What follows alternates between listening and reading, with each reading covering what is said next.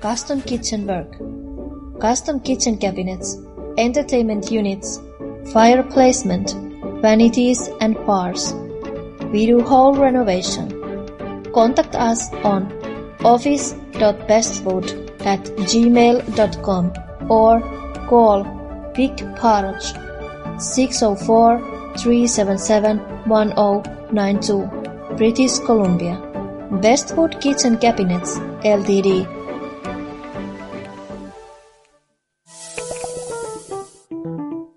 Chicago's Pizza with a twist in your town. A300 Sierra College Boulevard, Roseville, California. Veg and non-veg pizzas. Home delivery available with one phone call 1916 791 0102. Open every day. Chicago's Pizza with a twist.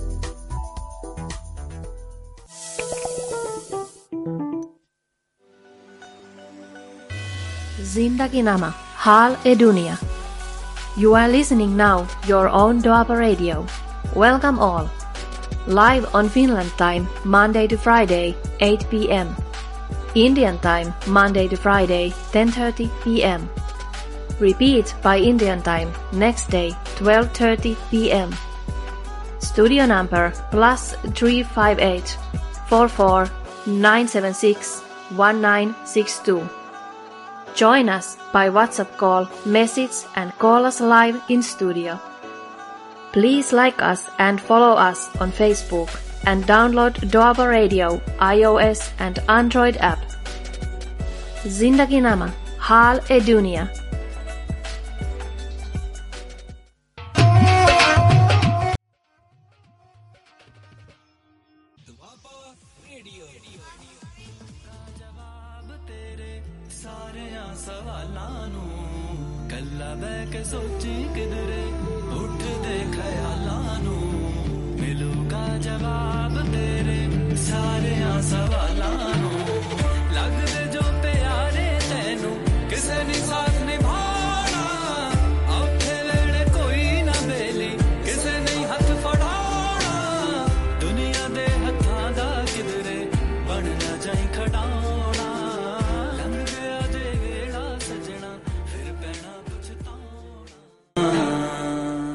ਜੀ ਦੋਸਤੋ ਸਾਰੇ ਦੋਸਤਾਂ ਦਾ Doaba radio ਦੇ ਮੰਚ ਉੱਤੇ ਨਿੱਘਾ ਸਵਾਗਤ ਹੈ ਜੀ। ਮੈਂ ਤੁਹਾਡਾ ਦੋਸਤ ਭੁਪਿੰਦਰ ਪਾਰਜ ਲੈ ਕੇ ਹਾਜ਼ਰ ਹਾਂ। ਦੋਸਤੋ ਹਰ ਰੋਜ਼ ਦੀ ਤਰ੍ਹਾਂ ਪ੍ਰੋਗਰਾਮ ਜ਼ਿੰਦਗੀ ਨਾਮਾ ਹਾਲ ਹੈ ਦੁਨੀਆ। ਆਪ ਸਭ ਨੂੰ ਆਦਾਬ ਸਲਾਮ ਨਮਸਤੇ ਤੇ ਪਿਆਰ ਭਰੀ ਨਿੱਘੀ ਸਤਿ ਸ਼੍ਰੀ ਅਕਾਲ ਦੋਸਤੋ। ਅੱਜ ਦਿਨ ਹੈ ਜੀ ਅ, ਘੜੀਆਂ ਦੇ ਉੱਤੇ ਵੀ ਸਮਾਂ ਵੀ ਅ, ਸਾਂਝਾ ਕਰਦੇ ਹਾਂ। ਸਭ ਤੋਂ ਪਹਿਲਾਂ ਅੱਜ ਦਾ ਦਿਨ ਅ, ਬੁੱਧਵਾਰ ਦਾ ਦਿਨ 3 ਜੁਲਾਈ ਅ, 3 ਅਗਸਤ ਹੋ ਗਿਆ ਹੈ। ਜੁਲਾਈ ਮੂਹ ਦੇ ਉੱਤੇ ਚੜਿਆ ਹੈ। ਅ, 3 ਅਗਸਤ 2022 ਸਮਾਂ ਫਿਨਲੈਂਡ ਦੀਆਂ ਘੜੀਆਂ ਦੇ ਉੱਤੇ 8:05 ਮਿੰਟ ਹੋ ਚੁੱਕਿਆ ਹੈ ਤੇ ਭਾਰਤ ਦੇ ਵਿੱਚ ਰਾਤ ਦੇ 10:35 ਮਿੰਟ ਹੋ ਚੁੱਕੇ ਨੇ। ਇਸੇ ਤਰ੍ਹਾਂ ਯੂਕੇ ਦੇ ਵਿੱਚ ਸ਼ਾਮ ਦਾ ਸਮਾਂ ਹੈ 6:05 ਮਿੰਟ ਦਾ ਤੇ ਨਿਊਯਾਰਕ ਤੇ ਟੋਰਾਂਟੋ ਦੀਆਂ ਘੜੀਆਂ ਦੁਪਹਿਰ ਦਾ ਸਮਾਂ 1:05 ਮਿੰਟ ਦਰਸਾ ਰਹੀਆਂ ਨੇ। ਕੈਲੀਫੋਰਨੀਆ ਦੇ ਵਿੱਚ ਸਵੇਰ ਦਾ ਸਮਾਂ ਹੈ ਜੀ 10:05 ਮਿੰਟ ਹੋ ਚੁੱਕੇ ਨੇ। ਅ, ਇਸੇ ਤਰ੍ਹਾਂ ਕੁਵੈਤ ਦੀ ਧਰਤੀ ਦੇ ਉੱਤੇ ਤੇ ਫਿਨਲੈਂਡ ਦੀਆਂ ਘੜੀਆਂ ਦਾ ਮੇਲ ਜੋਲ ਜਿਹੜਾ ਅ, ਸਾਂਝਾ ਹੈ ਜੀ 8:05 ਮਿੰਟ। ਕੁਵੈਤ ਦੀਆਂ ਘੜੀਆਂ ਦੇ ਉੱਤੇ ਵੀ ਹੋ ਚੁੱਕੇ ਨੇ। ਅ, Sweden Germany Italy France Denmark Norway ਅ, ਘੜੀਆਂ ਦੇ ਉੱਤੇ ਸਮਾਂ। ਸਪੇਨ ਦਾ ਸੇਮ ਟੂ ਸੇਮ ਹੈ ਜੀ 7:05 ਮਿੰਟ ਹੋ ਗਏ ਨੇ। ਤੇ ਦੋਸਤੋ ਮਿਲਾਵੋ ਘੜੀਆਂ ਨੂੰ ਨਾਲ ਦੁਆਬਾ ਰੇਡੀਓ ਦੇ ਪ੍ਰੋਗਰਾਮਾਂ ਦੇ ਨਾਲ ਦੋਸਤਾਂ ਮਿੱਤਰਾਂ ਯਾਰਾਂ ਬੇਲੀਆਂ ਸਹੇਲੀਆਂ ਪਰਿਵਾਰਾਂ ਨੂੰ ਲਾਵੋ ਸੁਨੇਹਾ ਲੈ ਕੇ ਹਾਜ਼ਰ ਹਾਂ ਤੁਹਾਡੀ ਕਚਹਿਰੀ ਵਿੱਚ ਪ੍ਰੋਗਰਾਮ। ਹਰ ਰੋਜ਼ ਦੀ ਤਰ੍ਹਾਂ ਜ਼ਿੰਦਗੀਨਾਮਾ ਹਾਲੇ ਦੁਨੀਆ। ਤੇ ਅੱਜ ਦੇ ਪ੍ਰੋਗਰਾਮ ਦੀ ਰੂਪਰੇਖਾ ਕਰਦੇ ਹਾਂ ਤੁਹਾਡੇ ਨਾਲ ਸਾਂਝੀ ਸਭ ਤੋਂ ਪਹਿਲਾਂ ਅੱਜ ਦੇ ਪ੍ਰੋਗਰਾਮ ਦੇ ਵਿੱਚ ਇਤਿਹਾਸ ਦੇ ਪੰਨਿਆਂ ਦਾ ਜ਼ਿਕਰ ਹੁੰਦਾ ਹੈ ਜੀ। ਇਤਿਹਾਸ ਦੀ ਗੱਲਬਾਤ ਆਪਾਂ ਕਰਦੇ ਹਾਂ। ਅ, ਰਲ ਮਿਲ ਕੇ ਅ, ਪਿਛਲੇ ਸਮੇਂ ਦੇ ਵਿੱਚ ਵੀ ਅ, ਜਿੰਨਾ ਤੁਸੀਂ ਯੋਗਦਾਨ ਪਾ ਰਹੇ ਹੋ ਵੈਸੇ ਇਤਿਹਾਸ ਨੂੰ ਇੰਨਾ ਕੋਈ ਜ਼ਿਆਦਾ ਅ, ਪਸੰਦ ਵੀ ਨਹੀਂ ਕਰਦਾ। ਪਰ ਸਾਨੂੰ ਕਹਿ ਸਕਦੇ ਹਾਂ ਕਿ ਅਸੀਂ ਕਰਮਾਂ ਵਾਲੇ ਕਹਿ ਲਓ ਵੈਸੇ ਇਸ ਤਾਂ ਇਹਨਾਂ ਚੀਜ਼ਾਂ 'ਚ ਤਾਂ ਮੈਂ ਵਿਸ਼ਵਾਸ ਤਾਂ ਨਹੀਂ ਕਰਦਾ। ਪਰ ਅ, ਕਹਿ ਲਓ ਕਿ ਇੱਕ ਚੰਗੇ ਅ, ਭਾਗਾਂ ਵਾਲੇ ਆ ਜਾਂ ਜਿੱਦਾਂ ਵੀ ਕਹਿ ਲਓ ਤੁਸੀਂ ਮੈਂ ਕਿ ਇਹਨਾਂ ਦੀਆਂ ਕੋਈ ਚੀਜ਼ਾਂ ਦੇ ਵੇ ਇਹ ਜਿਹੜੇ ਸ਼ਬਦ ਤਾਂ ਨਹੀਂ ਬਣੇ ਆ ਹੋਰ ਇਹਨਾਂ ਦਾ ਆਪਾਂ ਕੀ ਕਹਿ ਸਕਦੇ ਆ। ਤੇ ਉਸ ਦੇ ਵਿੱਚ ਦੋਸਤੋ ਅਹ ਕਹਿ ਸਕਦੇ ਆ ਕਿ ਤੁਸੀਂ ਪ੍ਰੋਗਰਾਮ ਨੂੰ ਪਿਛਲੇ 3 ਸਾਲਾਂ ਤੋਂ ਤਕਰੀਬਨ ਲਗਭਗ ਸੁਣ ਰਹੇ ਹੋ ਤੇ ਹਰ ਹਫ਼ਤੇ ਦੇ ਵਿੱਚ ਇਤਿਹਾਸ ਦੇ ਪੰਨਿਆਂ ਦਾ ਜ਼ਿਕਰ ਹੁੰਦਾ ਆਇਆ ਆ ਆਉਂਦਾ ਰਹੇਗਾ ਤੇ ਆਉਣ ਵਾਲੇ ਸਮੇਂ 'ਚ ਵੀ ਜ਼ਰੂਰ ਕਰਾਂਗੇ। ਇਹ ਤੁਹਾਡੇ ਪਿਆਰ ਮੁਹੱਬਤ ਦਾ ਹੀ ਅਹ ਸਾਰਾ ਅ, ਲੈਣ ਦੇਣ ਹੈ ਜੀ। ਤੇ ਤੁਸੀਂ ਪਿਆਰ ਮੁਹੱਬਤ ਦੇ ਨਾਲ ਇਸ ਸੈਗਮੈਂਟ ਨੂੰ ਵੀ ਇੰਨਾ ਇੰਜੋਏ ਵੀ ਕੀਤਾ ਹੈ। ਬਹੁਤ ਕੁਝ ਤੁਹਾਡੇ ਨਾਲ ਰਲ ਕੇ ਮੈਂ ਵੀ ਵਿੱਚੋਂ ਸਿੱਖਿਆ ਹੈ ਤੇ ਹਰ ਵਾਰ ਦੀ ਤਰ੍ਹਾਂ ਅ, ਕੁਝ ਨਾ ਕੁਝ ਨਵਾਂ ਲਿਆਉਣ ਦੀ ਕੋਸ਼ਿਸ਼ ਅ, ਰਹਿੰਦੀ ਹੈ। ਗੱਲਾਂ ਬਾਤਾਂ ਇਤਿਹਾਸ ਦੇ ਨਾਲ ਜੁੜੀਆਂ ਹੋਈਆਂ ਪਿਛੋਕੜ ਦੇ ਨਾਲ ਉਹ ਕੱਲਾ ਇਤਿਹਾਸ ਸਿਰਫ ਤੇ ਸਿਰਫ ਪੰਜਾਬ ਦਾ ਜਾਂ ਸਿੱਖ ਧਰਮ ਦੇ ਨਾਲ ਜਾਂ ਹੋਰ ਚੀਜ਼ਾਂ ਦੇ ਨਾਲ ਜੁੜਿਆ ਹੋਇਆ ਹੀ ਨਹੀਂ। ਇਹ ਦੁਨੀਆ ਦੇ ਵੱਖਰੇ ਵੱਖਰੇ ਹਿੱਸਿਆਂ ਦੇ ਵਿੱਚੋਂ ਇਹ ਦੁਨੀਆ ਦੇ ਵੱਖਰੀਆਂ ਵੱਖਰੀਆਂ ਕੰਟਰੀਆਂ ਦੇ ਵਿੱਚੋਂ ਵੱਖਰੇ ਵੱਖਰੇ ਜਿਹੜੇ ਰਾਜੇ ਮਹਾਰਾਜੇ ਜਾਂ ਉਸ ਤੋਂ ਬਾਅਦ ਅ, ਹੋਰ ਵੱਡੇ ਵੱਡੇ ਨੈਪੋਲੀਅਨ ਜਾਂ ਹੋਰ ਵੀ ਅ, ਜਿਹੜੇ ਲੋਕ ਆਏ ਉਹਨਾਂ ਨੇ ਆਪਣੇ ਰਾਜ ਚਲਾਉਣ ਦੀ ਹਮੇਸ਼ਾ ਤੋਂ ਹੀ ਗੱਲ ਕੀਤੀ ਹੈ। ਜਦੋਂ ਦਾ ਧਰਤੀ ਬਣੀ ਹੈ ਨਾਲ ਹੀ ਰੱਬ ਦੀ ਗੱਲ ਸ਼ੁਰੂ ਹੋ ਜਾਂਦੀ ਹੈ ਅ, ਧਰਮਾਂ ਦੀ ਗੱਲ ਆ ਜਾਂਦੀ ਹੈ ਸਾਰਾ ਤਾਣਾ ਬਾਣਾ ਜਿਹੜਾ ਇੱਥੋਂ ਹੀ ਰਚਿਆ ਜਾਂਦਾ ਹੈ। ਤੇ ਪਿਛਲੇ ਸਮੇਂ ਦੇ ਵਿੱਚ ਆਪਾਂ ਗੱਲਬਾਤ ਜਿਹੜੀ ਕੀਤੀ ਸੀ ਅ, ਮੰਗਲਵਾਰ ਵਾਲੇ ਦਿਨ ਤੁਹਾਡੇ ਨਾਲ ਸਾਂਝੀ ਕੀਤੀ ਸੀ ਕੇਵਲ ਕਲੋਟੀ ਹੁਣਾਂ ਦੀ। ਅ, ਜਿਹੜੇ ਪ੍ਰੋਫੈਸਰ ਕੇਵਲ ਕਲੋਟੀ ਸਾਹਿਬ ਉਹਨਾਂ ਦਾ ਬਹੁਤ ਵੱਡਾ ਜਿਹੜਾ ਕੰਮ ਕੀਤਾ ਹੋਇਆ ਹੈ ਅ, ਡਾਕਟਰ ਦਲਜੀਤ ਸਿੰਘ ਉਹਨਾਂ ਤੋਂ ਬਾਅਦ ਅ, ਜਿਹੜਾ ਕੇਵਲ ਕਲੋਟੀ ਸਰਦਾਰ ਪ੍ਰੋਫੈਸਰ ਕੇਵਲ ਕਲੋਟੀ ਸਾਹਿਬ ਜਿਨ੍ਹਾਂ ਨੇ ਆਪਣੀ ਬਦੀ ਦੀ ਜੜ ਅ, ਕਿ ਪੁਸਤਕ ਜਾਂ ਅ, ਜਿਹੜੀ ਅ, ਡਾਕਟਰ ਅ, ਉਹਨਾਂ ਦੀ ਹੈਗੀ ਹੈ ਜੀ ਉਹਨਾਂ ਦੇ ਉੱਤੇ ਵੀ ਕੰਮ ਕੀਤਾ ਹੈ ਤੇ ਨਾਲ ਦੀ ਨਾਲ ਆਪਣੀ ਇੱਕ ਅ, ਕਿਤਾਬ ਵੀ ਜਾਂ ਉਸ ਤੋਂ ਅਗਲੀਆਂ ਵੀ ਕੁਝ ਚੀਜ਼ਾਂ ਉਹਨਾਂ ਨੇ ਅ, ਜਿਹੜੀਆਂ ਪਾਠਕਾਂ ਦੀਆਂ ਝੋਲੀਆਂ ਪਾ- ਅ, ਝੋਲੀ ਦੇ ਵਿੱਚ ਪਾਈਆਂ ਨੇ ਇੱਕ ਵੱਖਰੇ ਵਿਸ਼ੇ ਨੂੰ ਬਹੁਤ ਘਾਟੇ ਵਿਸ਼ਾ ਸੁਣਨ ਨੂੰ ਪੜਨ ਨੂੰ ਮਿਲਦਾ ਹੈ ਆਪਣੇ ਖਾਸ ਕਰਕੇ ਪੰਜਾਬੀ ਅ, ਦੇ ਵਿੱਚ ਜਾਂ ਇਹਨਾਂ ਮੁਲਕਾਂ ਦੇ ਵਿੱਚ ਦੇਖੀਏ ਤਾਂ ਬਹੁਤ ਸਾਰਾ ਐਸਾ ਲਿਟਰੇਚਰ ਐਸੀਆਂ ਚੀਜ਼ਾਂ ਐਸੇ ਜਿਹੜੇ ਇਸ਼ਾਰੇ ਜਾਂ ਬਹੁਤ ਸਪਸ਼ਟ ਚੀਜ਼ਾਂ ਵੀ ਇਹਨਾਂ ਅ, ਮੁਲਕਾਂ ਦੇ ਵਿੱਚ ਮਿਲ ਜਾਂਦੇ ਤੇ ਹੋਰ ਵੀ ਬਹੁਤ ਸਾਰਾ ਮਟੀਰੀਅਲ ਜਿਹੜਾ ਲੰਬੀਆਂ ਲੰਬੀਆਂ ਫਾਈਲਾਂ ਵੱਡੀਆਂ ਵੱਡੀਆਂ ਕਿਤਾਬਾਂ ਇਹਨਾਂ ਦੇ ਵਿੱਚ ਪਈਆਂ ਨੇ ਜੀ। ਤੇ ਆਪਣਾ ਇਸ਼ਾਰਾ ਇਹ ਬਾਕਮਾਲ ਦੇ ਜਾਂਦੇ ਨੇ ਉਹ ਚਾਹੇ ਬਾਲੀਵੁੱਡ ਹੋਵੇ ਹਾਲੀਵੁੱਡ ਹੋਵੇ ਹੋਰ ਬਹੁਤ ਸਾਰੇ ਹਰ ਪਾਸੇ ਹੀ ਕਿਤੇ ਨਾ ਕਿਤੇ ਜਿਹੜੀ ਬਾਹ ਲੱਤ ਫਸਾ ਕੇ ਬੈਠੇ ਨੇ।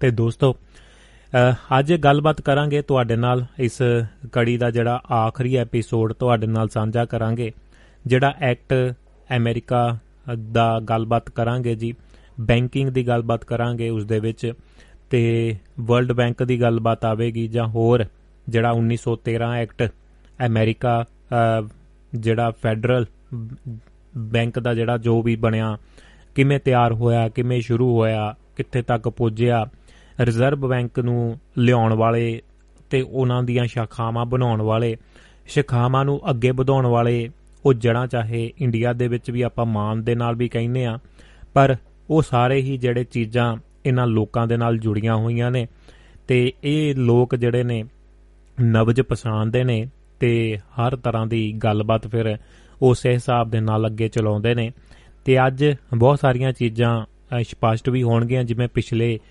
ਤੁਸੀਂ ਆਪਣੇ ਡਾਲਰ ਮੁਲਕਾਂ ਦੇ ਵਿੱਚ ਦੇਖੇ ਤੇ ਡਾਲਰ ਖਾਸ ਕਰਕੇ ਅਮਰੀਕਨ ਡਾਲਰ ਦੇ ਉੱਤੇ ਜਿਹੜੀ ਅ, ਤਸਵੀਰ ਦੀ ਗੱਲ ਹੋਈ ਸੀ ਤਕੋਣ ਦੀ ਗੱਲ ਹੋਈ ਸੀ ਹਿਊਮਨ ਅੰਗ ਦੀ ਗੱਲ ਹੋਈ ਸੀ ਉਹ ਤੁਸੀਂ ਬਾ ਕਮਾਲ ਉਸ ਦੇ ਉਸੇ ਦਿਨ ਹੀ ਪਿਛਲੇ ਹਫ਼ਤੇ ਦੇ ਵਿੱਚ ਅ, ਜ਼ਿਕਰ ਵੀ ਕੀਤਾ ਸੀ ਤੇ ਬਹੁਤ ਸਾਰੇ ਦੋਸਤਾਂ ਨੂੰ ਬਾਅਦ ਦੇ ਵਿੱਚ ਸੁਨੇਹੇ ਵੀ ਆਏ ਤੇ ਹੈਰਾਨਗੀ ਵੀ ਹੋਈ ਉਹਨਾਂ ਚੀਜ਼ਾਂ ਨੂੰ ਦੇਖ ਕੇ। ਪਰ ਕਿਤੇ ਨਾ ਕਿਤੇ ਇਹ ਇੱਕ ਨੋਟ ਦੇ ਉੱਤੇ ਇੱਕ ਡਾਲਰ ਦੇ ਉੱਤੇ ਜਿਹੜੀ ਚੀਜ਼ ਸੀ ਉਸ ਦੇ ਵਿੱਚ ਬਹੁਤ ਸਾਰਾ ਪਿੱਛੇ ਮਟੀਰੀਅਲ ਜਾਂ ਜਿਹੜਾ ਸਿਲੇਬਸ ਜਿਹੜਾ ਬਹੁਤ ਵੱਡਾ ਪਿਆ ਹੋਇਆ ਹੈ ਤੇ ਉਸ ਤੋਂ ਇਹ ਸਾਰੀਆਂ ਚੀਜ਼ਾਂ ਸਮਝ ਆਉਂਦੀਆਂ ਨੇ।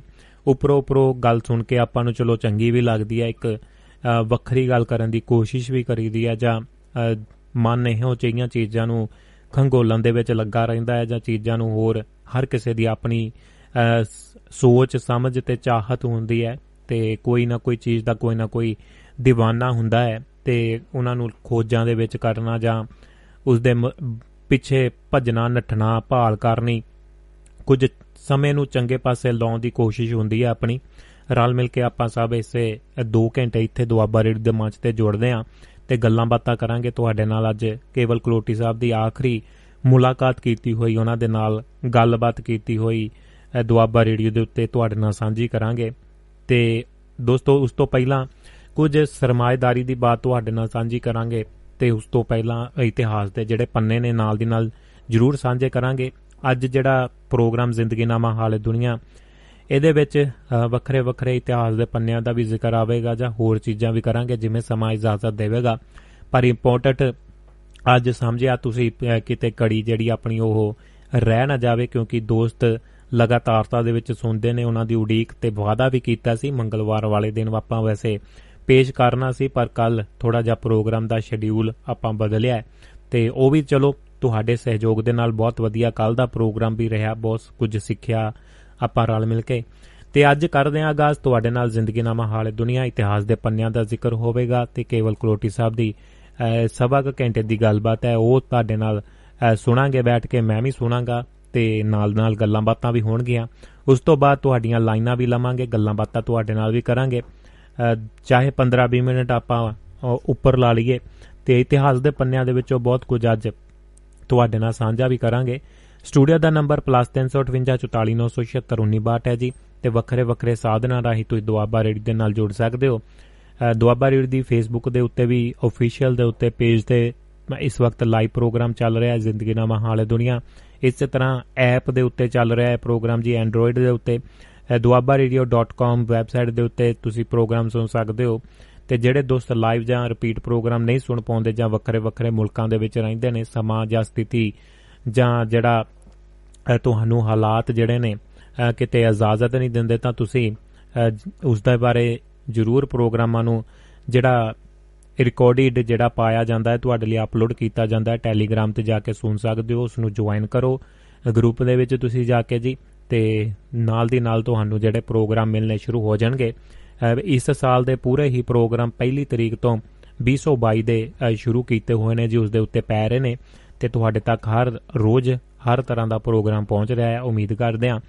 ਤੇ ਇਸੇ ਤਰ੍ਹਾਂ ਦੋਸਤੋ ਐਂਕਰ ਦੇ ਉੱਤੇ ਜਾਂ ਤੁਸੀਂ ਸਪੋਟੀਫਾਈ ਦੇ ਉੱਤੇ ਵੀ ਪ੍ਰੋਗਰਾਮਾਂ ਨੂੰ ਸੁਣ ਸਕਦੇ ਹੋ। ਤੇ ਬਹੁਤ ਸਾਰੇ ਸਾਧਨ ਨੇ ਜੀ, ਬਹੁਤ ਸਾਰੇ ਰਾਹ ਨੇ। ਬਸ ਥੋੜਾ ਜਿਹਾ ਤੁਹਾਨੂੰ ਜ਼ਰੂਰ ਕੋਸ਼ਿਸ਼ ਕਰਨੀ ਪਵੇਗੀ।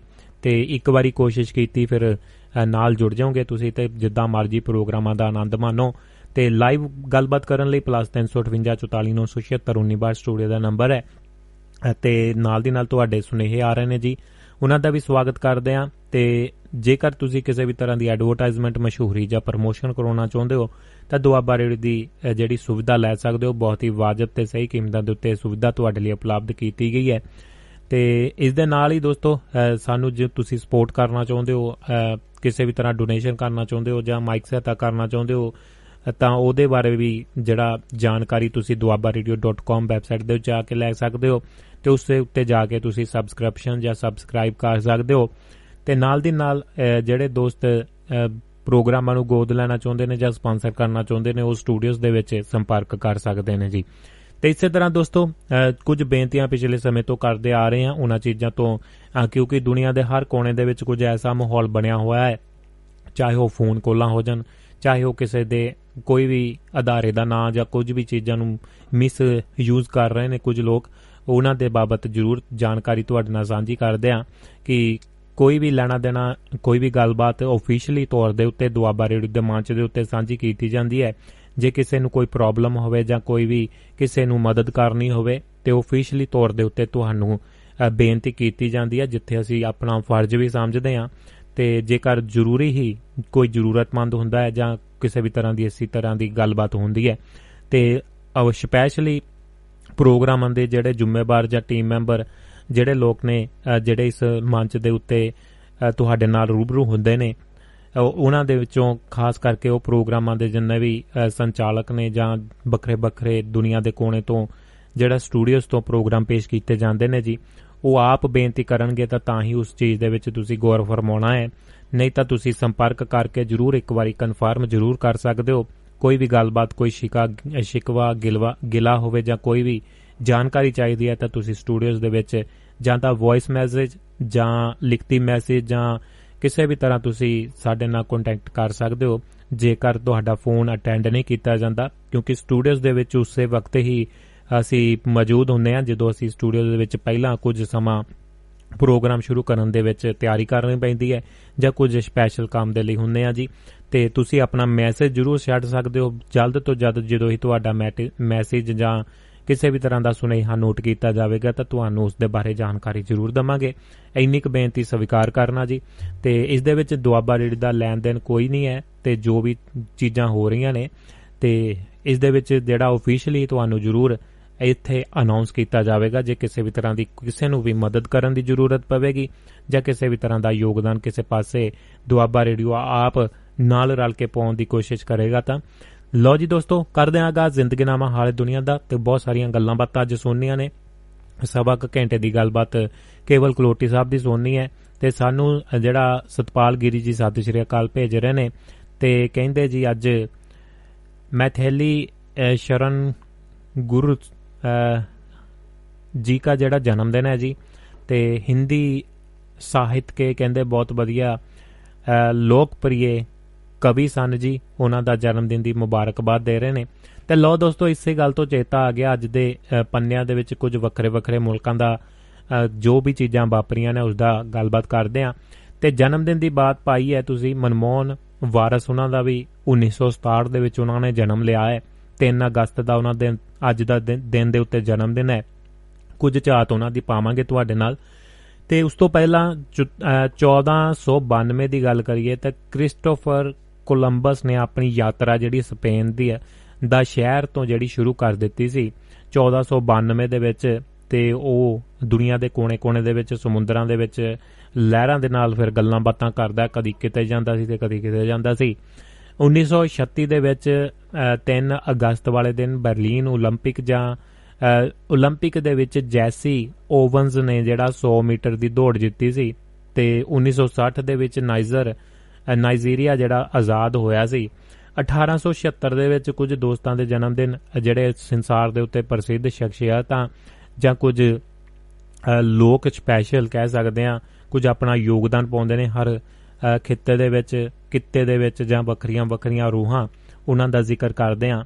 1876 ਦੇ ਵਿੱਚ ਜਰਮਨ ਪੋਸਟ ਪ੍ਰਭਾਵਕਾਰੀ ਜਿਹੜਾ ਚਿੱਤਰਕਾਰ ਸੀ, ਜਲ ਰੰਗਕਾਰੀ ਐਲਿਜ਼ਾਬੈਥ ਐਡਰੀਏ ਦਾ ਜਿਹੜਾ ਜਨਮ ਹੋਇਆ ਸੀ ਤੇ 1886 ਦੇ ਵਿੱਚ ਭਾਰਤੀ ਕਵੀ ਅਤੇ ਨਾਟਕਕਾਰ ਮੈਥਲੀ ਸ਼ਰਨ ਗੁਪਤ ਦਾ ਜਨਮ ਹੋਇਆ ਹੈ ਜੀ ਤੇ ਦੇਹਾਂਤ ਉਹਨਾਂ ਦਾ 1964 ਦੇ ਵਿੱਚ ਹੋਇਆ ਹੈ।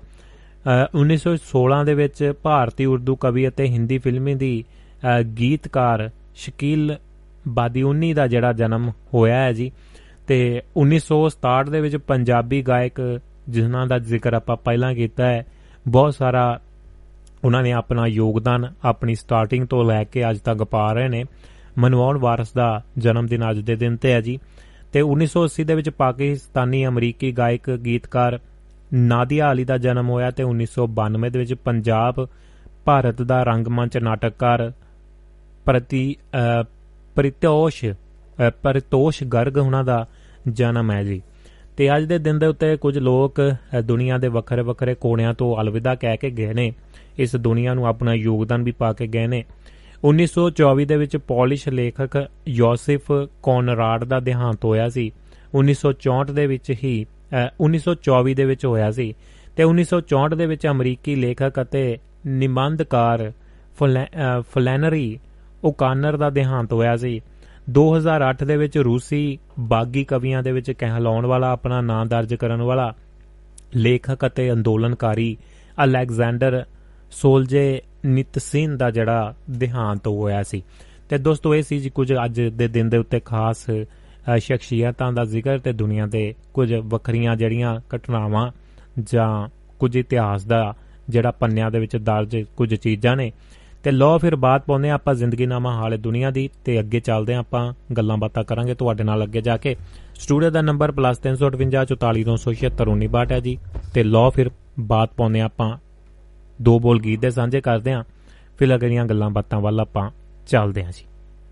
ਬੁੱਝਣਾ ਪੈਣਾ ਸਮੇਂ ਦੀਆਂ ਚਾਲਾਂ ਨੂੰ। ਮਿਲੂਗਾ ਜਵਾਬ ਤੇਰੇ ਸਾਰਿਆਂ ਸਵਾਲਾਂ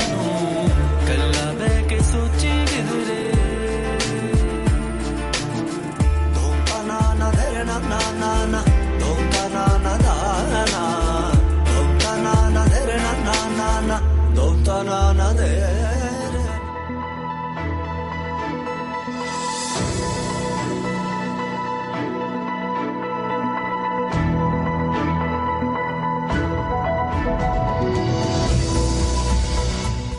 ਪੰਜਾਬ ਸਰਕਾਰ ਨੇ ਪੀਪੀਐਸਸੀ ਮੈਂਬਰਾਂ ਦੀ ਗਿਣਤੀ 10 ਤੋਂ ਘਟਾ ਕੇ 5 ਕਰ ਦਿੱਤੀ ਹੈ। ਪੰਜਾਬ ਦੇ ਮੁੱਖ ਮੰਤਰੀ ਭਗਵੰਤ ਮਾਨ ਨੇ ਪੰਜਾਬ ਲੋਕ ਸੇਵਾ ਕਮਿਸ਼ਨ ਪੀਪੀਐਸਸੀ ਦੇ ਮੈਂਬਰਾਂ ਦੀ ਮੌਜੂਦਾ ਗਿਣਤੀ 10 ਤੋਂ ਘਟਾ ਕੇ 5 ਕਰ ਦਿੱਤੀ। ਮੁੱਖ ਮੰਤਰੀ ਨੇ ਕਿਹਾ ਕਿ ਮੌਜੂਦਾ ਸਮੇਂ ਪੀਪੀਐਸਸੀ ਦੇ ਮੈਂਬਰਾਂ ਦੀ ਗਿਣਤੀ 10 ਹੈ, ਜਿਨ੍ਹਾਂ ਦੀਆਂ ਤਨਖਾਹਾਂ, ਭੱਤੇ ਤੇ ਹੋਰ ਸੇਵਾ ਲਾਭ ਦੇ ਨਾਲ ਸੂਬੇ ਦੇ ਖਜ਼ਾਨੇ ਉੱਤੇ ਨਜਾਇਜ਼ ਬੋਝ ਪੈਂਦਾ ਹੈ। ਇਹ ਕਟੌਤੀ ਕਮਿਸ਼ਨ ਦੇ ਕੰਮਕਾਜ ਦੇ ਵਿੱਚ ਕੁਸ਼ਲਤਾ ਲਿਆਉਣ ਦੇ ਲਈ ਕੀਤੀ ਗਈ ਹੈ।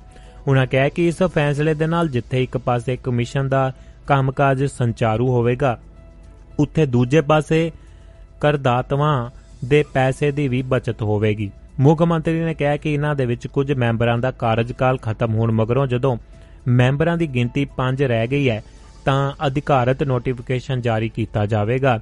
ਉਹਨਾਂ ਕਿਹਾ ਕਿ ਸੂਬਾ ਸਰਕਾਰ ਕਰਦਾਤਾਵਾਂ ਦੇ ਇੱਕ ਇੱਕ ਪੈਸੇ ਦੀ ਸੋਚ ਸਮਝ ਕੇ ਵਰਤੋਂ ਯਕੀਨੀ ਬਣਾਉਣ ਦੇ ਲਈ ਵਚਨਬੱਧ ਹੈ। ਕੋਟਕਪੂਰਾ ਗੋਲੀकांड ਸਿੱਟ ਨੇ ਸੁਮੇਧ ਸੈਣੀ ਤੋਂ ਸਵਾ 4 ਘੰਟਿਆਂ ਤੱਕ ਪੁੱਛ ਪੜਤਾਲ ਕੀਤੀ ਹੈ। ਕੋਟਕਪੂਰਾ ਗੋਲੀकांड ਦੀ ਜਾਂਚ ਕਰ ਰਹੀ ਐਸਆਈਟੀ ਨੇ ਅੱਜ ਜਿਹੜਾ ਪੰਜਾਬ ਦੇ ਸਾਬਕਾ ਡੀਜੀਪੀ ਸੁਮੇਧ ਸਿੰਘ ਸੈਣੀ ਤੋਂ ਸਵਾ 4 ਘੰਟਿਆਂ ਤੱਕ ਪੁੱਛ ਪੜਤਾਲ ਕੀਤੀ ਹੈ ਤੇ A D G P L K Yadav S I T ਦੇ ਮੁਖੀ ਨੇ। ਰੁਝੇਵਿਆਂ ਦਾ ਹਵਾਲਾ ਦਿੰਦੇ ਹੋਏ ਸੈਣੀ ਨੇ ਪਹਿਲਾਂ ਭੇਜੇ ਗਏ ਦੋ ਸਮਨਾਂ ਦੀ ਪਾਲਣਾ ਨਹੀਂ ਕੀਤੀ ਸੀ। ਉਹਨਾਂ ਤੋਂ ਕੋਟਕਪੂਰਾ ਗੋਲੀकांड ਸੰਬੰਧੀ ਵੱਖ-ਵੱਖ ਪਹਿਲੂਆਂ ਤੇ ਪੁੱਛ ਪੜਤਾਲ ਕੀਤੀ ਗਈ ਹੈ। ਜਾਂਚ ਟੀਮ ਦੇ ਵਿੱਚ ਇਹ ਵੀ ਪਤਾ ਲਗਾਉਣ ਦੇ ਵਿੱਚ ਕੋਸ਼ਿਸ਼ ਕਰਨ ਦੇ ਵਿੱਚ ਲੱਗੀ ਹੋਈ ਸੀ ਕਿ ਅਕਤੂਬਰ 2015 ਦੇ ਵਿੱਚ ਬੇਦਵੀ ਦੀਆਂ ਘਟਨਾਵਾਂ ਦੀ ਲੋੜ ਦਾ ਲੜੀ ਦਾ ਜਿਹੜਾ ਵਿਰੋਧ ਕਰ ਰਹੀ ਭੀੜ ਤੇ ਗੋਲੀਬਾਰੀ ਕਰਨ ਦੇ ਵਿੱਚ ਪੁਲਿਸ ਗਲਤ ਸੀ ਜਾਂ ਨਹੀਂ। ਇਹ ਵੀ ਜਾਣਨਾ ਚਾਹੀਦਾ ਹੈ ਕਿ ਗੋਲੀਬਾਰੀ ਦਾ ਹੁਕਮ ਕਿਸ ਨੇ ਦਿੱਤਾ ਸੀ।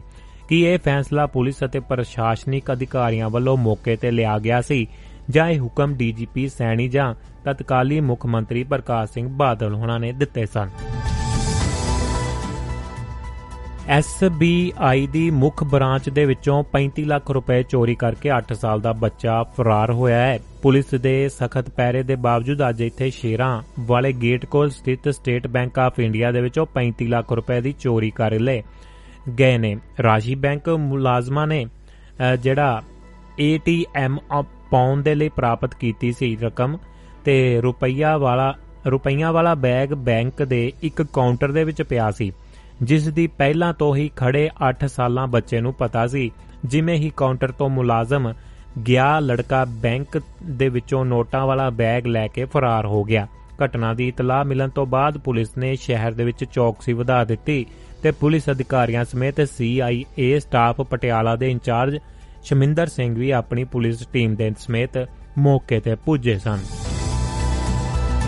ਉਪ ਰਾਸ਼ਟਰਪਤੀ ਚੋਣ ਦੇ ਵਿੱਚ ਮਾਇਆਵਤੀ ਵੱਲੋਂ ਐਨਡੀਏ ਉਮੀਦਵਾਰ ਧਨ ਧਨਖੜ ਦਾ ਸਮਰਥਨ ਕੀਤਾ ਗਿਆ ਹੈ। ਬਹੁਜਨ ਸਮਾਜ ਪਾਰਟੀ ਬਾਸਪਾ ਦੀ ਪ੍ਰਧਾਨ ਮਾਇਆਵਤੀ ਨੇ ਭਾਜਪਾ ਦੀ ਅਗਵਾਈ ਵਾਲੇ ਕੌਮੀ ਜਮਹੂਰੀ ਗੱਠਜੋੜ ਐਨਡੀਏ ਦੇ ਉਮੀਦਵਾਰ ਜਗਦੀਪ ਧਨਖੜ ਨੂੰ ਉਪ ਰਾਸ਼ਟਰਪਤੀ ਲਈ ਹੋਣ ਵਾਲੀਆਂ ਚੋਣਾਂ ਦੇ ਵਿੱਚ ਸਮਰਥਨ ਦੇਣ ਦਾ ਐਲਾਨ ਕੀਤਾ ਹੈ। ਬਸਪਾ ਮੁਖੀ ਨੇ ਅੱਜ ਟਵਿੱਟ ਦੀ ਲੜੀ ਦੇ ਵਿੱਚ ਰਸਮੀ ਐਲਾਨ ਜਿਹੜਾ ਹੈ ਸਾਂਝਾ ਕੀਤਾ ਹੈ। ਵਿਰੋਧੀ ਧਿਰ ਵੱਲੋਂ ਸਰਕਾਰ ਤੇ ਕੇਂਦਰੀ ਏਜੰਸੀਆਂ ਦੀ ਦੁਰਵਰਤੋਂ ਕਰਨ ਦਾ ਦੋਸ਼ ਲੱਗਾ ਹੈ। ਰਾਜ ਸਭਾ ਦੇ ਵਿੱਚ ਵਿਰੋਧੀ ਧਿਰ ਦੇ ਨੇਤਾ ਮਲਿਕਾ ਮਲਿਕਾ ਰੰਜੂਨ ਖੜਗੇ ਨੇ ਅੱਜ ਕੇਂਦਰ ਦੇ ਐਨਫੋਰਸਮੈਂਟ ਡਾਇਰੈਕਟੋਰੇਟ ਈਡੀ ਕੇਂਦਰ ਜਾਂਚ ਬਿਊਰੋ ਸੀਬੀਆਈ ਅਤੇ ਆਮਦਨ ਕਰ ਵਿਭਾਗ ਵਰਗੀਆਂ ਕੇਂਦਰੀ ਏਜੰਸੀਆਂ ਦੀ ਸਿਆਸੀ ਵਿਰੋਧੀਆਂ ਦੀ ਖਿਲਾਫ ਵਰਤਨ ਤੇ ਇਹਨਾਂ ਦੀ ਦੁਰਵਰਤੋਂ ਕਰਨ ਦਾ ਦੋਸ਼ ਲਗਾਇਆ ਹੈ। ਉਹਨਾਂ ਸਦਨ ਦੇ ਵਿੱਚ ਇਸ ਮਾਮਲੇ ਤੇ ਤੁਰੰਤ ਚਰਚਾ ਵੀ ਮੰਗੀ ਮੰਗ ਕੀਤੀ ਹੈ। ਯੰਗ ਇੰਡੀਅਨ ਦਾ ਦਫ਼ਤਰ ਸੀਲ ਕਰ ਦਿੱਤਾ ਗਿਆ। ਮਨੀ ਲਾਂਡਰਿੰਗ ਮਾਮਲੇ ਦੀ ਜਾਂਚ ਕਰ ਰਹੀ ਐਨਫੋਰਸਮੈਂਟ ਡਾਇਰੈਕਟੋਰੇਟ ਨੇ ਕਾਂਗਰਸ ਦੀ ਮਾਲਕੀ ਵਾਲੇ ਨੈਸ਼ਨਲ ਹੈਰਾਲਡ ਦੇ ਦਿੱਲੀ ਸਥਿਤ ਦਫ਼ਤਰ ਦੇ ਵਿੱਚ ਜੰਗ ਇੰਡੀਅਨ ਦੀਆਂ ਜਿਹੜੀਆਂ ਇਮਾਰਤਾਂ ਨੂੰ ਆਰਜੀ ਤੌਰ ਤੇ ਸੀਲ ਕਰ ਦਿੱਤਾ ਹੈ। ਅਧਿਕਾਰਿਤ ਸੂਤਰਾਂ ਨੇ ਇਹ ਵੀ ਜਾਣਕਾਰੀ ਦਿੱਤੀ ਹੈ ਕਿ ਉਹਨਾਂ ਦੱਸਿਆ ਹੈ ਕਿ ਸਬੂਤਾਂ ਨੂੰ ਸੁਰੱਖਿਅਤ ਰੱਖਣ ਦੇ ਲਈ ਇਮਾਰਤਾਂ ਨੂੰ ਆਰਜੀ ਤੌਰ ਤੇ ਸੀਲ ਕੀਤਾ ਗਿਆ ਹੈ। ਉਹਨਾਂ ਦੱਸਿਆ ਕਿ ਮੰਗਲਵਾਰ ਨੂੰ ਛਾਪੇ ਦੇ ਦੌਰਾਨ ਇਹ ਸਬੂਤ ਇਕੱਠੇ ਨਹੀਂ ਕੀਤੇ ਜਾ ਸਕੇ ਸਨ, ਕਿਉਂਕਿ ਅਧਿਕਾਰ ਅਧਿਕਾਰਿਤ ਨੁਮਾਇੰਦੇ ਮੌਜੂਦ ਨਹੀਂ ਸਨ ਤੇ ਸੂਤਰਾਂ ਨੇ ਨੈਸ਼ਨਲ ਹੈਰਾਲਡ ਦਫ਼ਤਰ ਦਾ ਬਾਕੀ ਹਿੱਸਾ ਖੁੱਲਾ ਹੈ ਦੱਸਿਆ ਹੈ। ਅਮਰੀਕਾ ਨੇ ਪੁਤਿਨ ਦੀ ਮਿੱਤਰ ਨੂੰ ਜਿਹੜਾ ਨਵੀਆਂ ਪਾਬੰਦੀਆਂ ਲਗਾ ਦਿੱਤੀਆਂ। ਅਮਰੀਕਾ ਨੇ ਰੂਸ ਦੇ ਰਾਸ਼ਟਰਪਤੀ ਵਲਾਦੀਮੀਰ ਪੁਤਿਨ ਅ, ਦੀ ਜਿਹੜੀ ਕਥਿਤ ਪ੍ਰੇਮਿਕਾ ਜਿਹੜੀ ਉਸ ਦੀ ਪ੍ਰੇਮਿਕਾ ਸਣੇ ਰੂਸ ਦੇ ਕੁਝ 94 ਲੋਕਾਂ ਤੇ ਨਵੀਆਂ ਪਾਬੰਦੀਆਂ ਲਗਾ ਦਿੱਤੀਆਂ ਨੇ ਤੇ ਅਮਰੀਕਾ ਅ, ਵਿੱਤ ਵਿਭਾਗ ਨੇ ਕਿਹਾ ਹੈ ਕਿ ਅਮਰੀਕੀ ਰਾਸ਼ਟਰਪਤੀ ਜੋ ਬਾਈਡਨ ਦੇ ਪ੍ਰਸ਼ਾਸਨ ਨੇ ਸਾਬਕਾ 올림픽 ਜਿਮਨਾਸਟ ਜਿਮਨਾਸਟ ਅਤੇ ਸਟੇਟ ਡੂਮਾ ਰੂਸੀ ਸੰਸਦ ਦੇ ਹੇਠਲੇ ਸਦਨ ਦੀ ਸਾਬਕਾ ਮੈਂਬਰ ਅਲੀਨਾ ਕਬਾਏਵਾ ਦਾ ਜਿਹੜਾ ਵੀਜ਼ਾ ਫ੍ਰੀਜ਼ ਕਰ ਦਿੱਤਾ ਹੈ ਉਸ ਦੀਆਂ ਜਾਇਦਾਦਾਂ ਤੇ ਪਾਬੰਦੀਆਂ ਲਗਾ ਦਿੱਤੀਆਂ ਨੇ। ਮੰਤਰਾਲੇ ਨੇ ਕਿਹਾ ਹੈ ਕਿ ਕਬਾਏ ਕਬਾਏਵਾ ਜਿਹੜੀ ਰੂਸੀ ਮੀਡੀਆ ਕੰਪਨੀ ਦੀ ਮੁਖੀ ਵੀ ਹੈ ਜੋ ਯੂਕਰੇਨ ਦੇ ਯੂਕਰੇਨ ਤੇ ਰੂਸੀ ਹਮਲੇ ਦੇ ਸਮਰਥਨ ਜਿਹੜਾ ਕਰਦੀ ਹੈ। ਪੁਤਿਨ ਦੇ ਆਲੋਚਕ ਅਲੈਕਸੀ ਨਵਲੀਨੀ ਲੰਬੇ ਸਮੇਂ ਤੋਂ ਕਬਾਏਵਾ ਅ, ਖਿਲਾਫ ਜਿਹੜੀਆਂ ਪਾਬੰਦੀਆਂ ਦੀ ਮੰਗ ਕਰ ਰਹੇ ਹਨ। ਤਾਈਵਾਨ ਨੂੰ ਚੀਨ ਤੋਂ ਨਾ ਡਰਨ ਦਾ ਹੌਸਲਾ ਦੇ ਕੇ ਪੇਲੋਸੀ ਦੱਖਣੀ ਕੋਰੀਆ ਰਵਾਨਾ ਹੋਈ ਹੈ। ਅਮਰੀਕੀ ਪ੍ਰਤੀਨਿਧੀ ਸਭਾ ਦੀ ਸਪੀਕਰ ਨੈਂਸੀ ਪੈਲੋਸੀ ਨੇ ਅੱਜ ਕਿਹਾ ਹੈ ਕਿ ਤਾਈਵਾਨ ਦਾ ਦੌਰਾ ਕਰਨ ਵਾਲਾ ਅਮਰੀਕੀ ਫ- ਵਫਦ ਜਿਹੜਾ ਇਹ ਸੰਦੇਸ਼ ਦੇ ਰਿਹਾ ਹੈ ਕਿ ਅਮਰੀਕਾ ਸਵੈ ਸ਼ਾਸਨ ਵਾਲੇ ਟਾਪੂ ਪ੍ਰਤੀ ਆਪਣੀ ਵਚਨਬੱਧਤਾ ਤੋਂ ਪਿੱਛੇ ਨਹੀਂ ਹਟੇਗਾ। ਤਾਈਵਾਨ ਦੇ ਦੌਰੇ ਤੋਂ ਬਾਅਦ ਪੈਲੋਸੀ ਦੱਖਣੀ ਕੋਰੀਆ ਲਈ ਰਵਾਨਾ ਹੋਈ ਹੈ। ਵਰਣਨਯੋਗ ਹੈ ਕਿ ਚੀਨ ਦੇ ਵਿਰੋਧ ਦੇ ਬਾਵਜੂਦ ਪੈਲੋਸੀ ਦੀ ਅਗਵਾਈ ਦੇ ਵਿੱਚ ਵਫਦ ਤਾਈਵਾਨ ਦੇ ਵਿੱਚ ਕਈ ਨੇਤਾਵਾਂ ਨੂੰ ਮਿਲਿਆ ਹੈ। ਤਾਈਵਾਨ ਦੀ ਰਾਸ਼ਟਰਪਤੀ ਸਾਈ ਇਗ ਵੇਨ ਦੇ ਨਾਲ ਮੁਲਾਕਾਤ ਤੋਂ ਬਾਅਦ ਸੰਖੇਪ ਬਿਆਨ ਦੇ ਵਿੱਚ ਉਹਨਾਂ ਕਿਹਾ ਹੈ ਕਿ ਅੱਜ ਦੁਨੀਆ ਨੂੰ ਲੋਕਤੰਤਰ ਅਤੇ ਤਾਨਾਸ਼ਾਹੀ ਦੇ ਵਿਚਕਾਰ ਚੋਣ ਕਰਨ ਦੀ ਚੁਣੌਤੀ ਦਾ ਸਾਹਮਣਾ ਕਰਨਾ ਪੈ ਰਿਹਾ ਹੈ। ਤਾਈਵਾਨ ਅਤੇ ਦੁਨੀਆ ਭਰ ਦੇ ਵਿੱਚ ਹਰ ਜਗ੍ਹਾ ਲੋਕਤੰਤਰ ਦੀ ਰੱਖਿਆ ਲਈ ਅਮਰੀਕਾ ਦੀ ਬਜ- ਬ- ਵਚਨਬੱਧਤਾ ਹੈ। ਚੀਨ ਜਿਸ ਤੇ ਜਿਸ ਨੇ ਤਾਈਵਾਨ ਨੂੰ ਆਪਣਾ ਖੇਤਰ ਕਰਾਰ ਦਿੱਤਾ ਹੈ ਅਤੇ ਵਿਦੇਸ਼ੀ ਸਰਕਾਰਾਂ ਦੇ ਨਾਲ ਤਾਈਵਾਨੀ ਅਧਿਕਾਰੀਆਂ ਦੀ ਗੱਲਬਾਤ ਦਾ ਵਿਰੋਧ ਕੀਤਾ ਹੈ, ਨੇ ਅਮਰੀਕੀ ਪ੍ਰਤੀਨਿਧੀ ਮੰਡਲ ਦੇ ਤਾਈਵਾਨ ਪੁੱਜਣ ਬਾਅਦ ਤਾਈਵਾਨ ਦੇ ਚਾਰੇ ਪਾਸੇ ਕਈ ਫੌਜੀ ਮਸ਼ਕਾਂ ਸ਼ੁਰੂ ਕਰਨ ਦਾ ਐਲਾਨ ਕੀਤਾ ਹੈ ਤੇ ਕਈ ਵੱਡੇ ਵੱਡੇ ਬਿਆਨ ਵੀ ਜਾਰੀ ਕੀਤੇ ਗਏ ਨੇ।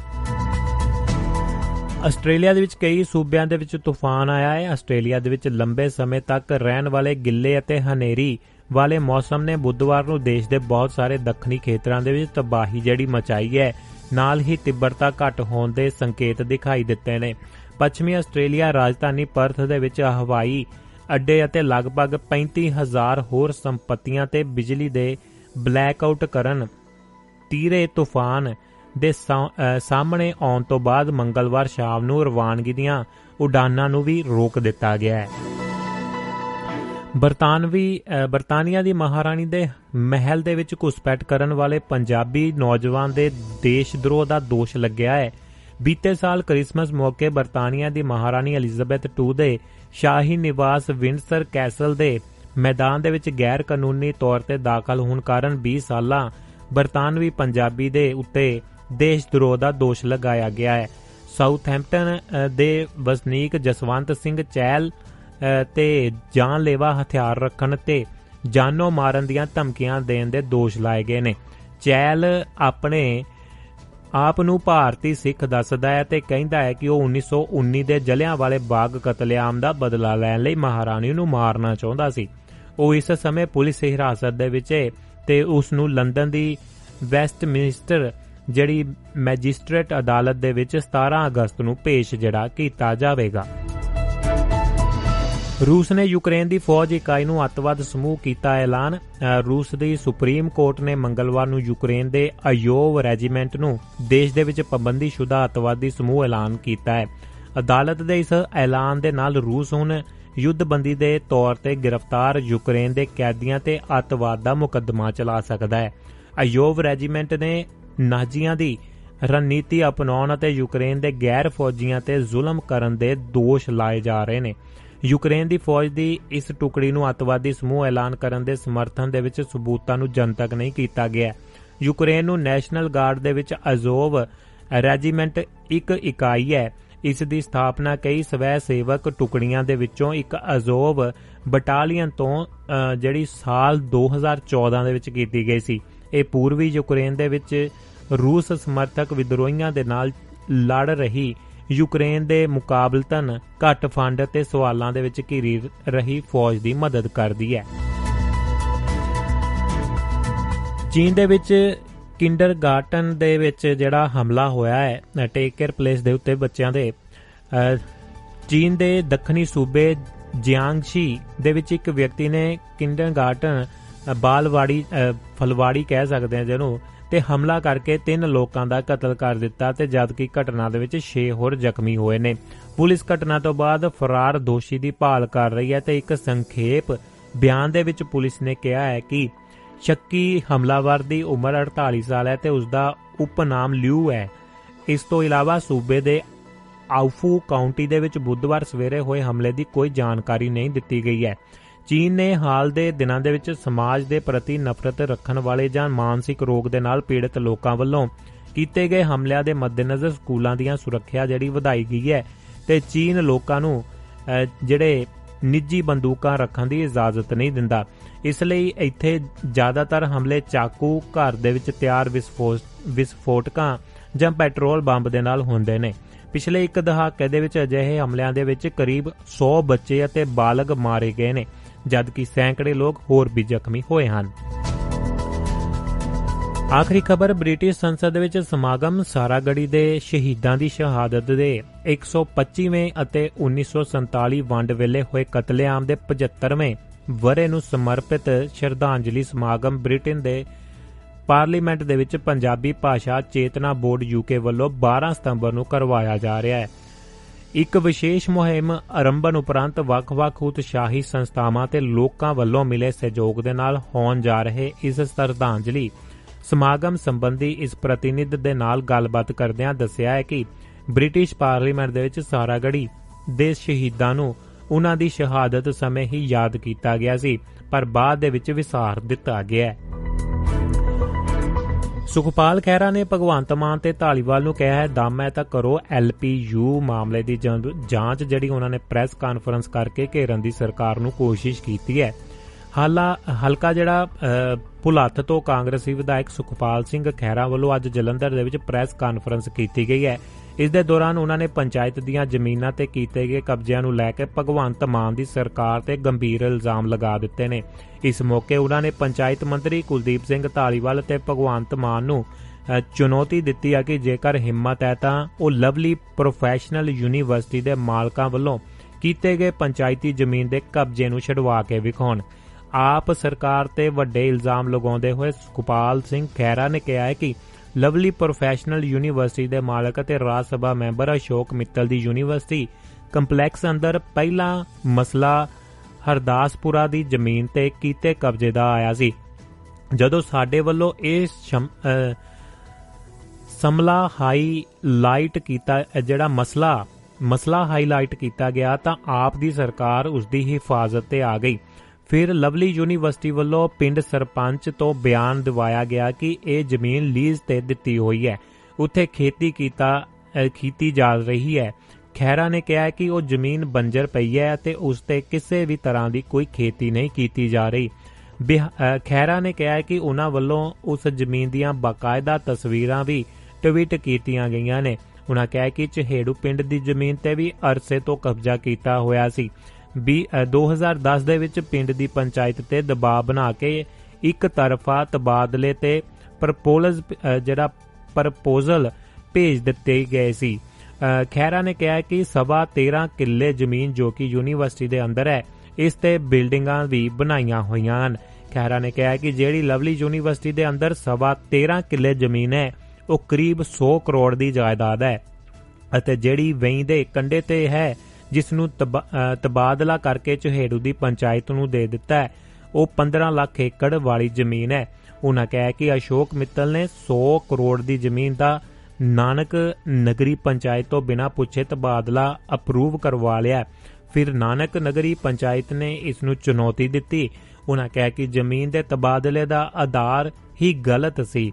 ਉਹਨਾਂ ਕਿਹਾ ਕਿ ਜਿਹੜੀ ਸਵਾ 13 ਏਕੜ ਜ਼ਮੀਨ ਦਾ ਤਬਾਦਲਾ ਜਿਹੜਾ ਆਪਣੇ ਹੱਕ ਦੇ ਵਿੱਚ ਇਹਨਾਂ ਨੇ ਲਿਆ ਹੋਇਆ ਹੈ ਇਸ ਬਾਰੇ ਮਤਾ ਪਾ ਕੇ ਇਹ ਦੱਸਿਆ ਹੈ ਕਿ ਤਿੰਨ ਸਾਈਡਾਂ ਤੇ ਲਵਲੀ ਯੂਨੀਵਰਸਿਟੀ ਲੱਗਦੀ ਹੈ। ਚੌਥੀ ਸਾਈਡ ਤੇ ਵੇਈ ਲੱਗਦੀ ਹੈ। ਇਸ ਕਰਕੇ ਕੋਈ ਰਾਹ ਨਹੀਂ ਹੈ ਤਾਂ ਇਸ ਜ਼ਮੀਨ ਦਾ ਤਬਾਦਲਾ ਕੀਤਾ ਜਾਵੇ। ਅਸੀਂ ਤੁਹਾਨੂੰ ਵੇਈ ਦੇ ਕੰਢੇ ਤੇ ਜ਼ਮੀਨ ਦੇ ਦੇਵਾਂਗੇ।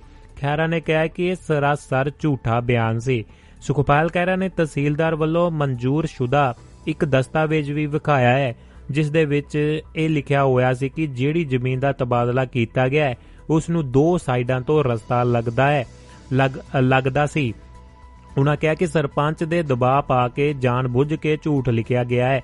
ਉਹਨਾਂ ਭਗਵੰਤ ਮਾਨ ਤੇ ਪੰਚਾਇਤ ਮੰਤਰੀ ਕੁਲਦੀਪ ਧਾਲੀਵਾਲ ਨੂੰ ਚੁਣੌਤੀ ਦਿੰਦੇ ਇਹ ਗੱਲ ਕਹਿ ਦਿੱਤੀ ਕਿ ਪੰਜਾਬ ਸਰਕਾਰ ਰਾਜ ਸਭਾ ਮੈਂਬਰ ਅਤੇ ਲਵਲੀ ਯੂਨੀਵਰਸਿਟੀ ਦੇ ਮਾਲਕ ਅਸ਼ੋਕ ਮਿੱਤਲ ਵੱਲੋਂ ਕੀਤੇ ਗਏ ਕਬਜ਼ੇ ਤੇ ਬਣਦੀ ਕਾਰਵਾਈ ਕਰਕੇ ਉਸ ਜ਼ਮੀਨ ਨੂੰ ਛਡਵਾ ਕੇ ਵਿਖਾਉਣ। ਜੀ ਦੋਸਤੋ ਇਸ ਸਨ ਅਖਬਾਰੀ ਖਬਰਾਂ ਤੇ ਕੁਝ ਰਿਪੋਰਟਾਂ ਤੇ ਖਹਿਰਾ ਸਾਹਿਬ ਦੀ ਪ੍ਰੈਸ ਕਾਨਫਰੰਸ ਤੇ ਦੋ ਲੋ ਦੋਸਤੋ ਹੁਣ ਚੱਲਦੇ ਹਾਂ ਆਪਾਂ ਅ, ਗੱਲਾਂ ਬਾਤਾਂ ਕਰਾਂਗੇ ਇਤਿਹਾਸ ਦੇ ਪੰਨਿਆਂ ਦੀਆਂ। ਤੇ ਸਰਮਾਏ ਦੀ ਬਾਤ ਪਾਉਂਦੇ ਆ ਤੁਹਾਡੇ ਨਾਲ ਸਭ ਤੋਂ ਪਹਿਲਾਂ ਅ, ਜਿਹੜੀ ਹੈ ਉਸ ਤੋਂ ਪਹਿਲਾਂ ਇੱਕ ਛੋਟਾ ਜਿਹਾ ਬ੍ਰੇਕ। ਬ੍ਰੇਕ ਤੋਂ ਬਾਅਦ ਅਗਲੀਆਂ ਗੱਲਾਂ ਬਾਤਾਂ ਵੱਲ ਚੱਲਦੇ ਹਾਂ। ਸਟੂਡੀਓ ਦਾ ਨੰਬਰ +358 44976 1962 ਹੈ ਜੀ।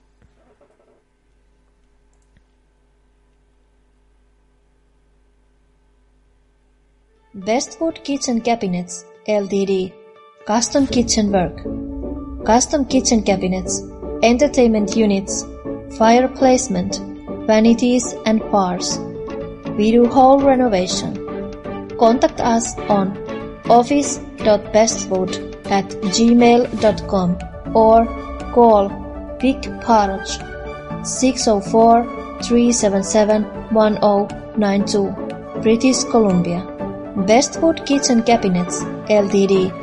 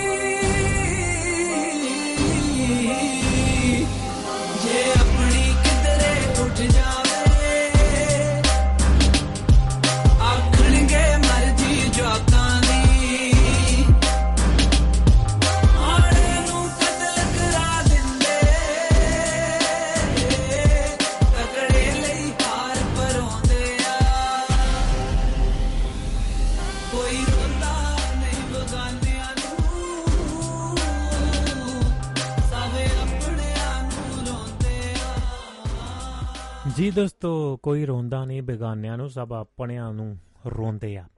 ਤੇ ਸਾਨੂੰ ਇਸ ਪ੍ਰੋਗਰਾਮ ਨੂੰ ਸਪੋਰਟ ਕਰ ਰਹੇ ਨੇ ਦੁਆਬਾ ਰੇਡੀਓ ਦੀ ਪੂਰੀ ਟੀਮ ਨੂੰ ਤੇ ਪੂਰੇ ਅਹ, ਮੰਚ ਨੂੰ ਸਪੋਰਟ ਕਰ ਰਹੇ ਨੇ ਦੋਸਤ। ਅਹ, ਸ- ਸੁਮੀਤ ਜੋਹਲ ਜੀ ਬਲਵੀਰ ਸਿੰਘ ਸੈਣੀ ਸਾਹਿਬ ਸਕੰਦਰ ਸਿੰਘ ਔਜਲਾ ਸੁਰਿੰਦਰ ਕੌਰ ਮਾਹਲ ਜੀ ਹਰਵਿੰਦਰ ਜੋਹਲ ਭੈਣ ਜੀ ਨਾਰ ਸਿੰਘ ਸੋਹੀ ਸਾਹਿਬ ਤੇ ਯਾਦਵਿੰਦਰ ਵਿਦੇਸ਼ਾ ਜੀ ਦਾ ਧੰਨਵਾਦ ਹੈ ਜੀ। ਤੇ ਦੋਸਤੋ ਤੁਸੀਂ ਵੀ ਸਪੋਰਟ ਕਰ ਸਕਦੇ ਹੋ duabarradio.com ਵੈਬਸਾਈਟ ਦੇ ਉੱਤੇ ਜਾ ਕੇ ਸਬਸਕ੍ਰਾਈਬ ਕਰ ਸਕਦੇ ਹੋ ਸਬਸਕ੍ਰਿਪਸ਼ਨ ਲੈ ਸਕਦੇ ਹੋ ਜੀ। ਤੇ ਸਰਦਾਰ ਅ, ਗੁਰਮੀਤ ਸਿੰਘ ਜੀ ਕੈਲੀਫੋਰਨੀਆ ਤੋਂ ਜੁੜੇ ਹੋਏ ਨੇ। ਸਤਿ ਸ਼੍ਰੀ ਅਕਾਲ। ਭੇਜੀ ਹੈ ਜੀ ਆਸ਼ੀਰਵਾਦ ਭੇਜ ਰਹੇ ਨੇ। ਜੀਆਂ ਨੂੰ ਨਿੱਘਾ ਸਵਾਗਤ ਹੈ। ਹਰਵਿੰਦਰ ਚੌਲ ਭੈਣ ਜੀ ਸਤਿ ਸ਼੍ਰੀ ਅਕਾਲ ਭੇਜ ਰਹੇ ਨੇ। ਸਰੋਤਾ ਪਰਿਵਾਰ ਨੂੰ ਜੀ ਤੇ ਨਾਲ ਦੀ ਨਾਲ ਆਸ਼ੀਰਵਾਦ ਦੇ ਰਹੇ ਨੇ। ਅ, ਮੈਨੂੰ ਜੀ ਤੇ ਖੁਸ਼ਪਾਲ ਸਿੰਘ ਮਹਿਤਾ ਜੀ ਸਤਿ ਸ਼੍ਰੀ ਅਕਾਲ ਕਹਿ ਰਹੇ ਨੇ। ਭੁਪਿੰਦਰ ਜੀ ਅ, ਤੇ ਸਾਰੇ ਹੀ ਦੁਆਬਾ ਰੇਡੀਓ ਸਰੋਤਿਆਂ ਨੂੰ ਪਿਆਰ ਭਰੀ ਤੇ ਨਿੱਗੀ ਸਤਿ ਸ਼੍ਰੀ ਅਕਾਲ। ਇਟਲੀ ਦੀ ਧਰਤੀ ਤੋਂ। ਤੇ ਇਸੇ ਤਰ੍ਹਾਂ ਅ, ਜਗਵੰਤ ਖੇੜਾ ਜੀ ਜੁੜੇ ਹੋਏ ਨੇ ਜੀ। ਸਤਿ ਸ਼੍ਰੀ ਅਕਾਲ ਭੇਜੀ ਹੈ।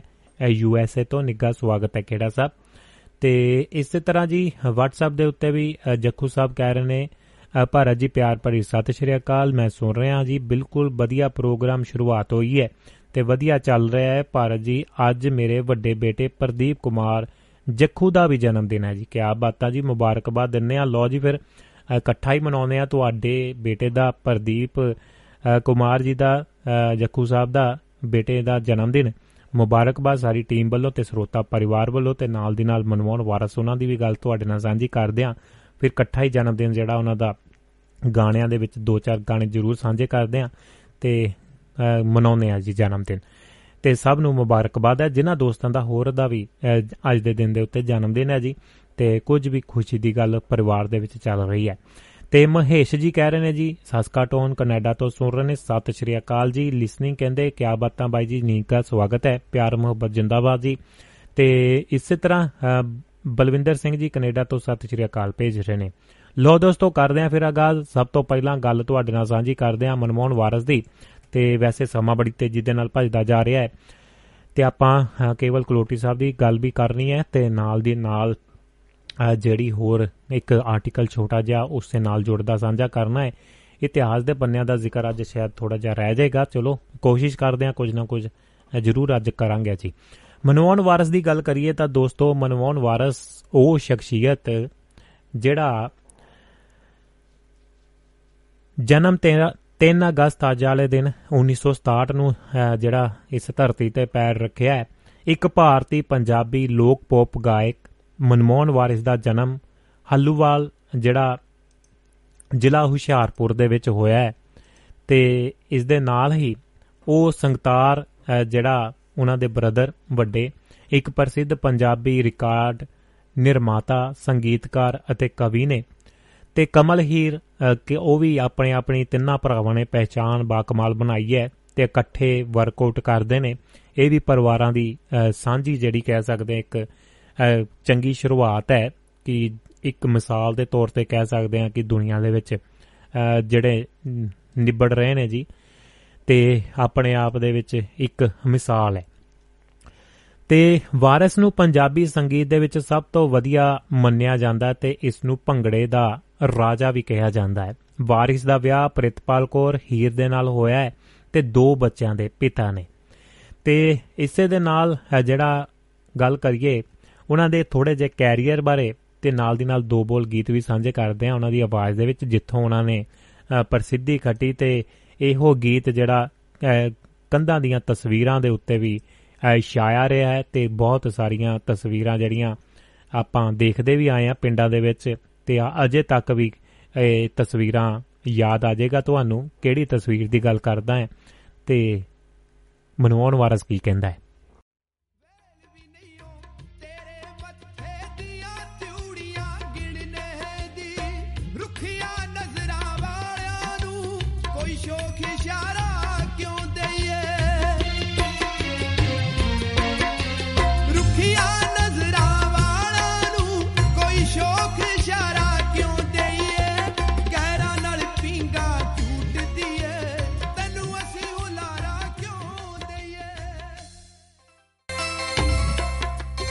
ਜੀ ਦੋਸਤੋ ਕਿਤੇ ਕੱਲੀ ਬਹਿ ਕੇ ਸੋਚੀ ਨਹੀਂ ਅਸੀਂ ਕੀ ਨਹੀਂ ਕੀਤਾ ਤੇਰੇ ਲਈ? ਤੇ ਇਹ ਬਹੁਤ ਸਾਰੇ ਪ੍ਰਸਿੱਧ ਗੀਤਾਂ ਦੇ ਵਿੱਚੋਂ ਇਹ ਵੀ ਇੱਕ ਅਸੀਂ ਹੁਲਾਰਾ ਕਿਉਂ ਦਈਏ ਮਨੋਹਰ ਵਾਰਿਸ ਦਾ ਜਿਹੜਾ ਜਨਮ 3 ਅਗਸਤ ਜਿਵੇਂ ਪਹਿਲਾਂ ਤੁਹਾਡੇ ਨਾਲ ਸਾਂਝਾ ਕੀਤਾ ਹੈ ਹੱਲੂਵਾਲ ਪਿੰਡ ਦੇ ਵਿੱਚ ਹੋਇਆ ਹੈ। ਤੇ ਉਸ ਨੇ ਉਸਤਾਦ ਜਸਵੰਤ ਭਵਰਾ ਹੁਣਾਂ ਤੋਂ ਬਹੁਤ ਛੋਟੀ ਉਮਰ ਦੇ ਵਿੱਚ ਸੰਗੀਤ ਦਾ ਜਿਹੜਾ ਅਹ, ਸਿੱਖਣਾ ਸ਼ੁਰੂ ਕਰ ਦਿੱਤਾ ਸੀ। ਉਸਨੇ 11 ਸਾਲ ਦੀ ਉਮਰ ਦੇ ਵਿੱਚ ਹੀ ਜਿਹੜਾ ਆਪਣੇ ਰਸਮੀ ਸੰਗੀਤ ਦੀ ਸਿਖਲਾਈ ਸ਼ੁਰੂ ਕੀਤੀ। ਸੰਗੀਤ ਅਧਿਆਮ, ਅਧਿਆਪਕ ਉਸਨੇ ਆਪਣੇ ਛੋਟੇ ਭਰਾ ਸੰਗੀਤ ਸੰਗਤਾਰ ਜਿਹੜਾ ਤੇ ਕਮਲ ਹੀਰ ਨੂੰ ਸਿਖਾਇਆ। ਇਸ ਲਈ ਤਿੰਨੇ ਭਰਾ ਬਹੁਤ ਛੋਟੀ ਉਮਰ ਦੇ ਵਿੱਚ ਸੰਗੀਤ ਦੇ ਵਿੱਚ ਗੰਭੀਰ ਰੂਪ ਦੇ ਵਿੱਚ ਸ਼ਾਮਲ ਹੋ ਗਏ। ਉਹਨਾਂ ਨੇ ਪੰਜਾਬ ਯੂਨੀਵਰਸਿਟੀ ਤੋਂ ਸੰਗੀਤ ਦੀ ਡਿਗਰੀ ਹਾਸਲ ਕੀਤੀ। ਛੇਤੀ ਹੀ ਉਸ ਦਾ ਪਰਿਵਾਰ 1990 ਦੇ ਵਿੱਚ ਕੈਨੇਡਾ ਚਲਿਆ ਗਿਆ ਜਿੱਥੇ 1993 ਦੇ ਵਿੱਚ ਉਸਨੇ ਆਪਣੀ ਪਹਿਲੀ ਐਲਬਮ ਰਿਲੀਜ਼ ਕੀਤੀ ਸੀ ਗੈਰਾਂ ਨਾਲ ਪਿੰਗਾ ਝੂਟਦੀ ਏ। ਇਹ ਬਹੁਤ ਵੱਡਾ ਹਿੱਟ ਬਣ ਗਿਆ ਗੀਤ ਜਿਹੜਾ। ਵਾਰਿਸ ਆਪਣੀ ਸ਼ੁਰੂਆਤ ਦੇ ਬਾਅਦ ਬਹੁਤ ਵੱਡੀ ਹਿੱਟ ਐਲਬਮਾਂ ਅਹ, ਜਿਹੜੀਆਂ ਅਹ, ਦੇ ਨਾਲ ਇੱਕ ਬਹੁਤ ਵੱਡਾ ਤਾਰਾ ਬਣ ਗਿਆ। ਇਹਨਾਂ ਦੇ ਵਿੱਚ ਸੋਹਣਿਆਂ ਸੋਹਣਿਆਂ ਦੇ ਲਾਰੇ ਹੱਸਦੀ ਦੇ ਫੁੱਲ ਕਿਰਦੇ ਸੱਜਰੇ ਚਲੇ ਮੁਕਲਾਵੇ ਅ, ਤੇ ਗਲੀ ਗਲੀ ਦੇ ਵਿੱਚ ਹੋ ਕੇ ਸ਼ਾਮਲ ਨੇ 1998 ਦੇ ਵਿੱਚ ਮਨਮੋਹਨ ਵਾਰਿਸ ਨੇ ਗੀਤ ਕਿਤੇ ਕੱਲੀ ਬਹਿ ਕੇ ਸੋਚੀ ਨਹੀਂ ਨੂੰ ਰਿਲੀਜ਼ ਕੀਤਾ ਜਿਸ ਨੂੰ ਪੰਜਾਬੀ ਸੰਗੀਤ ਦੇ ਇਤਿਹਾਸ ਦੇ ਵਿੱਚ ਸਭ ਤੋਂ ਵੱਡਾ ਹਿੱਟ ਮੰਨਿਆ ਜਾਂਦਾ ਹੈ। ਵਾਰਿਸ ਨੇ ਜਲਦੀ ਹੀ ਟਿਪਸ ਸੰਗੀਤ ਦੇ ਨਾਲ ਹਸਤਾਖਰ ਕਰ ਦਿੱਤੇ। 2000 ਦੇ ਵਿੱਚ ਐਲਬਮ ਹੁਸਨ ਦਾ ਜਾਦੂ ਨੂੰ ਰਿਲੀਜ਼ ਕੀਤਾ ਗਿਆ।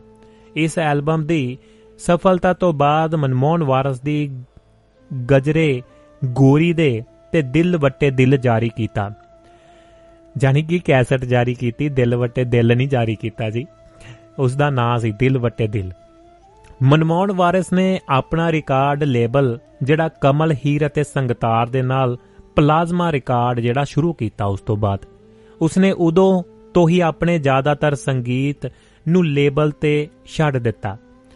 2004 ਦੇ ਵਿੱਚ ਵੋ- ਅ, ਵੋਰ ਵਾਰਿਸ ਜਿਹੜਾ ਨੇ ਪਲਾਜ਼ਾ ਰਿਕਾਰਡ ਤੇ ਨੱਚੀਏ ਮਜਾਜਨੇ ਨੂੰ ਜਾਰੀ ਕੀਤਾ।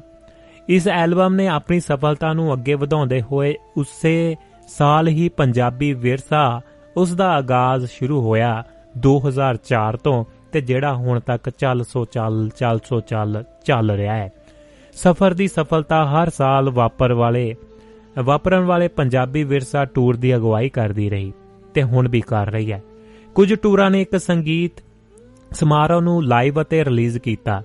2007 ਦੇ ਵਿੱਚ ਆਪਣੀ ਸਟੂਡੀਓ ਐਲਬਮਾਂ ਦਿਲ ਨੱਚਦਾ ਤੋਂ ਬਾਅਦ ਵਾਰਿਸ ਦੀ ਤਾਜ਼ਾ ਐਲਬਮ ਦਿਲ ਤੇ ਨਾਂ ਲਾਈ 16 ਜਨਵਰੀ 2010 ਨੂੰ ਕੈਨੇਡਾ, ਅਮਰੀਕਾ ਤੇ ਯੂਕੇ ਦੇ ਵਿੱਚ, ਕੈਨੇਡਾ ਦੇ ਵਿੱਚ ਰਿਲੀਜ਼ ਹੋਈ ਤੇ 23 ਜਨਵਰੀ 2010 ਨੂੰ ਭਾਰਤ ਦੇ ਵਿੱਚ ਰਿਲੀਜ਼ ਕੀਤੀ ਗਈ।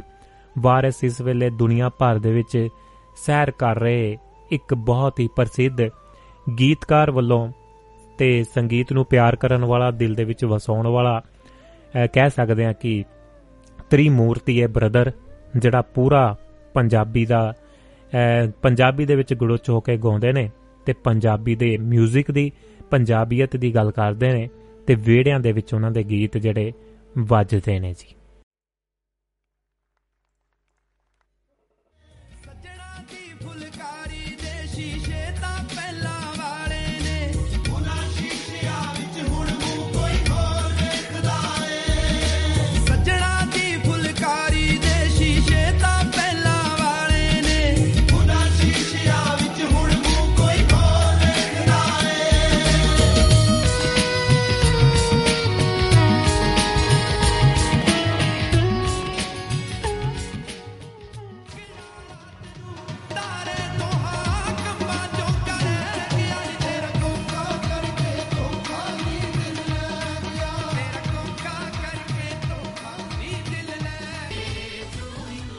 ਜੀ ਦੋਸਤੋ ਹੈਪੀ ਬਰਥਡੇ ਟੂ ਜੂ ਜਿਨ੍ਹਾਂ ਦਾ ਵੀ ਜਨਮ ਦਿਨ ਹੈ ਜੀ ਅੱਜ ਸਭ ਨੂੰ ਮੁਬਾਰਕਬਾਦ। ਤੇ ਦੋਸਤੋ ਲੋ ਹੁਣ ਪਾਉਂਦੇ ਆ ਜੀ ਬਾਤ ਅਗਲੇ ਪੰਨਿਆਂ ਦੀ।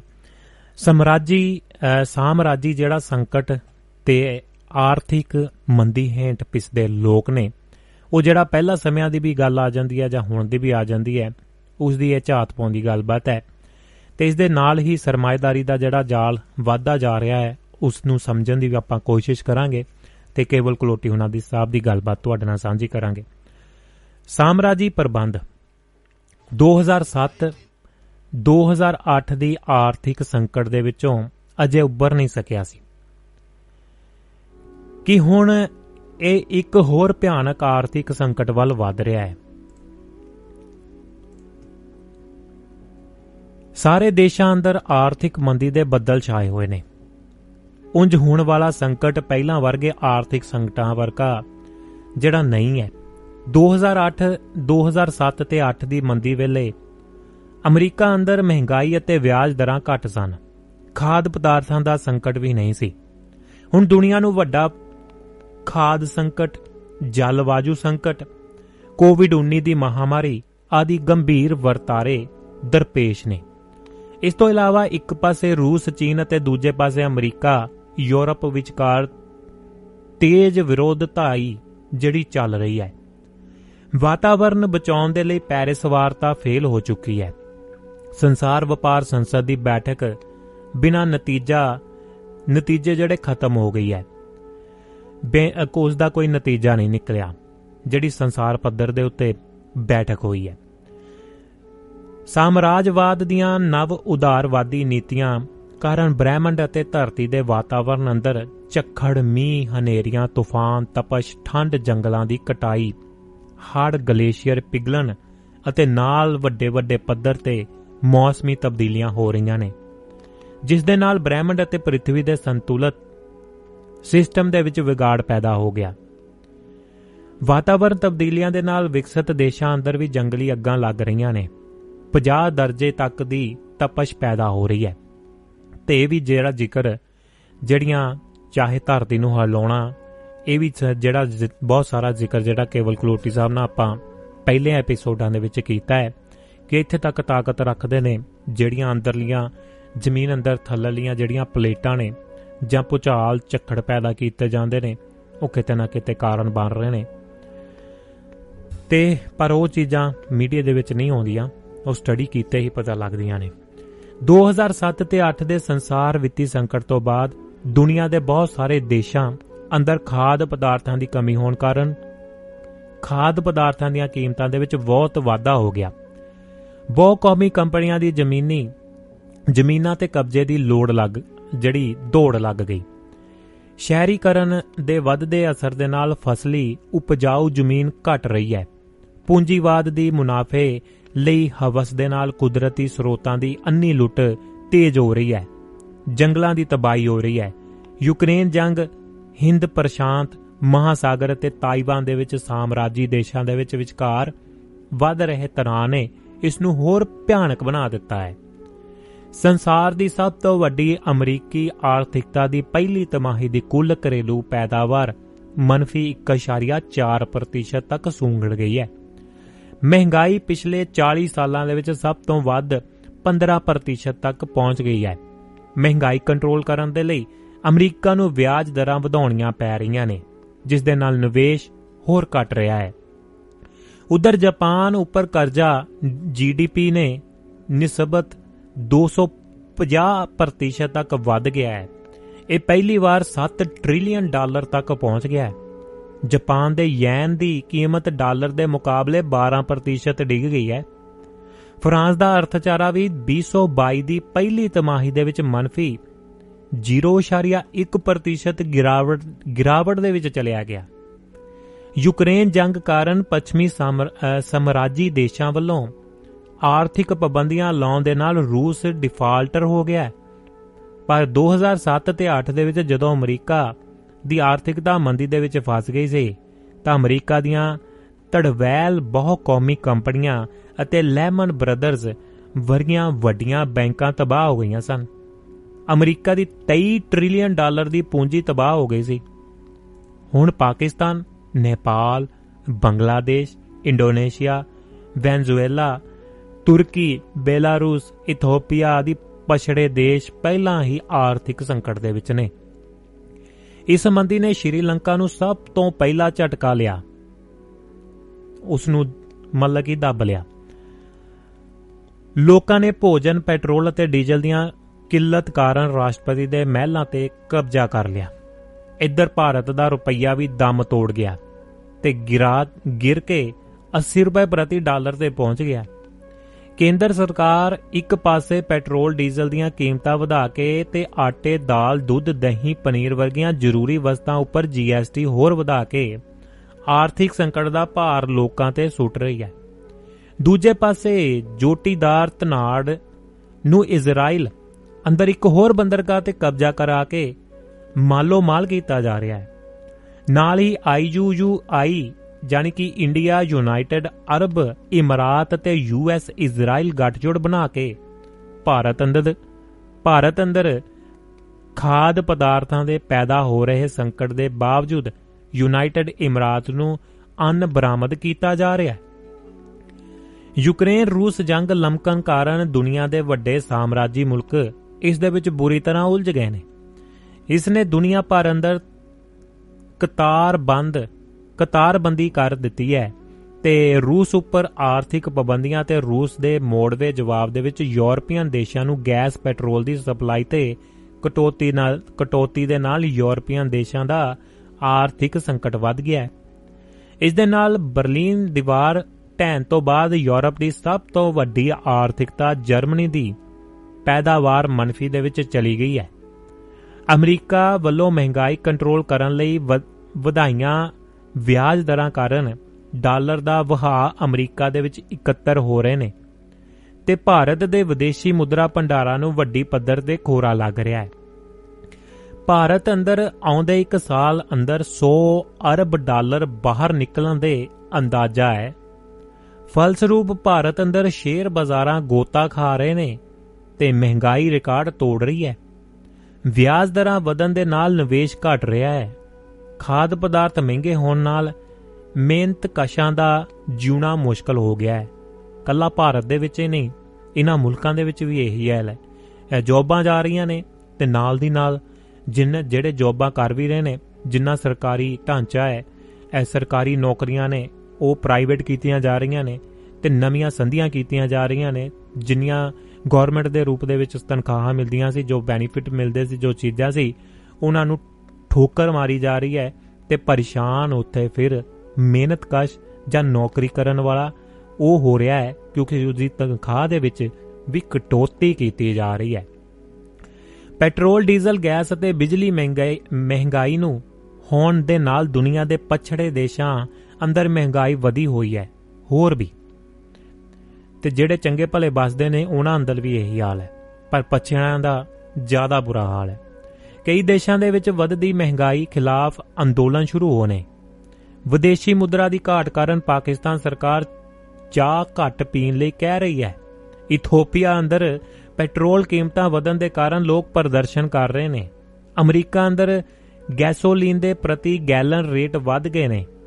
ਗਦ ਵੱਧ ਵੀ ਗਏ ਸਨ ਤੇ ਹੋਰ ਵੀ। ਹੁਣ ਮੱਧਕਾਲੀਨ ਚੋਣਾਂ ਦੇ ਸਨਮੁਖ ਰਾਸ਼ਟਰਪਤੀ ਜੋ ਬਾਈਡਨ ਤੇ ਰੇਟ ਘਟਾਉਣ ਦੇ ਲਈ ਦਬਾਅ ਵੀ ਪਾਇਆ ਗਿਆ। ਨਾਈਜੀਰੀਆ ਦੇ ਵਿੱਚ ਬਿਜਲੀ ਦੀ ਕਿੱਲਤ ਕਾਰਨ ਸੈਲੂਨਾ ਅੰਦਰ ਮੋਬਾਈਲ ਫੋਨ ਦੀ ਲਾਈਟ ਦੇ ਨਾਲ ਵਾਲ ਕੱਟਣੇ ਪੈ ਰਹੇ ਨੇ। ਹੰਗਰੀ ਨੇ ਕਾਰਾਂ ਵਿੱਚ ਪ੍ਰਤੀ ਦਿਨ 50 ਲੀਟਰ ਤੋਂ ਵੱਧ ਗੈਸ ਪਾਉਣ ਤੇ ਰੋਕ ਲਾ ਦਿੱਤੀ। ਘਾਨਾ ਦੇ ਵਿੱਚ ਮਹਿੰਗਾਈ ਵਿਰੋਧੀ ਪ੍ਰਦਰਸ਼ਨ ਠੱਲਣ ਦੇ ਲਈ ਹੰਝੂ ਗੈਸ ਵਰਤੀ ਜਾ ਰਹੀ। ਇਉਂ ਦੁਨੀਆ ਭਰ ਦੇ ਲੋਕਾਂ ਨੂੰ ਆਰਥਿਕ ਬੰਦੀ ਦੀਆਂ ਮੁਸ਼ਕਲਾਂ ਦਾ ਸਾਹਮਣਾ ਕਰਨਾ ਪੈ ਰਿਹਾ ਹੈ। ਪੂੰਜੀਵਾਦੀ ਸਾਮਰਾਜੀ ਪ੍ਰਬੰਧ ਲਗਾਤਾਰ ਏਕੀਕ੍ਰਿਤ ਬਣ ਰਿਹਾ ਹੈ। ਇਸ ਪ੍ਰਬੰਧ ਦੇ ਇੱਕ ਦੇਸ਼ ਦਾ ਘਟਨਾਕ੍ਰਮ ਸਮੁੱਚੇ ਪੂੰਜੀਵਾਦੀ ਪ੍ਰਬੰਧ ਨੂੰ ਪ੍ਰਭਾਵਿਤ ਕਰਦਾ ਹੈ। ਅੱਜ ਕੱਲ ਯੂਕਰੇਨ ਭਾਵੇਂ ਦੁਨੀਆ ਦਾ ਛੋਟਾ ਜਿਹਾ ਮੁਲਕ ਹੈ, ਪਰ ਉੱਥੇ ਲੱਗੀ ਜੰਗ ਦੁਨੀਆ ਤੇ ਅਸਰ ਪਾ ਰਹੀ ਹੈ। ਸੰਕਟ ਦੇ ਵਿੱਚ ਫਸੇ ਸੰਸਾਰ ਨੂੰ ਇੱਕ ਹੋਰ ਆਰਥਿਕ ਸੰਕਟ ਵੱਲ ਧੱਕ ਰਹੀ ਹੈ। UNOFAO ਅਤੇ ਸੰਸਾਰ ਸਿਹਤ ਸੰਸਥਾਵਾਂ ਪਹਿਲਾਂ ਹੀ ਜਲਵਾਯੂ ਤਬਦੀਲੀ ਦੇ ਨਾਲ ਅਣਕਿਆਸੀਆਂ ਸੁਨਾਮੀਆਂ ਹੜ੍ਹ ਸੋਕੇ ਅਤੇ ਬੇਮੌਸਮੇ ਮੀਂਹਾਂ ਕਾਰਨ ਖਾਦ ਸੰਕਟ ਬਾਰੇ ਚੇਤਾਵਨੀ ਦੇ ਰਹੀਆਂ ਸਨ। ਸਮੁੰਦਰ ਅੰਦਰ ਪਲਾਸਟਿਕ ਗੰਦਗੀ ਅਤੇ ਕੂੜਾ ਸੁੱਟਣ ਦੇ ਨਾਲ ਪ੍ਰਦੂਸ਼ਣ ਫੈਲ ਰਿਹਾ ਹੈ, ਜਿਸ ਦੇ ਨਾਲ ਵੱਡੇ ਪੱਧਰ ਤੇ ਮੱਛੀਆਂ ਮਰਨ ਦੇ ਨਾਲ ਭੋਜਨ ਸੰਕਟ ਵਧ ਰਿਹਾ ਹੈ। ਮੱਛੀਆਂ ਫੜਨ ਦੇ ਲਈ ਵੱਖ-ਵੱਖ ਦੇਸ਼ਾਂ ਵਿਚਕਾਰ ਤਣਾਅ ਵਧ ਰਿਹਾ ਹੈ। ਕੌਮਾਂਤਰੀ ਊਰਜਾ ਏਜੰਸੀ ਦਾ ਅਨੁਮਾਨ ਹੈ ਕਿ ਊਰਜਾ ਦੇ ਮੁੱਲ, ਮੂਲ ਵਧੇਰੇ ਹੋਣ ਕਾਰਨ ਮੁੱਲ ਵਧੇਰੇ ਹੋਣ ਕਾਰਨ ਏਸ਼ੀਆ, ਅਫਰੀਕਾ ਦੇ 9 ਕਰੋੜ ਲੋਕਾਂ ਨੂੰ ਬਿਜਲੀ ਨਹੀਂ ਮਿਲੇਗੀ। ਮਹਿੰਗਾਈ, ਊਰਜਾ ਤੇ ਖਾਦ ਪਦਾਰਥਾਂ ਦੀ ਘਾਟ ਨੂੰ ਨਜਿੱਠਣ ਦੇ ਲਈ ਅਰਬਾਂ ਰੁਪਏ ਦੀ ਜ਼ਰੂਰਤ ਹੈ, ਪਰ ਇਸ ਰਕਮ ਦੀ ਪੂਰਤੀ ਲਈ ਕੋਈ ਵੀ ਦੇਸ਼ ਤਿਆਰ ਨਹੀਂ। ਅੰਤ ਇਸ ਆਰਥਿਕ ਮੰਦੀ ਦੇ ਵਿੱਚੋਂ ਪੈਦਾ ਹੁੰਦੀਆਂ ਮੁਸ਼ਕਲਾਂ ਗਰੀਬੀ ਨੂੰ ਹੀ ਝੱਲਣੀਆਂ ਪੈਣਗੀਆਂ, ਗਰੀਬੀ ਨੂੰ ਹੀ ਝੱਲਣੀਆਂ ਪੈਣਗੀਆਂ। ਜੀ ਦੋਸਤੋ, ਇਹ ਸੀ ਜੀ ਗੱਲਬਾਤ ਸਮਰਾਜੀ ਸੰਕਟ ਅਤੇ ਆਰਥਿਕ ਮੰਦੀ ਹੇਠ ਪਿਸਦੇ ਲੋਕ ਮੋਹਨ ਸਿੰਘ ਜੀ ਦੀ ਕਲਮ ਦੇ ਵਿੱਚੋਂ।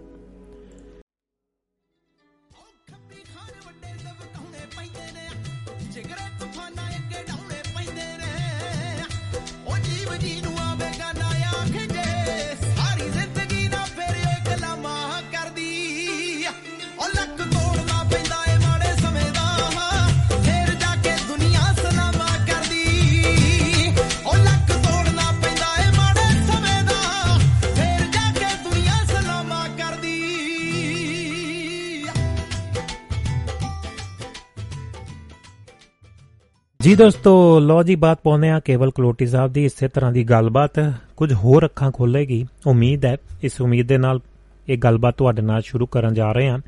ਕੇਵਲ ਕਲੋਟੀ ਸਾਹਿਬ ਦੀ ਗੱਲਬਾਤ ਜਿਹੜੀ ਪਿਛਲੇ ਸਮੇਂ ਦੇ ਵਿੱਚ ਉਹਨਾਂ ਦੇ ਨਾਲ ਲਾਈਵ ਪ੍ਰਸਾਰਿਤ ਕੀਤੀਆਂ ਗਈਆਂ ਨੇ। ਅ, ਕਿਉਂਕਿ ਨਵੇਂ ਪਰਿਵਾਰ ਦੇ ਵਿੱਚ ਆਪਣੇ ਨਵੇਂ ਸਰੋਤੇ ਨਾਲ ਜੁੜਦੇ ਨੇ ਨਵੇਂ ਦੋਸਤ ਜੁੜਦੇ ਨੇ ਪਰਿਵਾਰ ਦੇ ਵਿੱਚ ਵਾਧਾ ਹੋ ਰਿਹਾ ਹੈ। ਤੇ ਜਿਹੜੇ ਨਵੇਂ ਦੋਸਤ ਜੁੜੇ ਨੇ ਉਹਨਾਂ ਦੀ ਜਾਣਕਾਰੀ ਲਈ ਵੀ ਇਹ ਚੀਜ਼ਾਂ ਅ, ਜ਼ਰੂਰੀ ਸਮਝੀਆਂ ਜਾਂਦੀਆਂ ਨੇ ਕਿ ਬਾਰ-ਬਾਰ ਉਹੀ ਚੀਜ਼ ਆਉਂਦੀ ਹੈ ਪਰ ਆਪਾਂ ਇੱਕ ਚੀਜ਼ ਦੇ ਵਿੱਚ ਕਹਿ ਸਕਦੇ ਹਾਂ ਕਿ ਜਿਹੜੀ ਚੀਜ਼ ਅ, ਕੁਝ ਨਾ ਕੁਝ ਵਿੱਚੋਂ ਨਿਕਲ ਕੇ ਆਉਂਦੀ ਹੈ ਜਾਂ ਸਾਨੂੰ ਕੁਝ ਨਵੀਂ ਚੀਜ਼ ਸਿਖਾਉਂਦੀ ਹੈ ਜੋ ਹਾਲਾਤ ਕੱਲੇ ਇੰਡੀਆ ਦੇ ਨਹੀਂ ਕਹਿ ਸਕਦੇ ਆਪਾਂ ਇੱਥੇ ਬੈ ਕੇ ਇੰਡੀਆ ਦੀ ਨਹੀਂ ਗੱਲ ਕਰਦੇ। ਪੂਰੇ ਸੰਸਾਰ ਪੱਧਰ ਦੀ ਗੱਲ ਕਰ ਰਹੇ ਹਾਂ ਪੂਰੇ ਸੰਸਾਰ ਦੇ ਜਿਹੜੇ ਤੁਹਾਨੂੰ ਅੰਕੜੇ ਦਿੱਤੇ ਨੇ ਜੋ ਚੀਜ਼ਾਂ ਨੇ ਇਹ ਸਾਰਾ ਕੁਝ ਮੋਹਨ ਸਿੰਘ ਹੁਣਾਂ ਦੀ ਕਲਮ ਦੇ ਵਿੱਚੋਂ ਡਾਕਟਰ ਸਾਹਿਬ ਅ, ਬਾ ਕਮਾਲ ਉਹਨਾਂ ਨੇ ਜ਼ਿਕਰ ਕੀਤਾ ਹੈ। ਵੱਖਰੇ ਵੱਖਰੇ ਅੰਕੜਿਆਂ ਦੇ ਨਾਲ ਵੱਖਰੇ ਵੱਖਰੇ ਦੇਸ਼ਾਂ ਦੇ ਹਾਲਾਤ ਤੇ ਜੰਗਾਂ ਕਿਵੇਂ ਲੱਗਦੀਆਂ ਨੇ ਕਿਵੇਂ ਲਵਾਈਆਂ ਜਾਂਦੀਆਂ ਨੇ ਦੋਵੇਂ ਹੱਥੇ ਲੁੱਟਿਆ ਜਾਂਦਾ ਹੈ। ਅ, ਜੰਗਾਂ ਲਵਾਉਣ ਵਾਲੇ ਵੀ ਉਹੀ ਨੇ ਫੰਡਿੰਗ ਵੀ ਉਹੀ ਦੋਵੇਂ ਮੁਲਕਾਂ ਨੂੰ ਕਰਦੇ ਨੇ। ਪਹਿਲਾਂ ਤਾਂ ਯੂਕਰੇਨ ਤੇ ਰੂਸ ਦਾ ਅ, ਜਿਹੜਾ ਪੇਚਾ ਪਵਾ ਕੇ ਤਾਂ ਪੌੜੀ ਪਿੱਛੇ ਖਿੱਚ ਲਈ ਗਈ ਹੈ। ਤੇ ਹੁਣ ਜਿਹੜਾ ਤਾਈਵਾਨ ਤੇ ਚੀਨ ਦਾ ਮਸਲਾ ਜਿਹੜਾ ਉੱਠ ਰਿਹਾ ਹੈ ਜਾਂ ਜਿਹੜਾ ਸਪੈਸੀਫਿਕ ਜਿਹੜੇ ਸੀ ਨੇ ਪਾਣੀ ਜਿਹੜੇ ਪਾਣੀਆਂ ਦੇ ਰਾਸਤੇ ਨੇ ਵਾਟਰ ਜਿੱਥੋਂ ਸ਼ਿਪਿੰਗ ਹੁੰਦੀ ਹੈ ਜਾਂ ਮਾਲ ਇੱਧਰ ਉੱਧਰ ਲਿਜਾਏ ਜਾਂਦੇ ਨੇ ਜਾਂ ਅ, ਉਹਨਾਂ ਦੇ ਵਿੱਚ ਜਿੰਨਾ ਵੀ ਟਰਾਂਸਪੋਰਟ ਰੇਟ ਹੁੰਦੀ ਹੈ ਟਰਾਂਸਪੋਰਟ ਹੁੰਦੀ ਹੈ ਮਾਫ ਕਰਨਾ ਥੋੜਾ ਜਿਹਾ ਅੱਜ ਅੱਖਰ ਇੱਧਰ ਉੱਧਰ ਹੋ ਰਹੇ ਨੇ ਜੀ ਅ, ਤੇ ਮਾਫੀ ਚਾਹੁੰਦਾ ਆ ਤੇ ਦੋਸਤੋ ਉਸ ਦੇ ਕਾਰਨ ਅ, ਜਿਹੜੇ ਮਸਲੇ ਹੋਰ ਅੱਗੇ ਵੱਧਦੇ ਜਾ ਰਹੇ ਨੇ ਇਹ ਤੇ ਜਿਹੜੀ ਇੱਕ ਥੋੜੀ ਜੀ ਸ਼ਾਂਤੀ ਕਿਤੇ ਨਾ ਕਿਤੇ ਅ, ਦੁਨੀਆ ਭਰ ਦੇ ਵਿੱਚ ਆਈ ਸੀ ਪਰ ਇਹ ਲੋਕ ਸ਼ਾਂਤੀ ਜੇ ਹੋ ਗਈ ਤਾਂ ਸਾਰਾ ਕੁਝ ਹੋ ਗਿਆ। ਤਾਂ ਪੈਸਾ ਕਿੱਥੋਂ ਬਣੇਗਾ? ਪ੍ਰੋਬਲਮ ਤੇ ਇਹ ਹੈ। ਤੇ ਇਸ ਚੀਜ਼ਾਂ ਨੂੰ ਸਮਝਣ ਦੀ ਕੋਸ਼ਿਸ਼ ਕਰਾਂਗੇ। ਇਹ ਸਾਰੀਆਂ ਚੀਜ਼ਾਂ ਕਿੱਥੇ ਜੁੜੀਆਂ ਨੇ? ਚਾਹੇ ਕੋਵਿਡ ਆਇਆ ਹੋਰ ਚੀਜ਼ਾਂ ਆਈਆਂ ਅ, ਜਿਹੜੇ ਵਰਲਡ ਬੈਂਕ ਨੇ ਕਿਦਾਂ ਆਪਣੇ ਦਰਵਾਜ਼ੇ ਖੋਲ ਦਿੱਤੇ ਹੋਰ ਸਾਰੀਆਂ ਚੀਜ਼ਾਂ।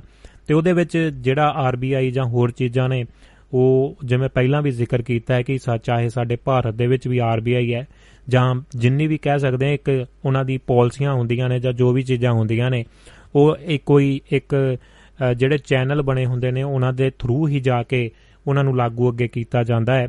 ਉਹ ਆਪਾਂ ਤਾਂ ਐਵੇਂ ਹੀ ਆਪ- ਆਪਣੀ ਜਾਤ ਦੇ ਨਾਲ ਪਾਤ ਦੇ ਨਾਲ ਜਾਂ ਆਪਣੇ ਧਰਮ ਦੇ ਨਾਲ ਜੋੜ ਕੇ ਉਹਨਾਂ ਲੋਕਾਂ ਨੂੰ ਨਾਲ ਜੋੜ ਕੇ ਬਹਿ ਜਾਂਦੇ ਆ ਪਰ ਕਿਤੇ ਨਾ ਕਿਤੇ ਉਹ ਅ, ਜੋੜ ਚੀਜ਼ਾਂ ਅ, ਹੁੰਦੀਆਂ ਨੇ। ਉਹ ਖਾਸ ਲੋਕ ਹੁੰਦੇ ਨੇ ਜਿਹੜੇ ਉਹਨਾਂ ਦੀਆਂ ਅ, ਲਈ ਵਰਕ ਕਰਦੇ ਨੇ ਉਹਨਾਂ ਦੀਆਂ ਸਪੈਸ਼ਲ ਯੂਨੀਵਰਸਿਟੀਆਂ ਉਹਨਾਂ ਦੇ ਵਿੱਚੋਂ ਪੜ੍ਹ ਕੇ ਪੂਰਾ ਐਨ ਟ੍ਰੇਨਡ ਕਰਕੇ ਟ੍ਰੇਨਿੰਗ ਕਰਕੇ ਜਿਵੇਂ ਕਿ ਇੱਕ ਫੌਜੀ ਨੂੰ ਟ੍ਰੇਨਿੰਗ ਕੀਤੀ ਜਾਂਦੀ ਹੈ ਅ, ਕਿਵੇਂ ਵਿਚਰਨਾ ਹੈ ਕਿਵੇਂ ਰਹਿਣਾ ਹੈ ਕਿਹੋ ਜਿਹੀ ਮਾਨਸਿਕਤਾ ਤੁਸੀਂ ਲੋਕਾਂ ਦੀ ਦੇਖਣੀ ਹੈ ਕਿਹੋ ਜਿਹੇ ਸਾਨੂੰ ਕੋ ਸਾਰਾ ਕੁਝ ਜਿਹੜਾ ਫਿਰ ਇਹ ਚੀਜ਼ਾਂ ਹੁੰਦੀਆਂ ਨੇ ਬਹੁਤ ਲੰਬਾ ਵਿਸ਼ਾ ਹੈ। ਤੇ ਆਪਾਂ ਕੇਵਲ ਕਲੋਟੀ ਸਾਹਿਬ ਦੀ ਗੱਲਬਾਤ ਸੁਣਦੇ ਹਾਂ।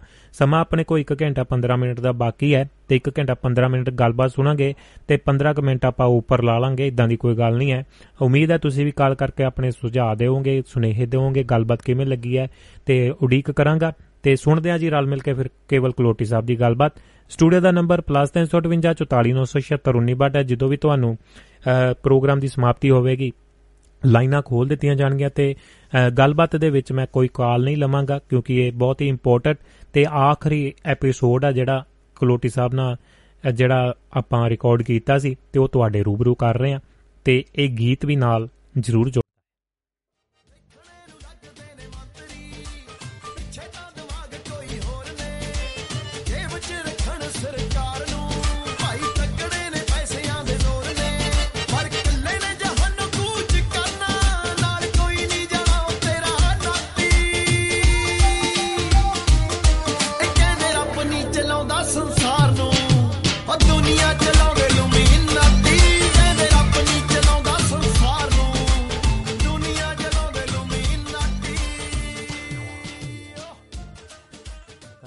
ਨਾਲ ਅਗਲੀ ਲੜੀ ਦੇ ਨਾਲ ਲੜੀ ਜੋੜਾਂਗੇ ਜੀ।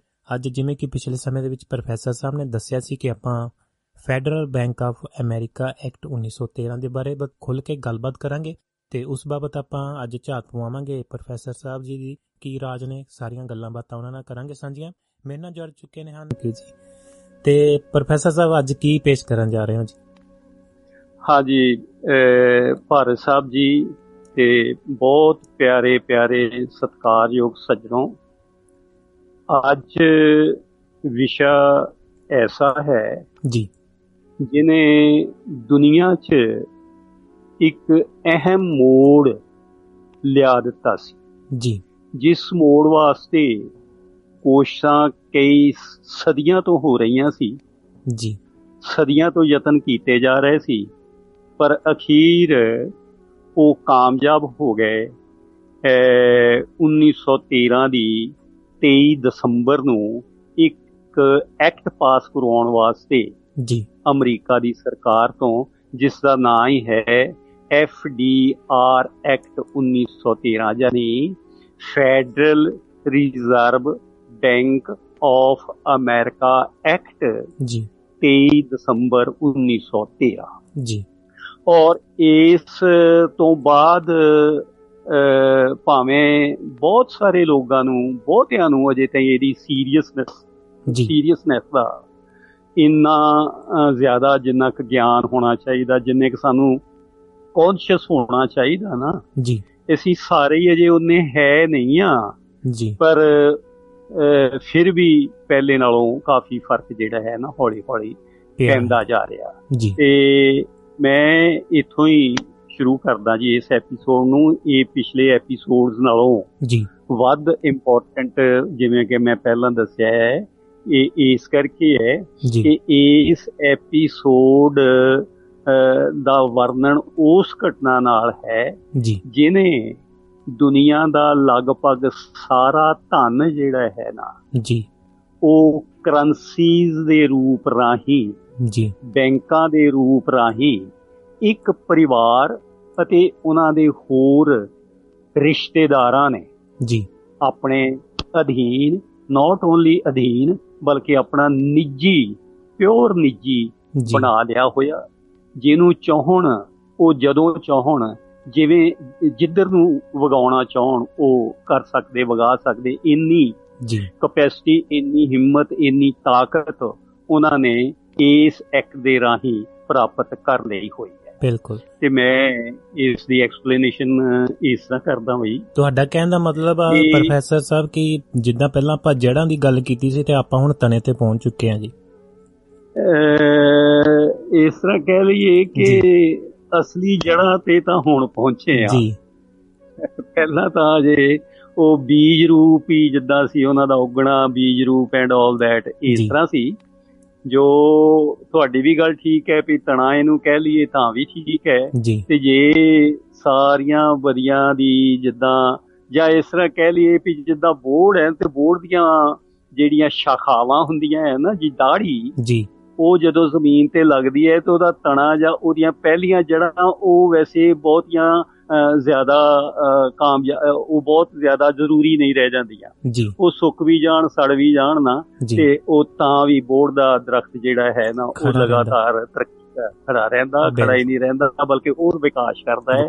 ਇਵੇਂ ਇਹ ਹੈ ਇਵੇਂ ਇਹ ਹੈ ਕਿ 1913 ਚ ਇੱਕ ਅਜੀਬ ਕਿਸਮ ਦੇ ਬੋਰਡ ਨੇ ਆਪਣੀਆਂ ਜਿਹੜੀਆਂ ਦਾੜੀਆਂ ਹੈ ਨਾ ਆਪਣੀਆਂ ਜੜਾਂ ਜਿਹੜੀਆਂ ਕਿ ਹਵਾ ਵਾਲੀਆਂ ਜੜਾਂ ਹੁੰਦੀਆਂ ਹੈ ਨਾ ਉਹਨਾਂ ਨੂੰ ਜ਼ਮੀਨ ਵਿੱਚ ਇੰਨੀ ਮਜ਼ਬੂਤੀ ਨਾਲ ਗੱਡ ਲਿਆ ਕਿ ਹੁਣ ਉਹ ਬੋਰਡ ਸਾਰੀ ਦੁਨੀਆ 'ਚ ਫੈਲਿਆ ਹੋਇਆ। ਜੀ।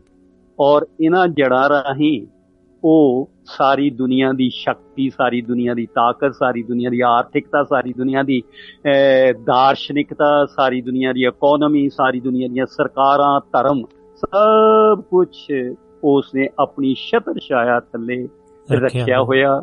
ਉਹਨਾਂ ਦੀ ਉਹਨਾਂ ਦੀ ਇੱਥੋਂ ਤੱਕ ਕਿ ਉਹਨਾਂ ਦੀ ਜੋ ਸ਼ਕਤੀ ਹੈ ਤਾਕਤ ਹੈ ਉਹ ਵੀ ਆਪਣੀਆਂ ਜੜਾਂ ਰਾਹੀਂ ਚੂਸ ਲਿਆ ਹੌਲੀ ਹੌਲੀ ਜੀ। ਹੌਲੀ ਹੌਲੀ ਨਹੀਂ ਜਿੰਨੀ ਕੁ ਉਹਨੂੰ ਜ਼ਰੂਰਤ ਹੈ। ਅੱਜ ਦਾ ਜਿਹੜੀਆਂ ਘਟਨਾਵਾਂ ਅੱਜ ਦੀਆਂ ਘਟਨਾਵਾਂ ਲੇਟੈਸਟ ਕਰੋਨਾ ਇਹ ਵੀ ਉਹਦਾ ਹਿੱਸਾ ਆ।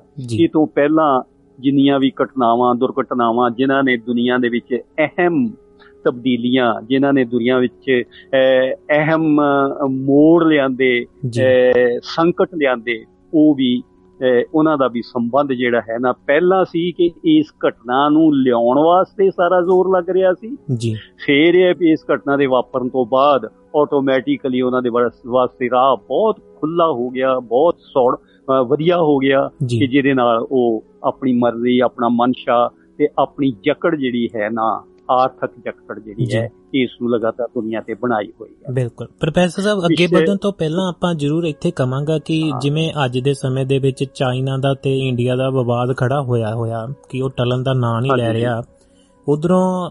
ਰਸ਼ੀਆ ਹੋ ਗਿਆ ਤੇ ਇਧਰੋਂ ਅਮਰੀਕਾ ਹੋ ਗਿਆ ਤੇ ਉਧਰੋਂ ਅੱਜ ਕੱਲ ਦੇ ਵਿੱਚ ਇੰਗਲੈਂਡ ਦੇ ਵੀ ਬਿਆਨ ਆਏ ਨੇ ਉਹ ਵੀ ਚਿੰਤਾ ਜਤਾ ਰਹੇ ਨੇ ਪਰ ਅਸਲ ਦੇ ਵਿੱਚ ਕਹਾਣੀ ਤੁਸੀਂ। ਕਿੱਦਾਂ ਦੇਖਦੇ ਹੋ ਇਹ ਸਾਰੇ ਸਿਸਟਮ ਨੂੰ ਦੇਖੋ ਜੀ ਮੈਨੂੰ ਬਹੁਤ ਕਲੀਅਰ ਇਸ ਕਰਕੇ ਹੈ ਜੀ। ਕਿ ਕਿਉਂਕਿ ਮੈਂ ਜਿਹੜੀ ਬਦੀ ਦੀ ਅਸਲੀ ਜੜ ਹੈ ਨਾ ਜੀ। ਇਹਨਾਂ ਸਾਰੀਆਂ ਲੜਾਈਆਂ ਦੀ ਅਸਲੀ ਜੜ ਜਿਹੜੀ ਹੈ ਨਾ ਉਹਦੇ ਬਾਰੇ ਵਿੱਚ ਪੜ੍ਹਾਈ ਕੀਤੀ ਹੈ ਮਿਹਨਤ ਕੀਤੀ ਹੈ ਲਿਖਿਆ ਹੈ ਪੜ੍ਹਿਆ ਹੈ ਖੋਜ। ਕੀਤੀ ਹੈ। ਇਸ ਕਰਕੇ ਮੈਨੂੰ ਕੋਈ ਨਾ ਬਹੁਤੇ ਭੁਲੇਖੇ ਨਹੀਂ ਰਹਿ ਗਏ ਹੋਏ। ਜੀ। ਸਾਰੀਆਂ ਘਟਨਾਵਾਂ ਤੇ ਦੁਰਘਟਨਾਵਾਂ ਦਾ ਮੁੱਖ ਅਰਥ ਹੈ ਜੀ। ਲੋਕਾਂ ਵਿੱਚ ਆਰਥਿਕ ਤੌਰ ਤੇ ਕਮਜ਼ੋਰੀ ਲਿਆਉਣੀ ਜੀ। ਔਰ ਜ਼ਿਹਨੀ ਤੌਰ ਤੇ ਕਮਜ਼ੋਰੀ ਲਿਆਉਣੀ ਇਥੋਂ ਤੱਕ ਕਿ ਜਿਸ ਵੀ ਢੰਗ ਨਾਲ ਲੋਕ ਸਾਹ ਸਤਹੀਣ ਹੋ ਸਕਦੇ ਆ ਜੀ। ਉਹ ਢੰਗ ਵਰਤਿਆ ਜਾਵੇ। ਉਹ। ਢੰਗਾਂ ਚੋਂ ਜਿਵੇਂ ਕਿ ਇਹ ਬਿਮਾਰੀ ਹੈ ਇਹ ਵੀ ਹੈ ਤੇ ਇਹ ਜਿਹੜੀਆਂ ਲੜਾਈਆਂ ਹੈ ਨਾ ਜੀ। ਜੀ। ਤੁਸੀਂ ਦੇਖ ਲਓ ਕਿ ਦੁਨੀਆ 'ਚ ਹੁਣ ਚੀਨ ਹੈ ਉਹਦੇ ਆਪਣੇ ਇਰਦ ਗਿਰਦ ਨਿੱਕੇ ਨਿੱਕੇ ਦੇਸ਼ਾਂ ਨਾਲ ਵੀ ਹਿੰਦੁਸਤਾਨ ਦੇ ਇਰਦ ਗਿਰਦ ਵੀ ਇੱਥੋਂ ਤੱਕ ਕਿ ਅਹ, ਯੂਰਪ ਜਿਹੜਾ ਕਿ ਹੈ ਵੀ ਸਾਰਾ ਨਿੱਕਾ ਜਿਹਾ ਹੀ ਮਹਾਦੀਪ ਹੈ। ਉਹਨਾਂ ਦੀ ਆਪਣੀ ਕਸ਼ਮਕਸ਼ ਜਿਹੜੀ ਹੈ ਨਾ ਕਿ ਕੀ ਇੰਗਲੈਂਡ ਨੇ ਇਸ ਯੂਰਪੀਅਨ ਯੂਨੀਅਨ 'ਚ ਰਹਿਣਾ ਜਾਂ ਨਹੀਂ ਰਹਿਣਾ ਉਹ ਚੱਲੀ ਹੋਈ ਹੈ। ਉਧਰੋਂ ਅਮਰੀਕਾ ਹੈ ਅਮਰੀਕਾ ਦੇ ਨਾਲ ਵੈਨਜ਼ੂਏਲਾ ਤੇ ਹੋਰ ਦੱਖਣੀ ਛੋਟੇ ਛੋਟੇ ਦੇਸ਼ ਜਿਹੜੇ ਹੈ ਨਾ ਉਹਨਾਂ ਦੇ ਸੰਬੰਧ ਵਿੱਚ ਕਾਫੀ ਜ਼ਿਆਦਾ ਬਦਅਮਨੀ ਬੇਚੈਨੀ ਜਿਹੜੀ ਹੈ ਨਾ ਫੈਲੀ ਹੋਈ ਹੈ। ਫਿਰ ਅਮਰੀਕਾ ਦੇ ਸੰਬੰਧ ਵਿੱਚ ਤਾਂ ਅੱਜ ਅਸੀਂ ਵਿਸ਼ੇਸ਼ ਤੌਰ ਤੇ ਗੱਲ ਕਰਨੀ ਹੈ। ਜਿਹੜਾ ਤੁਹਾਡਾ ਸਵਾਲ ਹੈ ਉਹਦਾ ਕਰੈਕਟ ਜਵਾਬ ਇਹ ਹੈ ਜੀ। ਕਿ ਜੇ ਅਸੀਂ ਮੈਥੇਮੈਟਿਕਲੀ ਕਹੀਏ ਨਾ ਕਿ। ਉੱਥੇ ਲੜਾਈ ਲੱਗੂ ਜਾਂ ਨਹੀਂ ਲੱਗੂ ਦੇਖੋ ਇਹ ਹੈ ਲੜਾਈ ਲੱਗ ਜਾਊਗੀ ਜੀ ਤਾਂ ਵੀ ਉਨਾ ਹੀ ਫ਼ਰਕ ਪੈਣਾ ਨਾ ਲੱਗੂਗੀ ਤਾਂ ਵੀ ਲੜਾਈ ਵਾਲੇ ਜਿਹੜੇ ਨਤੀਜੇ ਹੈ ਨਾ ਉਹ ਉਹਨਾਂ ਨੇ ਐ ਸਾਰੀ ਦੀ ਸਾਰੀ ਕਸ਼ਮਕਸ਼ ਚੋਂ 2020 ਚੋਂ ਕਰੋਨਾ ਚੋਂ ਔਰ ਇਸ ਕਸ਼ਮਕਸ਼ ਚੋਂ ਕੱਢ ਲੈਣੇ ਆ ਬਣਾ ਲੈਣੇ ਆ ਮਸਲਾ। ਹੈ ਆਰਥਿਕ ਮਸਲਾ ਹੈ ਦੋਨਾਂ ਮੁਲਕਾਂ ਨੂੰ ਲੜਾ ਪੜਾ ਕੇ ਮਸਲਾ ਹੈ। ਦੋਨਾਂ ਮੁਲਕਾਂ ਦੀ ਕਸ਼ਮਕਸ਼ ਚੋਂ ਆਰਥਿਕ ਗੁਲਾਮੀ ਕੱਢਣੀ। ਜੀ। ਜੇ ਇਹ ਤੱਤੀ ਲੜਾਈ ਲੱਗਦੀ ਹੈ ਤਾਂ ਵੀ ਠੀਕ ਹੈ। ਨਹੀਂ। ਤਾਂ ਤੱਤੀ ਲੜਾਈ ਵਾਲੇ ਜਿਹੜੇ ਹੈ ਨਾ ਜੀ ਕਰਮ ਜਾਂ ਉਹਨਾਂ ਦੇ ਨਤੀਜੇ ਉਹ ਤਾਂ ਉਹ ਕਰੋਨਾ ਨਾਲ ਵੀ ਕੱਢ ਰਹੇ ਆ। ਦੁਨੀਆ ਨੂੰ ਕਾਫੀ ਜ਼ਿਆਦਾ ਮਾਰ ਰਹੇ ਆ। ਖਾਸ ਤੌਰ ਤੇ ਬਜ਼ੁਰਗ ਪੀੜ੍ਹੀ ਨੂੰ ਖਤਮ ਕਰ ਰਹੇ ਆ ਇਹ ਬਿਮਾਰੀ ਜਿਹੜੀ ਹੈ ਜਿਹੜੀਆਂ ਐਕਚੁਅਲ ਬਿਮਾਰੀਆਂ ਹਨ ਨਾ ਇਨਸਾਨ ਨੂੰ ਜਿਸ ਤਰ੍ਹਾਂ ਕਿ ਕੈਂਸਰ ਹੈ ਟੀਬੀ ਹੈ ਇਹਦੇ ਨਾਲ ਰਲਦੀਆਂ ਮਿਲਦੀਆਂ ਉਹਨਾਂ। ਦੇ ਸਭ ਇਲਾਜ ਪਿੱਛੇ ਪੈ ਗਏ ਹੋਏ ਆ। ਜੀ। ਔਰ ਮਸਨੂਹੀ ਜਹੀ ਬਿਮਾਰੀ ਨੂੰ ਲਿਆ ਕੇ ਉਹਨਾਂ ਬਿਮਾਰੀਆਂ ਨੂੰ ਹੋਰ ਜ਼ਿਆਦਾ ਵਧਾ ਕੇ ਦੁਨੀਆ ਨੂੰ ਮਾਰਿਆ ਜਾ ਰਿਹਾ ਇਸ ਬਿਮਾਰੀ ਦੇ ਨਾਂ ਤੇ ਐਵੇਂ ਹੀ ਇਹ ਲੜਾਈ ਦੇ ਸੰਬੰਧ ਵਿੱਚ ਹੈ। ਕਿ ਲੜਾਈਆਂ ਅਸਥਿਰ ਕਰਨ ਵਾਸਤੇ ਹੁੰਦੀਆਂ। ਤੇ ਉਹ ਅਸਥਿਰਤਾ ਬਿਮਾਰੀ ਨਾਲ ਵੀ ਪਲੱਸ ਇਹ ਸਾਡੀ ਜਿਹੜੀ ਕਸ਼ਮਕਸ਼ ਪੈਦਾ ਕੀਤੀ ਹੋਈ ਹੈ। ਔਰ ਮਸਲਾ ਫਿਰ ਇੱਥੇ ਹੈ ਕਿ ਹਰ ਵਿਅਕਤੀ ਚੀਨ ਦਾ ਵੀ ਜੀ। ਔਰ ਸਾਡੇ ਇੰਡੀਆ ਦੇ ਵੀ ਹਰ ਵਿਅਕਤੀ ਵੈਸੇ ਚਾਹੁੰਦਾ ਹੈ ਕਿ ਸ਼ਾਂਤੀ ਰਵੇ ਸ਼ਾਂਤੀ ਨਾਲ ਅਸੀਂ ਰਹੀਏ ਸ਼ਾਂਤੀ ਨਾਲ ਅਸੀਂ ਜ਼ਿੰਦਗੀ ਬਿਤਾਈਏ ਤਰੱਕੀਆਂ ਕਰੀਏ। ਜੀ। ਪਰ ਜਿਨ੍ਹਾਂ ਨੂੰ ਇਸ ਸ਼ਾਂਤੀ ਤੋਂ ਖਤਰਾ ਹੈ ਜੀ। ਉਹ ਸ਼ਾਂਤੀ ਰਹਿਣ ਦੇਣਗੇ। ਜਿਨ੍ਹਾਂ ਦਾ ਧਨ ਇਸ ਬਦਮਨੀ ਨਾਲ ਪੈਦਾ ਹੁੰਦਾ ਤੇ ਵੱਧਦਾ ਹੈ ਉਹ ਜ਼ਰੂਰ ਇਸ ਨੂੰ ਵਧਾਉਣਗੇ ਮੇਰਾ ਖਿਆਲ ਹੈ ਕਿ ਮੈਂ ਆਪਣੇ ਵੱਲੋਂ ਤੁਹਾਨੂੰ ਉੱਤਰ ਦੇਣ ਦੀ ਕੋਸ਼ਿਸ਼ ਕੀਤੀ ਹੈ ਕਿ ਤੱਤੀ ਜਾਂ ਠੰਡੀ ਤੱਤੀ ਲੜਾਈ ਲੱਗਣ ਦਾ ਕੋਈ ਬਹੁਤਾ ਅਰਥ ਇਸ ਕਰਕੇ ਨਹੀਂ ਰਹਿ ਜਾਂਦਾ ਕਿ ਉਹ ਜਿਹੜੇ ਹਾਲਾਤ ਹੈ ਨਾ ਉਹ ਜਿਹੜੇ ਆਸ਼ੇ ਹੈ ਟੀਚੇ ਹੈ ਉਹ ਉਹਨਾਂ ਨੇ ਲਗਾਤਾਰ ਠੰਡੀ ਜੰਗ ਨਾਲ ਹੀ ਪ੍ਰਾਪਤ ਕਰਨੇ ਸ਼ੁਰੂ ਕਰ ਦਿੱਤੇ ਹੋਏ ਬਿਲਕੁਲ ਪ੍ਰੋਫੈਸਰ ਕਿਉਂਕਿ ਉਹ ਵੀ ਲੱਗ ਜਾਏਗੀ ਤੇ ਫਿਰ ਉਹਨਾਂ ਦੇ ਟੀਚੇ ਜਿਹੜੇ ਹੈ ਨਾ। ਉਹ ਪੂਰੇ ਹੋਣ 'ਚ ਹੋਰ ਜ਼ਿਆਦਾ ਤੇਜ਼ੀ ਬਿਲਕੁਲ ਆਏਗੀ। ਹਾਂ ਤੁਸੀਂ ਪ੍ਰੋਫੈਸਰ ਸਾਹਿਬ। ਜਿਵੇਂ ਮੈਂ ਆਪਣੇ ਪੁਆਇੰਟ ਆਫ View ਨਾਲ ਦੇਖਾਂ ਤਾਂ ਇਹ ਮੇਰਾ ਆਪਣਾ ਮੰਨਣਾ ਆ ਕਿ ਬਿਲਕੁਲ ਲੜਾਈ ਲੱਗੀ ਹੋਈ ਆ ਪਰ ਸਾਡਾ ਦੇਖਣ ਦਾ ਨਜ਼ਰੀਆ ਬਦਲ ਗਿਆ ਕਿਉਂਕਿ ਅਸੀਂ ਸਮਝਦੇ ਆ ਕਿ ਹਥਿਆਰਾਂ ਨਾਲ ਹੀ ਲੜਾਈ ਲੜੀ ਜਾਂਦੀ ਆ। ਹੁਣ ਇਸ ਸਮੇਂ। ਮਤਲਬ ਕਿ ਰੂਪ ਬਦਲ ਚੁੱਕਿਆ ਆ। ਹੁਣ ਚੀਨ ਦੇ ਜਿੰਨੇ ਟੈਰਿਫ ਲਾਉਂਦੇ ਨੇ ਉਹ ਵਧਾਉਂਦੇ ਨੇ ਅਮਰੀਕਾ ਉਹ ਝਿੜਕ ਮਾਰਦਾ ਤਾਂ ਉਹ ਕਹਿੰਦਾ ਤੂੰ ਵਧਾਏ ਨੇ ਤੇ ਮੈਂ ਵੀ ਵਧਾਵਾਂਗਾ ਹਨਾ? ਉਹ ਡਰਦਾ ਨਹੀਂ। ਤੇ ਉਹ ਇੰਡੀਆ ਦਾ ਵੀ ਕਹਿ ਲਓ ਕਿ ਉਹਨਾਂ ਨੇ ਇੰਨੇ ਵੈਬਸਾਈਟਾਂ ਲੈ ਲਓ ਜਾਂ ਐਪ ਲੈ ਲਓ ਜਾਂ ਜੋ ਵੀ ਦੂਰ ਸੰਚਾਰ ਵਾਲਾ ਕੰਮ ਆ ਉਹਨਾਂ ਦੇ ਉੱਤੇ ਰੋਕਾਂ ਲਾਈਆਂ ਨੇ ਉਹਨਾਂ ਤੇ ਵੀ ਟੈਰਿਫ ਲਾਏ ਨੇ। ਉਹ ਇੱਕ ਇਕਨੋਮਿਕ ਦੇ। ਤੌਰ ਦੇ ਉੱਤੇ ਦੇਖਿਆ ਜਾਵੇ ਤਾਂ ਜੰਗ ਜਾਰੀ ਹੈ ਜੀ ਬਹੁਤ ਸਮੇਂ ਦੀ ਪਰ ਅਸੀਂ ਸਿਰਫ ਹਾਂ, ਇਹੀ ਜੀ, ਸਮਝਦੇ ਹਾਂ ਕਿ ਹਥਿਆਰਾਂ ਨਾਲ ਜੰਗ ਲੜੀ ਜਾਂਦੀ ਹੈ ਠੀਕ ਹੈ ਤੁਸੀਂ ਬਿਲਕੁਲ ਠੀਕ ਬੁੱਝ ਲਿਆ। ਜਿਹਨੂੰ ਅਸੀਂ ਤੱਤੀ ਤੇ ਠੰਡੀ ਜੰਗ ਕਹਿੰਦੇ ਆ ਤੱਤੀ ਜੰਗ ਨਾਲੋਂ ਵੀ ਠੰਡੀ ਜੰਗ ਜਿਹੜੀ ਹੈ ਨਾ ਜੀ ਅੱਜ ਤੱਕ ਇਹ ਵਧੇਰੇ ਖਤਰਨਾਕ ਮੰਨੀ ਗਈ ਹੈ। ਮੈਂ ਆਪਣੇ ਪਿਛਲੀਆਂ ਗੱਲਾਂ ਬਾਤਾਂ 'ਚ ਇਹ ਇਸ਼ਾਰਾ ਦਿੱਤਾ ਹੋਏਗਾ ਕਿ ਰੂਸ ਔਰ ਅਮਰੀਕਾ ਦੇ ਦੋ ਗੁੱਟ ਬਣਾ ਕੇ ਜੀ। ਇਹਨਾਂ ਦੀ ਆਪਸ 'ਚ ਐਟਮੀ ਜੰਗ ਵੀ ਨਹੀਂ ਹੋਣ ਦਿੱਤੀ। ਵਰਲਡ ਵਾਰ 2 ਤੋਂ ਬਾਅਦ। ਜੀ। ਲੇਕਿਨ ਸ਼ਾਂਤੀ ਵੀ ਨਹੀਂ ਰਹਿਣ ਦਿੱਤੀ। ਬਿਲਕੁਲ। ਔਰ ਉਹਨਾਂ ਦਿਨਾਂ ਵਿੱਚ ਜਿੰਨਾ ਜਿੰਨਾ ਨਿਗਾਰ ਇਸ ਸ੍ਰਿਸ਼ਟੀ ਦਾ ਦੁਨੀਆ ਦਾ ਔਰ ਖਾਸ ਤੌਰ ਤੇ ਜਿੰਨੇ ਮਾਰੂ ਹਥਿਆਰ ਤੇ ਮਾਰੂ ਜ਼ਹਿਰਾਂ ਜੀ। ਉਹਨਾਂ ਦਿਨਾਂ 'ਚ ਪੈਦਾ ਹੋਈਆਂ ਹਨ ਨਾ ਉਸ ਤੋਂ ਬਾਅਦ ਤੇ ਸਿਰਫ ਉਹਨਾਂ ਦਾ ਇਸਤੇਮਾਲ ਹੀ ਅੱਗੇ ਆ ਰਿਹਾ। ਬਾਕੀ ਉਹ ਇਹੀ ਉਹਦੀ ਸਭ ਤੋਂ ਵੱਡੀ ਜਿਹੜੀ ਹੈ ਨਾ ਜੀ ਦੇਣ ਹੈ। ਤੁਸੀਂ ਬਿਲਕੁਲ ਠੀਕ ਕਿਹਾ। ਕਿ ਜੇ ਦੇਖਿਆ ਜਾਏ ਤਾਂ ਜੰਗ ਲੱਗੀ ਹੋਈ ਹੈ। ਦੋਨਾਂ ਪਾਸਿਓਂ ਲੋਕ ਮਰ ਰਹੇ ਆ। ਦੋਨਾਂ ਪਾਸਿਓਂ ਲਗਾਤਾਰ ਫੌਜਾਂ ਚੜ੍ਹਾਈ ਕਰ ਰਹੀਆਂ ਕਰ ਰਹੀਆਂ ਕਰ ਰਹੀਆਂ। ਇਹ ਜ਼ਰੂਰੀ ਨਹੀਂ ਹੈ ਕਿ ਉਹ ਲੜਨ ਤਾਂ ਹੀ ਲੜਾਈ ਹੈ। ਬਿਲਕੁਲ। ਉਹ ਫੌਜਾਂ ਦੇ ਚੜ੍ਹਾਈ ਕਰਨ ਦੇ ਜੋ ਸਿੱਟੇ ਜਾਂ ਲੜਨ ਦੇ ਜੋ ਸਿੱਟੇ ਨਿਕਲਦੇ ਜੀ। ਉਹ ਫੌਜਾਂ ਦੀਆਂ ਚੜ੍ਹਾਈਆਂ ਨਾਲ ਹੀ ਲਗਾਤਾਰ ਹੋ ਰਹੇ ਆ ਔਰ ਜਿੰਨੇ ਕੁ ਬੰਦੇ ਮਰੀ ਜਾ ਰਹੇ ਆ ਉਹਨਾਂ ਦੇ ਸੰਬੰਧ ਵਿੱਚ ਦੇਸ਼ ਦੀਆਂ ਅੰਦਰੂਨੀ ਬਹਿਸਾਂ ਜਿਹੜੀਆਂ ਹੋ ਰਹੀਆਂ ਜੀ। ਉਹ ਇੰਨੀਆਂ ਢਾਊ ਅਹ, ਤੇ ਪੈਸਿਮਿਸਟਿਕ ਹੈਗੀਆਂ ਕਿ। ਉਹੋ ਹੀ ਤੱਤੀ ਜੰਗ ਦੇ ਵੀ ਉਹੀ ਸਿੱਟੇ ਨਿਕਲਦੇ ਹੁੰਦੇ ਆ ਜਿਹੜੀ। ਕਿ ਇਸ ਢੰਗ ਨਾਲ ਇਹਨਾਂ ਝੜਪਾਂ ਦੇ ਨਿਕਲ ਰਹੇ ਤੁਸੀਂ ਬਿਲਕੁਲ ਠੀਕ ਕਿਹਾ ਔਰ ਮੇਰੀ ਗੱਲ ਨੂੰ ਐ ਸੌਖੇ ਲਫ਼ਜ਼ਾਂ ਵਿੱਚ ਤੁਸੀਂ ਹੋਰ ਵੀ ਜ਼ਿਆਦਾ ਥੈਂਕ ਯੂ ਜੀ। ਪੇਸ਼ ਕਰ ਦਿੱਤਾ। ਤੇ ਪ੍ਰੋਫੈਸਰ ਸਾਹਿਬ ਹੁਣ ਆਈਏ ਆਪਾਂ ਅਮਰੀਕਾ ਦੇ ਉੱਤੇ ਜੀ ਗੱਲਬਾਤ ਸ਼ੁਰੂ ਕਰਦੇ ਹਾਂ ਜੀ। ਦੇਖੋ ਦੋਸਤੋ ਮਿੱਤਰੋ ਜੀ। ਤੁਸੀਂ ਜਾਣਦੇ ਹੋ ਹੋਵੋਗੇ ਕਿ ਵਰਤਮਾਨ ਯੁੱਗ 20ਵੀਂ ਤੇ 21 ਸਦੀ ਦਾ ਸਦੀ ਦਾ ਕੁਝ ਹੋਰ ਤਰ੍ਹਾਂ ਦਾ ਜੀ। ਇਸ ਤੋਂ ਪਹਿਲਾਂ ਵੀ ਸਾਰੀ ਦੁਨੀਆ ਦੇ ਵਿੱਚ ਨਾ ਸ਼ਾਹੂਕਾਰਾ ਸਿਸਟਮ ਪ੍ਰਚਲਿਤ ਹੁੰਦਾ ਸੀ। ਔਰ ਸ਼ਾਹੂਕਾਰ ਜਿਹੜੇ ਹੈ ਨਾ ਜੀ ਆਮ ਤੌਰ ਤੇ ਉਹ ਲੋਕ ਹੁੰਦੇ ਸੀ ਜਿਹੜੇ ਪਿੰਡਾਂ ਦਾ ਸ਼ਹਿਰਾਂ ਦਾ ਇਲਾਕਿਆਂ ਦਾ ਇੱਥੋਂ ਤੱਕ ਕਿ ਰਾਜਾਂ ਜਿਸ ਤਰ੍ਹਾਂ ਸ਼ਾਹੂਕਾਰਾਂ ਦਾ ਅੱਗੇ ਦਰਜਾ ਹੈ ਨਾ ਜੀ ਉਸ ਢੰਗ ਨਾਲ ਉਹ ਸਾਰੇ ਦੇ ਸਾਰੇ ਦੇਸ਼ਾਂ ਦਾ ਜਿਹੜਾ ਧਨ ਵੀ ਹੈ ਨਾ ਉਹਦੇ ਤੇ ਕੰਟਰੋਲ ਕਰਦੇ ਹੁੰਦੇ ਸੀ। ਜੀ। ਔਰ ਵੱਡੀ ਗੱਲ ਕਿ ਹਰ ਸ਼ਾਹੂਕਾਰ ਈਵਨ ਜੇ ਪਿੰਡ ਦਾ ਸ਼ਾਹੂਕਾਰ ਹੈ ਨਾ ਤੇ ਉਹਦੀ ਇੱਛਾ ਇਹ ਹੁੰਦੀ ਸੀ ਕਿ ਪਿੰਡ 'ਚ ਜਿਹੜਾ ਸਭ ਤੋਂ ਵੱਡਾ ਲੱਠਮਾਰ ਹੈ ਬਦਮਾਸ਼ ਹੈ ਉਹਨੂੰ ਪਹਿਲਾਂ ਕਰਜ਼ਾਈ ਕੀਤਾ ਜਾਵੇ। ਜੀ। ਉਹਨੂੰ ਕਿਸੇ ਨਾ ਕਿਸੇ ਢੰਗ ਨਾਲ ਉਧਾਰ ਦਿੱਤਾ ਜਾਵੇ। ਉਧਾਰ ਦੇਣ ਤੋਂ ਬਾਅਦ ਉਹਨੂੰ ਕਰਜ਼ਾਈ ਕਰਕੇ ਜਦੋਂ ਦੇਖ ਲਿਆ ਵੀ ਉਹ ਕਰਜ਼ੇ ਤੋਂ ਮੁਕਤ ਨਹੀਂ ਹੋ ਸਕਦਾ ਤੇ ਫਿਰ ਉਹਨੂੰ ਆਪਣਾ ਬਦਮਾਸ਼ ਆਪਣਾ ਲੱਠਮਾਰ ਆਪਣਾ ਕਹਿ ਲਓ ਕਿ ਰੱਖਿਅਕ ਪਾਵਰ ਬਣਾ ਮਸਲ ਪਾਵਰ ਲਿਆ। ਜੀ ਜੀ।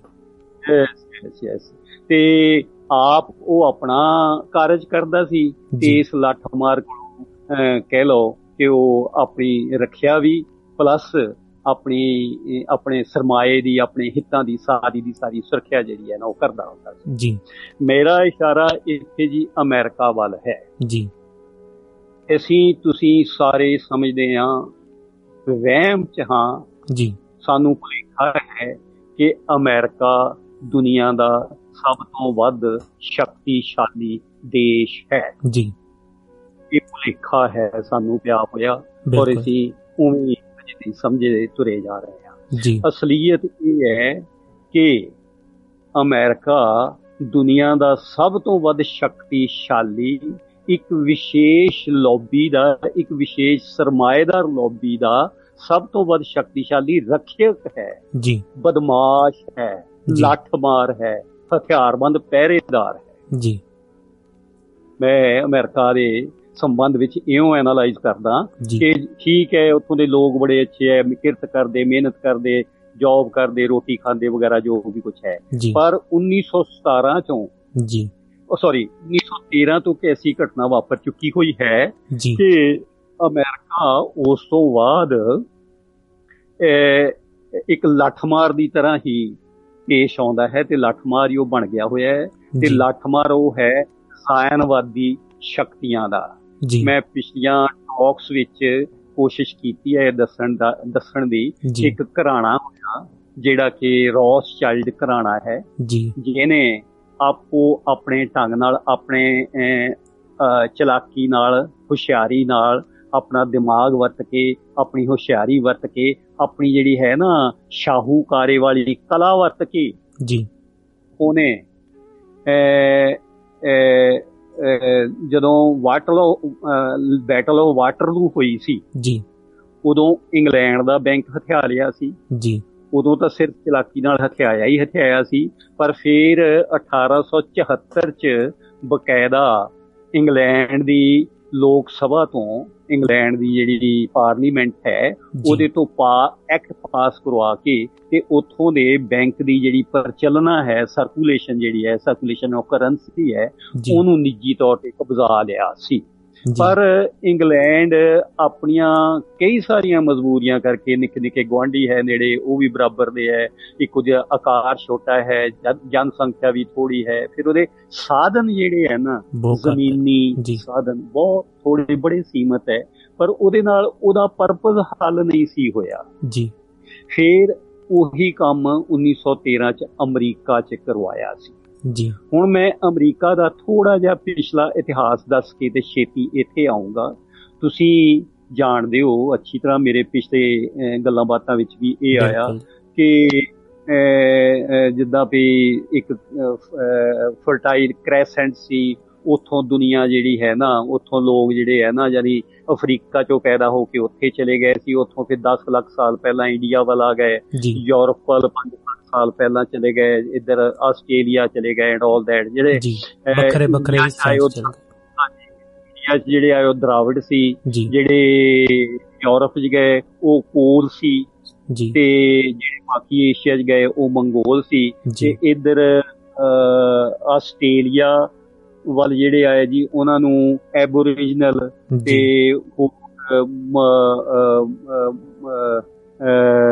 ਇਸ ਤਰ੍ਹਾਂ ਦੇ ਨਾਵਾਂ ਨਾਲ ਪੁਕਾਰਿਆ। ਜਾਂਦਾ। ਜੀ। ਇੱਥੇ ਦੱਸਣਾ ਚਾਹੁੰਦਾ ਕਿ ਕੁੱਲ 10 12 ਹਜ਼ਾਰ ਸਾਲ ਪਹਿਲਾਂ ਜੀ। ਇਹ ਇਨਸਾਨ ਜਿਹੜਾ ਹੈ ਉਸ ਨੇ ਅਮਰੀਕਾ ਦੀ ਧਰਤੀ ਤੇ ਪੈਰ ਰੱਖਿਆ।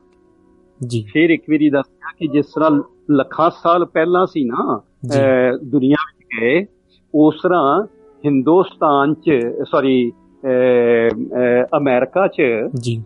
ਤੁਸੀਂ ਜਾਣਦੇ ਹੋ ਇੱਕ ਤੁਰ ਉੱਤਰ ਉੱਤਰ ਚ ਇੱਕ ਇਲਾਕਾ ਹੈ ਅਲਾਸਕਾ। ਅਲਾਸਕਾ ਜੀ। ਜਿੱਥੇ ਠੰਡ ਬਹੁਤ ਪੈਂਦੀ ਹੈ ਬਿਲਕੁਲ। ਯੈਸ ਯੈਸ ਅਲਾਸਕਾ ਦੇ ਰਾਹੀਂ ਅਲਾਸਕਾ ਅਜੇ ਵੀ ਅਮਰੀਕਾ ਦੀ ਬਸਤੀ ਹੈ ਜੀ। ਜੀ।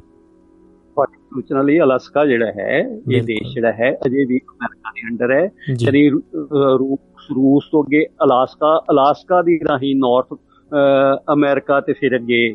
ਸਾਊਥ ਅਮਰੀਕਾ ਜਿਹੜਾ ਹੈ ਨਾ 12000 ਸਾਲ ਪਹਿਲਾਂ 10000 ਸਾਲ ਪਹਿਲਾਂ ਇਹ ਇਨਸਾਨ ਉੱਥੇ ਪਹੁੰਚਿਆ ਸੀ ਗਿਆ ਸੀ।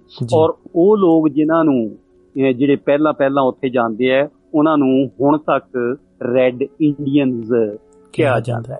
ਬਿਲਕੁਲ ਜੀ। ਇਸ ਤੋਂ ਬਾਅਦ ਤੁਸੀਂ ਜਾਣਦੇ ਹੀ ਹੋ ਕਿ ਦੁਨੀਆ ਦਾ ਇਤਿਹਾਸ ਜਿਸ ਤਰ੍ਹਾਂ ਕਿ ਅਮਰੀਕਾ ਰੈੱਡ ਇੰਡੀਅਨਸ ਨਾਲ ਜਿੰਨਾ ਕੁ ਉਹਨਾਂ ਦਾ ਉੱਥੇ ਗੁਜ਼ਾਰਾ ਸੀ ਉਹ ਚੱਲਦਾ ਰਿਹਾ। ਇੱਧਰ ਸਾਡੇ ਯੂਰਪ ਵੱਲ ਜਿਹੜੇ ਸ਼ਾਹੂਕਾਰਾ ਸਿਸਟਮ ਸੀ ਜਾਂ ਇਸ ਤਰ੍ਹਾਂ ਸੀ ਕਿ ਜਿਵੇਂ ਕਿ ਮੈਂ ਪਹਿਲਾਂ ਉਹ ਗੱਲ ਕਰ ਚੁੱਕਿਆ ਕਿ ਯਹੂਦੀਆਂ ਚੋਂ ਅਸ਼ਕਨਾਜ਼ੀ ਯਹੂਦੀ ਜਿਹੜੇ ਹੈ ਉਹ ਉਪਜਦੇ ਆ ਪੈਦਾ ਹੁੰਦੇ ਆ ਉਹਨਾਂ ਦਾ ਸ਼ਾਹੂਕਾਰਾ ਚੱਲਦਾ। ਹੌਲੀ ਹੌਲੀ ਕੀ ਹੈ ਕਿ ਦੁਨੀਆ ਦੀਆਂ ਬਾਕੀ ਬਸਤੀਆਂ ਜਿਸ ਤਰ੍ਹਾਂ ਕਿ ਇੰਡੀਆ ਵੀ ਹੈ ਤੇ ਅਮਰੀਕਾ ਵੀ ਹੈ ਉਹਨਾਂ ਤੱਕ ਸਮੁੰਦਰ ਰਾਹੀਂ ਪਹੁੰਚਣ ਦਾ ਉਪਰਾਲਾ ਜਿਹੜਾ ਹੈ ਨਾ ਉਹ ਕੀਤਾ ਜਾਂਦਾ ਕਿਉਂਕਿ ਅਮਰੀਕਾ 'ਚ ਅਲਾਸਕਾ ਰਾਹੀਂ ਜਾਣਾ ਪਹਿਲੇ ਪਹਿਲੇ ਲੋਕ ਚਲੇ ਗਏ। ਉਹ ਤਾਂ ਸਮੁੰਦਰ ਰਾਹੀਂ ਨਹੀਂ ਸੀ ਜਾ ਸਕੇ ਨਾ। ਨਾ ਉਦੋਂ ਇੰਨੇ ਸਾਧਨ ਸੀਗੇ। ਲੇਕਿਨ ਫਿਰ ਜਦੋਂ ਇਨਸਾਨ ਤਰੱਕੀ ਕਰਦਾ ਹੈ ਇਹਦੇ ਕੋਲ ਧਨ ਆਉਂਦਾ ਦੌਲਤ ਆਉਂਦੀ ਹੈ ਵਪਾਰ ਕਰਨ ਨੂੰ ਵਪਾਰ ਨੂੰ ਫੈਲਾਉਣ ਦਾ ਯਤਨ ਕਰਦਾ ਹੈ ਤੇ ਫਿਰ ਇਹਨਾਂ ਨੂੰ ਸਮੁੰਦਰ ਰਾਹੀਂ ਸਮੁੰਦਰ ਰਾਹੀਂ ਦੋ ਕੋਸ਼ਾਂ ਵੱਡੀਆਂ ਹੋਈਆਂ ਜੀ। ਇੱਕ ਕੋਲੰਬਸ ਰਾਹੀਂ ਤੇ ਇੱਕ ਬਾਸਕੋ ਡੀ ਗਾਮਾ ਰਾਹੀਂ। ਜੀ। ਕੋਲੰਬਸ ਤੁਰਿਆ ਤਾਂ ਸੀ ਮੰਨਿਆ ਜਾਂਦਾ ਵੀ ਕੋਲੰਬਸ 1900 ਚੌ- 1492 ਚ ਤੁਰਿਆ ਦਾ ਸੀ ਅਮਰੀਕਾ ਸੌਰੀ ਇੰਡੀਆ ਨੂੰ। ਇੰਡੀਆ ਨੂੰ, ਜੀ। ਪਰ ਲੱਭ ਲਿਆ ਸੀ ਉਸਨੇ ਅਮਰੀਕਾ ਨਾਰਥ ਅਮਰੀਕਾ ਪਰ ਉਹ ਮੰਨਿਆ ਕਿਉਂ ਨਹੀਂ ਆਪਣੇ ਕਲੋਟੀ ਸਾਹਿਬ? ਮੰਨਿਆ ਨਹੀਂ। ਕਹਿੰਦਾ ਮੈਨੇ ਇੰਡੀਆ ਨਹੀਂ ਰੱਖਣਾ ਨਾ ਇਹਦਾ। ਚਲੋ ਉਹ ਤਾਂ ਹੈ ਨਾ। ਉਹਨੂੰ ਜਦ ਭੇਜਿਆ ਇਸ ਮਕਸਦ ਵਾਸਤੇ ਸੀ ਜੀ। ਤੇ ਉਹ ਸਮਝਦਾ ਸੀ ਮੈਂ ਆਪਣੇ ਮਕਸਦ 'ਚ ਪੂਰਾ ਹੋਇਆ। ਜੀ। ਤੇ ਮਕਸਦ ਉਹਨੇ ਪੂਰਾ ਕਰ ਲਿਆ। ਉਹਨੂੰ ਜੇ ਇਸ ਤਰ੍ਹਾਂ ਹੀ ਉਹ ਅਮਰੀਕਾ ਨੂੰ ਵੀ ਇੰਡੀਆ ਹੀ ਸਮਝਦਾ ਸੀ ਤੇ ਕੋਈ ਅਮਰੀਕਾ ਤੇ ਅਮਰੀਕਾ ਹੀ ਰਹਿਣਾ ਤੇ ਇੰਡੀਆ ਇੰਡੀਆ ਹੀ ਰਹਿਣਾ ਹੈ।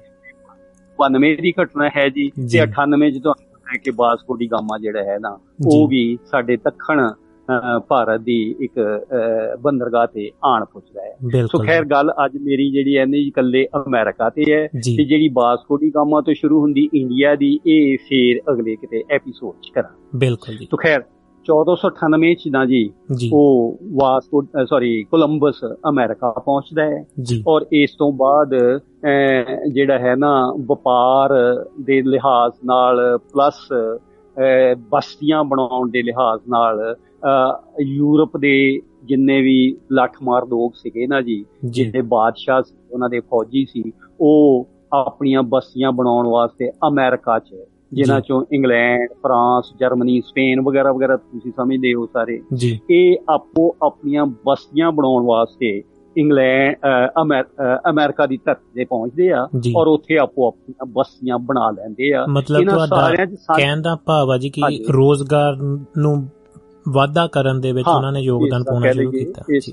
ਇਸ ਤਰ੍ਹਾਂ ਕਹਿ ਲਈਏ ਜਾਂ ਵੈਸੇ ਹੀ ਕਿਉਂਕਿ ਬਾਦਸ਼ਾਹਾਂ ਦੀ ਜਿਹੜੀਆਂ ਬਸਤੀਆਂ ਬਣਾਉਣ ਦੀ ਖਾਹਿਸ਼ ਸੀ ਆਪਣੇ ਰਾਜ ਨੂੰ ਵਧਾਉਣ ਦੀ। ਖਾਹਿਸ਼ ਸੀ ਫਿਰ ਇਹ ਹੈ ਕਿ ਦੁਨੀਆ ਦੇ ਵੈਸੇ ਉਹਦਾ ਨੈਚੁਰਲ ਰਿਸੋਰਸ ਤੋਂ ਦੇਖਿਆ ਜਾਵੇ ਨਾ ਤੇ ਯੂਰਪ ਕੋਈ ਅਮੀਰ ਨੈਚੁਰਲ ਰਿਸੋਰਸ ਦੇ ਹਿਸਾਬ ਨਾਲ ਕੋਈ। ਅਮੀਰ ਦੇਸ਼ ਨਹੀਂ ਹੈ ਬਿਲਕੁਲ ਹਾਂ ਕਿਉਂਕਿ ਸ਼ੁਰੂ ਤੋਂ ਇਹਨਾਂ ਨੂੰ ਸੰਘਰਸ਼ ਜ਼ਿਆਦਾ ਕਰਨਾ ਪਿਆ ਜ਼ਿੰਦਗੀ ਜੀਉਣ ਵਾਸਤੇ ਸੰਘਰਸ਼। ਕਰਦੇ ਕਰਦੇ ਇਹ ਜਿਹੜਾ ਸੰਘਰਸ਼ ਲੋਕ ਕਰਦੇ ਆ ਜਿਹੜੇ ਕੌਮੀ ਤੌਰ ਤੇ ਸੰਘਰਸ਼ ਕਰਦੇ ਆ ਨਿੱਜੀ ਤੌਰ ਤੇ ਵੀ ਸੰਘਰਸ਼ ਕਰਦੇ ਆ ਤੁਹਾਨੂੰ ਪਤਾ ਫਿਰ ਉਹ ਅੱਗੇ ਵਧਦੇ ਵਧਦੇ ਆ। ਸੋ ਇਹ ਵੀ ਫਿਰ ਅਮਰੀਕਾ ਨੂੰ ਵਧੇ ਇਧਰੋਂ ਇੰਡੀਆ ਨੂੰ ਵਧੇ ਇਹ ਫੇਰ ਸੀ ਆਪਾਂ ਅਮਰੀਕਾ ਦੀ ਗੱਲ ਕਰ ਲਈਏ। ਅਮਰੀਕਾ ਵੱਲ ਵਧਦਿਆਂ ਵਧਦਿਆਂ ਕੀ ਹੋਇਆ ਜੀ ਵੀ ਇਹਨਾਂ ਸਾਰੇ ਮੁਲਕਾਂ ਨੇ ਆਪੋ ਆਪਣੀ ਬਸਤੀ ਉੱਥੇ ਬਣਾ ਲਈ ਅਮਰੀਕਾ ਚ ਬਣਾ ਲਈ ਜਿਵੇਂ ਕਿ ਹਿੰਦੁਸਤਾਨ ਚ ਵੀ ਬਣਾਈਆਂ ਜੀ। ਯੈਸ ਯੈਸ ਜਿਹੜੇ ਦੇਸ਼ ਯੂਰਪ ਦੇ ਹੈ ਨਾ ਅਮੀਰ ਦੇਸ਼ ਉਹਨਾਂ ਨੇ ਜਿੱਦਾਂ ਹਿੰਦੁਸਤਾਨ ਚ ਬਸਤੀਆਂ ਬਣਾਈਆਂ ਉਦਾਂ ਹੀ ਅਮਰੀਕਾ ਚ ਵੀ ਬਣਾ ਲਈਆਂ। ਬਿਲਕੁਲ ਜੀ। ਅੱਛਾ ਇਹ ਬਸਤੀਆਂ ਜਿਹੜੀ ਜਿੱਦਾਂ ਹੀ ਲੜਾਈ ਜਿਹੜੀ ਹੈ ਨਾ ਇਹਨਾਂ ਦੇਸ਼ਾਂ ਦੀ ਯੂਰਪ ਚ ਆਪਸ ਚ ਹੁੰਦੀ ਸੀ ਉਦਾਂ ਹੀ ਬਸਤੀਆਂ ਵਿੱਚ ਵੀ ਸ਼ੁਰੂ ਹੋ ਜਾਂਦੀ ਸੀ। ਜੀ। ਬਸਤੀਆਂ ਦੇ ਲੋਕ ਜਾਂ ਬਸਤੀਆਂ ਦੀਆਂ ਫੌਜਾਂ ਜਿਹੜੀਆਂ ਹਨ ਨਾ ਬਸਤੀਆਂ 'ਚ ਵੀ ਜਿੱਥੇ ਜਿੱਥੇ ਤੱਕ ਇਹਨਾਂ ਦੀ ਆਪਣੀ ਸੀਮਾ ਹੁੰਦੀ ਸੀ ਨਾ ਉਹਨਾਂ ਨੂੰ ਵੀ ਆਪਸ 'ਚ ਨਾ ਇਹ ਲੜਾ ਲੈਂਦੇ ਸੀ। ਜੀ। ਤੋ ਇਸ ਢੰਗ ਨਾਲ ਕਹਿ ਲਓ ਕਿ ਜਦੋਂ ਇਹ ਯੂਰਪ ਲੜਦਾ ਸੀ ਤਾਂ ਸਾਰੀ ਦੁਨੀਆ ਹੀ ਲੜਦੀ ਸੀ। ਜੀ। ਆਪਸ ਅੱਛਾ ਜੀ। ਖੈਰ ਇਹਨਾਂ ਲੜਾਈਆਂ 'ਚੋਂ ਫਿਰ ਇੱਕ ਸਿੱਟਾ ਨਿਕਲਿਆ ਜੀ। ਜੀ। ਉਹ ਇਹ ਕਿ ਜਾਰਜ ਵਾਸ਼ਿੰਗਟਨ ਨਾਂ ਦਾ ਇੱਕ ਫੌਜੀ ਅਫਸਰ ਜਿਹੜਾ ਕਿ ਇੰਗਲੈਂਡ ਦੀ ਬਸਤੀ ਜਿਹੜੀ ਉਸ ਵੇਲੇ ਅਮਰੀਕਾ ਸੀ ਨਾ ਉਹਦੇ 'ਚੋਂ ਉੱਭਰਦਾ। ਜੀ। ਔਰ ਉਹ ਉੱਭਰ ਕੇ ਤੇ ਇਹ ਖਿਆਲ ਪੇਸ਼ ਕਰਦਾ ਹੈ ਕਿ ਅਸੀਂ ਯੂਰਪ ਦੇ ਅਧੀਨ ਨਾ ਰਹਿ ਕੇ ਅਸੀਂ ਇੰਡੀਪੈਂਡੈਂਟ ਆਪਣਾ ਦੇਸ਼ ਆਪਣੀ ਬਸਤੀ ਆਪਣਾ ਮੁਲਕ ਅਮਰੀਕਾ ਵਿੱਚ ਸਥਾਪਿਤ ਕਰੀਏ। ਜੀ। ਤੇ ਤੁਸੀਂ ਜਾਣਦੇ ਹੀ ਹੋ ਅੱਛੀ ਤਰ੍ਹਾਂ ਕਿ ਜਾਰਜ ਵਾਸ਼ਿੰਗਟਨ ਜਿਹੜਾ ਹੈ ਨਾ ਉਹਨੇ ਫਿਰ ਜਿਹੜੀ ਆਪਣੀ ਆਜ਼ਾਦੀ ਦੀ ਲੜਾਈ ਅਮਰੀਕਨ ਆਜ਼ਾਦੀ ਦੀ ਲੜਾਈ ਜਿਹੜੀ ਹੈ ਨਾ ਜੀ ਉਹ ਲਗਭਗ ਅਹ, 75 ਤੋਂ 1775 ਤੋਂ ਜੀ। ਸ਼ੁਰੂ ਕੀਤੀ ਸੀ। ਤੇ 1776 ਚ ਉਹਨੇ ਪੂਰੀ ਕਾਮਯਾਬੀ ਜਿਹੜੀ ਹੈ ਨਾ ਜੀ ਉਹ ਪ੍ਰਾਪਤ ਕਰ ਲਈ ਸੀ। ਜੀ। ਔਰ ਇੱਥੇ ਮੈਂ ਪਿਛਲੀਆਂ ਐਪੀਸੋਡ 'ਚ ਦੱਸ ਚੁੱਕਿਆ ਕਿ ਇਹ ਜਿਹੜੀਆਂ ਆਜ਼ਾਦੀ ਦੀਆਂ ਲੜਾਈਆਂ ਵੀ ਹਨ ਨਾ ਯਾਨੀ ਲੜਾਈ ਕੋਈ ਵੀ ਹੈ ਉਹਦੇ 'ਚ ਧਨ ਚਾਹੀਦਾ ਧਨ ਸ਼ਾਹੂਕਾਰਾਂ ਕੋਲ ਹੀ ਹੈ ਬਾਦਸ਼ਾਹਾਂ ਕੋਲ ਵੀ ਨਹੀਂ ਹੈ। ਜੀ। ਤੇ ਇਹ ਆਜ਼ਾਦੀ ਦੀ ਲੜਾਈ ਜਿਹੜੀ ਲੜਾਈ ਲੜ- ਲੜਾਈ ਗਈ ਸੀ ਨਾ ਜੀ ਅਮਰੀਕਾ ਵਿੱਚ ਵੀ ਅਸਲ 'ਚ ਇਹਦੇ ਵਿੱਚ ਵੀ ਧਨ ਜਿਹੜਾ ਹੈ ਉਹ ਯੂਰਪੀਅਨ ਸ਼ਾਹੂਕਾਰਾਂ ਦਾ ਰੌਸਚਾਈਲਡ ਪਰਿਵਾਰ ਦਾ ਹੀ ਖਰਚ ਹੋਇਆ ਸੀ। ਜੀ। ਮੈਂ ਪਹਿਲਾਂ ਵੀ ਚੁੱਕਿਆ ਥੋੜਾ ਜਿਹਾ ਦੁਹਰਾ ਦਿੰਦਾ ਵਾਂ ਕਿ ਜਾਰਜ ਵਾਸ਼ਿੰਗਟਨ ਨੂੰ ਰੌਸਚਾਈਲਡ ਦਾ ਜਿਹੜਾ ਬਹੁਤ ਨੇੜਲਾ ਰਿਸ਼ਤੇਦਾਰ ਸੀ ਉਹ ਅਮਰੀਕਾ ਦੇ ਹੋਰ ਬੈਂਕਾਂ ਦੀ ਸਹਾਇਤਾ ਨਾਲ ਜੀ। 5 ਲੱਖ 60 ਹਜ਼ਾਰ ਡਾਲਰ ਇਕੱਠੇ ਕਰਕੇ ਤੇ ਉਹਨੇ ਜਾਰਜ ਵਾਸ਼ਿੰਗਟਨ ਨੂੰ ਦਿੱਤੇ ਸੀ ਤੇ ਜਿਉਂ ਹੀ ਜਾਰਜ ਵਾਸ਼ਿੰਗਟਨ ਨੂੰ ਦਿੱਤੇ ਤੇ ਉੱਥੇ ਫਿਰ ਇਹ ਗੱਲਬਾਤ ਇਹਨਾਂ ਦੀ ਹੋਈ ਸੀ ਵੀ ਜਾਰਜ ਵਾਸ਼ਿੰਗਟਨ ਤੇ ਇਹ ਲੈਣ ਦੇਣ ਜਿਹੜਾ ਹੈ ਨਾ ਤੇਰਾ ਤੇ ਸ਼ਾਹੂਕਾਰਾਂ ਦਾ ਇਹ ਅੰਡਰਗਰਾਉਂਡ ਹੈ ਭਾਈ। ਇਹ ਲਿਖਤ ਵਿੱਚ ਤਾਂ ਆਉਣਾ ਨਹੀਂ ਤੇ ਸ਼ਾਹੂਕਾਰਾਂ ਦੇ ਹਿੱਤਾਂ ਦਾ ਤਾਂ ਖਿਆਲ ਰੱਖਿਆ ਜਾਊਗਾ ਨਾ। ਤੇ ਜਾਰਜ ਵਾਸ਼ਿੰਗਟਨ ਨੇ ਇਹ ਰਿਕਾਰਡ ਤੇ ਇਹ ਗੱਲ ਕਹੀ ਸੀ ਸਾਰਾ ਅਮਰੀਕਾ ਹੀ ਸ਼ਾਹੂਕਾਰਾਂ ਦੇ ਹਵਾਲੇ ਕਰ ਦਿਆ ਬਿਲਕੁਲ ਜੀ ਜਿਵੇਂ ਕਿ ਆਪਾਂ ਇਹਦੇ ਨਾਲ ਹੀ ਮੈਂ ਗੱਲ ਜੋੜਦਾ ਜੀ ਆਪਣੇ ਪ੍ਰੋਫੈਸਰ ਸਾਹਿਬ ਕਿ ਦੋਸਤਾਂ ਦੀ ਜਾਣਕਾਰੀ ਲਈ ਕਿ ਜਿਹੜਾ ਪਹਿਲਾ ਸੈਂਟਰਲ ਬੈਂਕ ਯੂਨਾਈਟਿਡ ਸਟੇਟ ਦੇ ਵਿੱਚ ਸਥਾਪਿਤ ਕੀਤਾ ਗਿਆ ਸੀ ਉਹ 1791 ਚ ਕੀਤਾ ਗਿਆ ਸੀ। ਤੇ ਉਸ ਤੋਂ ਬਾਅਦ ਜਿਹੜਾ ਜਿਹੜਾ ਦੂਸਰਾ ਕਹਿ ਲਓ ਕਿ ਬੈਂਕ ਜਿਹੜਾ ਉੱਥੇ ਆਇਆ 1791 ਦੇ ਵਿੱਚ ਤੇ ਉਹ ਉਹ 1736 1816 ਉਹ ਹਾਂਜੀ। 1806 ਹਾਂ 1816 ਯੈਸ ਤੇ ਮੈਂ 30 ਬਿਲਕੁਲ ਇਹੀ ਗੱਲ ਜਾਰਜ ਵਾਸ਼ਿੰਗਟਨ ਪਹਿਲਾਂ ਚਲੋ ਉਹ ਪ੍ਰਧਾਨ ਸੀ ਉੱਥੋਂ ਦਾ ਹਾਕਮ ਸੀ। ਜੀ। ਹੌਲੀ ਹੌਲੀ ਉਹਨੇ ਜਾਣੀ 1776 ਚ ਉਹ ਜੀ। ਬਣ ਗਿਆ ਸੀ। ਫਿਰ 1790 91 ਤੱਕ ਜੀ। ਥੋੜਾ ਜਿਹਾ ਅਹ, 1790 91 ਤੱਕ ਨਾ ਉਹਨੇ ਆਪਣਾ ਜਿਹੜਾ ਹੈ ਨਾ ਅਹ, ਅਹੁਦਾ ਜਿਹੜਾ ਹੈ ਜੀ। ਉਹਨੂੰ ਬਦਲ ਕੇ ਤੇ ਪ੍ਰਧਾਨਗੀ ਵਾਲਾ ਜਿਹੜਾ ਹੈ ਨਾ ਉਹ ਕਰ ਲਿਆ ਸੀ। ਜੀ। ਯਾਨੀ ਕਹਿਣ ਦਾ ਮਤਲਬ 1890 91 ਚ ਉਹ ਬਣਦਾ ਹੈ। ਜੀ। ਔਰ 90 91 ਚ ਸਭ ਤੋਂ ਪਹਿਲਾ ਸੈਂਟਰਲ ਬੈਂਕ ਆਫ ਅਮਰੀਕਾ ਉਹ ਰੌਥਸ਼ਾਈਲਡ ਦੀ ਸਹਾਇਤਾ ਨਾਲ ਕਹਿ ਲਓ ਜਾਂ ਰੌਥਸ਼ਾਈਲਡ ਨੂੰ ਸੌਂਪ ਕੇ ਯਾਨੀ ਜਿਹਨੂੰ ਅਸੀਂ ਕਹਿੰਦੇ ਨਾ ਖੁਦ ਮੁਖਤਿਆਰੀ ਕਹਿ ਸਕਦੇ ਹਾਂ ਜੀ। ਚਾਰਟਰ ਆਫ ਬੈਂਕ ਉਹ ਅਹ, 1791 ਵਿੱਚ ਨਾਮ ਹੈ ਇਸਦਾ ਅਮ, ਅਹ, ਜਾਰਜ ਵਾਸ਼ਿੰਗਟਨ ਨੇ ਰੌਥਸ਼ਾਈਲਡ ਪਰਿਵਾਰ ਨੂੰ ਦੇ ਦਿੱਤਾ ਜੀ 1791 ਵਿੱਚ ਜੀ ਔਰ ਉਹ 20 ਸਾਲਾ ਚਾਰਟਰ ਸੀ ਜੀ ਜਿਹੜਾ ਕਿ 1811 ਵਿੱਚ ਆ ਕੇ ਖਤਮ ਹੋ ਗਿਆ ਸੀ ਬਿਲਕੁਲ ਜੀ 1811 ਚ ਜੇਮਸ ਮੈਡਲਸਨ ਤੇ ਥਾਮਸ ਜੈਫਰਸਨ ਇਹ ਪ੍ਰਧਾਨ ਹੋਏ ਆ ਜੀ ਇਹਨਾਂ ਨੇ 1811 ਤੋਂ ਲੈ ਕੇ ਤੇ 5 ਸਾਲ 1816 ਤੱਕ ਕੋਈ ਜੀ। ਜਿਹੜਾ ਹੈ ਨਾ ਚਾਰਟਰ ਇਹ ਇਹਨਾਂ ਨੂੰ ਨਹੀਂ ਸੀ ਦਿੱਤਾ। ਜੀ। ਇਹਨਾਂ ਨੇ ਆਪਣੀ ਕੋਸ਼ਿਸ਼ ਕੀਤੀ ਆਪਣਾ ਯਤਨ ਕੀਤਾ। ਫਿਰ ਮੁੜ ਕੇ ਇਹਨਾਂ ਨੂੰ 1816 ਵਿੱਚ ਜੀ। ਜਿਹਨੂੰ ਦੂਜਾ ਕੇਂਦਰੀ ਬੈਂਕ ਆਫ ਅਮਰੀਕਾ ਕਹਿੰਦੇ ਆ ਨਾ ਜੀ। ਉਹ 1816 ਵਿੱਚ ਦਿੱਤਾ ਸੀ ਉਹ ਵੀ 20 ਸਾਲਾ ਚਾਰਟਰ ਤੇ ਦਿੱਤਾ ਸੀ। ਜੀ। ਔਰ 1816 ਤੋਂ ਲੈ ਕੇ 1836 ਤੱਕ ਜੀ। ਇਹ ਬੈਂਕ ਯਾਨੀ ਪਹਿਲਾ ਸੀ 1791 ਤੋਂ ਲੈ ਕੇ 1811 ਤਾਈਂ 20 ਸਾਲ। ਜੀ। ਦੂਸਰਾ ਚਾਰਟਰ ਹੈ 1816 ਤੋਂ 1836 ਤੱਕ ਦੂਜਾ ਚਾਰਟਰ। ਜੀ। ਫਿਰ ਇਸ ਤੋਂ ਬਾਅਦ ਨਾ ਜੀ ਇੱਕ ਬੜਾ ਸ਼ਾਨਦਾਰ ਕਿਸਮ ਦਾ ਆਦਮੀ ਉਹਦਾ ਨਾਮ ਹੈ ਐਂਡਰਿਊ ਜੈਕਸਨ। ਜੀ। ਇਹ ਪ੍ਰਧਾਨ ਬਣਿਆ ਜੀ ਜੀ। ਔਰ ਇਹਦੀ ਐਂਡਰਿਊ ਜੈਕਸਨ ਦੀ ਪਾਲਣਾ ਪੋਸ਼ਣਾ ਹੀ ਕੁਛ ਇਸ ਢੰਗ ਨਾਲ ਹੋਈ ਸੀ ਜੀ। ਕਿ ਉਹ ਪ੍ਰਧਾਨ ਧਰਿਆ 1833 ਤੋਂ 1837 ਤੱਕ। ਜੀ। ਪਰ ਉਹਦੇ ਜ਼ਮਾਨੇ 'ਚ ਜਦੋਂ 1836 ਵਿੱਚ ਚਾਰਟਰ ਦੀ ਮਿਆਦ ਖਤਮ ਹੋ ਗਈ। ਤੇ ਐਂਡਰਿਊ ਜੈਕਸਨ ਨੇ ਅਗਲਾ ਚਾਰਟਰ ਦੇਣ ਤੋਂ ਇਨਕਾਰ ਕਰ ਦਿੱਤਾ ਜੀ। ਕਿ ਇਸ ਦੇ ਬਦਲੇ ਵਿੱਚ ਉਹਦੇ ਤੇ ਕਾਫੀ ਸਾਰੇ ਹਮਲੇ ਵੀ ਹੋਏ ਉਹਦੀ ਜਾਨ ਤੇ ਵੀ ਬਣੀ ਰਹੀ ਪਰ ਉਹ ਆਪਣੀ ਅੜੀ ਤੋਂ ਬਿਲਕੁਲ ਪਿੱਛੇ ਨਹੀਂ ਸੀ ਹਟਿਆ। ਉਹ ਕਾਇਮ ਰਿਹਾ। 1836 ਤੱਕ ਜਦੋਂ ਜਿਉਂ ਇਹ ਚਾਰਟਰ ਦੂਜਾ ਖਤਮ ਹੁੰਦਾ ਹੈ ਨਾ ਉਸ ਨੇ ਅਗਲਾ ਚਾਰਟਰ ਦੇਣ ਤੋਂ ਇਨਕਾਰ ਕਰ ਦਿੱਤਾ ਸੀ। ਜੀ। ਇਹਨਾਂ ਦੀ ਆਪਣੀ ਕੋਸ਼ਿਸ਼ ਰਹਿੰਦੀ ਹੈ। ਕੋਸ਼ਿਸ਼ ਇੱਥੋਂ ਤੱਕ ਹੁੰਦੀ ਰਹੀ ਕਿ ਫਿਰ ਤੁਹਾਨੂੰ ਪਤਾ ਹੈ ਕਿ ਅਬਰਾਹਮ ਦੇ ਜ਼ਮਾਨੇ 'ਚ ਜਦੋਂ ਅਬਰਾਹਮ 1861 ਵਿੱਚ 1861 'ਚ ਪ੍ਰਧਾਨ ਬਣਦਾ ਹੈ ਨਾ ਉਹਦੇ। ਜ਼ਮਾਨੇ ਤੱਕ ਫਿਰ ਸਿਵਲ ਵਾਰ ਜਿਹੜੀ ਹੈ ਨਾ ਸ਼ੁਰੂ ਕਰਵਾ ਦਿੱਤੀ ਸੀ। ਸਿਵਲ ਵਾਰ ਭਾਵੇਂ ਕਿ ਜਿਹੜੇ ਹਾਂ ਇੱਥੇ ਮੈਂ ਇੱਕ ਗੱਲ ਥੋੜੀ ਜੀ ਦੱਸਣੀ ਪਹਿਲਾਂ ਭੁੱਲ ਗਿਆ ਕਿ ਜਦੋਂ ਇਹ ਬਸਤੀਆਂ ਬਣੀਆਂ ਸੀ ਨਾ ਜੀ ਅਮਰੀਕਾ 'ਚ ਤੇ ਉੱਥੇ ਅਮਰੀਕਾ ਦੀ ਧਰਤੀ ਬਹੁਤ ਖੁੱਲੀ ਵੀ ਸੀ ਵਿਸ਼ਾਲ ਵੀ ਸੀ ਵੱਡੀ ਗੱਲ ਕਿ ਜ਼ਰਖੇਜ਼ ਬਹੁਤ ਸੀ। ਜੀ।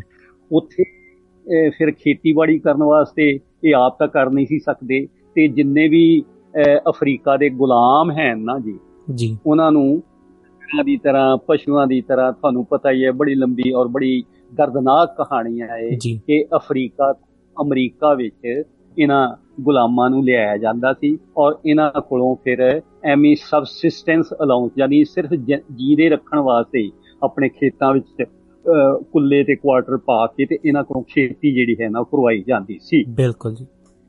ਤੇ ਔਰ ਉਸ ਖੇਤੀ ਦੇ ਸਿਰ ਤੇ ਇਹ ਜਿਹੜੇ ਇੱਥੇ ਦੇ ਜ਼ਿਮੀਂਦਾਰ ਸੀ ਉਹ ਧਨਾੜ ਹੁੰਦੇ ਗਏ ਧਨਾੜ ਦਰ ਧਨਾੜ ਹੁੰਦੇ ਗਏ ਔਰ ਇੱਕ ਪਾਸੇ ਲੋਕਲ ਲੋਕ ਜਿਹੜੇ ਸੀ ਅਮਰੀਕਾ ਦੇ ਉਹ ਧਨਾੜ ਹੁੰਦੇ ਗਏ ਜੀ। ਅਮੀਰ ਹੁੰਦੇ ਗਏ। ਦੂਜੇ ਪਾਸੇ ਉਹਨਾਂ ਨੇ ਇਹ ਕੀਤਾ ਹੋਇਆ ਸੀ ਕਿ ਜਿਹੜਾ ਵੱਡਾ ਸ਼ਾਹੂਕਾਰ ਸੀ ਨਾ ਰੌਥਚਾਈਲਡ ਪਰਿਵਾਰ ਉਹਨਾਂ ਨੂੰ ਅਮਰੀਕਾ ਵਿੱਚ ਵੜਨ ਨਹੀਂ ਸੀ ਦਿੱਤਾ ਜਾ ਰਿਹਾ। ਜੀ। ਔਰ ਇਸ ਗੱਲ ਦੀ ਵਿੱਚ ਜਿਹੜਾ ਅਬਰਾਹਮ ਲਿੰਕਨ ਹੈ ਉਹਦਾ ਬੜਾ ਜ਼ਬਰਦਸਤ ਰੋਲ ਸੀ। ਉਸਨੇ ਪੂਰੀ ਇਸ ਗੱਲ ਤੋਂ ਕੰਮ ਲਿਆ ਕਿ ਮੈਂ ਕਿਸੇ ਕੀਮਤ ਤੇ ਵੀ ਸ਼ਾਹੂਕਾਰਾਂ ਨੂੰ ਅਗਲਾ ਚਾਰਟਰ ਜਿਹੜਾ ਹੈ ਨਾ ਉਹ ਨਹੀਂ ਦੇਣਾ ਭਾਵੇਂ ਕਿ ਕੋਸ਼ਿਸ਼ਾਂ 1936 ਤੋਂ ਬਾਅਦ ਲਗਾਤਾਰ 14 14 15 ਸਾਲ ਹੁੰਦੀਆਂ ਹੁੰਦੀਆਂ ਰਹੀਆਂ ਸੀ। ਫਿਰ ਕੀ ਹੁੰਦਾ ਹੈ ਕਿ ਇੱਕ ਦੂਜੇ ਦੇ ਯਾਨੀ ਜਿਹੜੇ ਯੂਰਪ 'ਚ ਜਿੱਦਾਂ ਇਹਨਾਂ ਸ਼ਾਹੂਕਾਰਾਂ ਦਾ ਵੱਖਰੇ ਵੱਖਰੇ ਮੁਲਕਾਂ ਦੇ ਰਾਜਿਆਂ ਮਹਾਰਾਜਿਆਂ ਬਾਦਸ਼ਾਹਾਂ ਤੇ ਅਧਿਕਾਰ ਤਾਂ ਹੈਗਾ ਹੀ ਸੀ ਉਹਨਾਂ ਨਾਲ ਨੇੜ ਤੇੜ ਤਾਂ ਹੈਗਾ ਹੀ ਸੀ। ਤੇ ਉਹ ਲੜਾਈ ਜਿਹੜੀ ਹੈ ਨਾ ਇੰਗਲੈਂਡ ਸੌਰੀ ਯੂਰਪ ਦੀ ਲੜਾਈ ਜਿਹੜੀ ਹੈ ਨਾ ਉਹਨੂੰ ਅਮਰੀਕਨ ਸਿਵਲ ਵਾਰ ਦੀ ਲੜਾਈ ਦੇ ਰੂਪ ਵਿੱਚ ਪੇਸ਼ ਕੀਤਾ ਗਿਆ। ਔਰ ਉੱਥੇ ਲੜਾਈ ਦਾ ਰੂਪ ਜਿਹੜਾ ਸੀ ਨਾ ਉਹਨੂੰ ਸਲੇਵਰੀ ਐਂਡ ਐਂਟੀ ਸਲੇਵਰੀ ਦਾ ਜੀ। ਨਾਂ ਦੇ ਕੇ ਤੇ ਉਹ ਖੂਬ ਭੜਕਾਇਆ ਗਿਆ। ਜੀ। ਔਰ ਇੱਥੋਂ ਤੱਕ ਕਿ ਅਬਰਾਹਮ ਲਿੰਕਨ ਜਿਹੜਾ ਕਿ ਕਿਸੇ ਕੀਮਤ ਤੇ ਵੀ ਇਹਨਾਂ ਸ਼ਾਹੂਕਾਰਾਂ ਨੂੰ ਚਾਰਟਰ ਨਹੀਂ ਸੀ ਦੇਣਾ ਚਾਹੁੰਦਾ ਨਾ ਜੀ। ਉਹ ਆਪਣੀ ਅੜੀ ਤੇ ਕਾਇਮ ਰਿਹਾ। ਔਰ ਇੱਥੋਂ ਤੱਕ ਕਿ ਇੱਕ ਸਟੇਜ ਤੇ ਉਹਨੂੰ ਵੀ ਇਉਂ ਖਤਰਾ ਜਾਪਣ ਲੱਗ ਪਿਆ ਕਿ ਸ਼ਾਇਦ ਉਹਦੀ ਹਾਰ ਨਾ ਹੋ ਜਾਏ ਤੇ ਸਲੇਵਰੀ ਜਿਹੜੀ ਹੈ ਨਾ ਇੱਥੇ ਲੀਗਲਾਈਜ਼ ਨਾ ਹੋ ਜਾਵੇ। ਔਰ ਉਸ ਮੌਕੇ ਤੇ ਉਸ ਬਹੁਤ ਕ੍ਰਿਟੀਕਲ ਟਾਈਮ ਤੇ ਰੂਸ ਦੇ ਜ਼ਾਰ ਨੇ ਉਹਦੇ ਮਿਲ ਕੇ ਉਹਨੂੰ ਇੱਕ ਸਲਾਹ ਦਿੱਤੀ ਉਹਦੇ ਕੰਮ ਆਇਆ।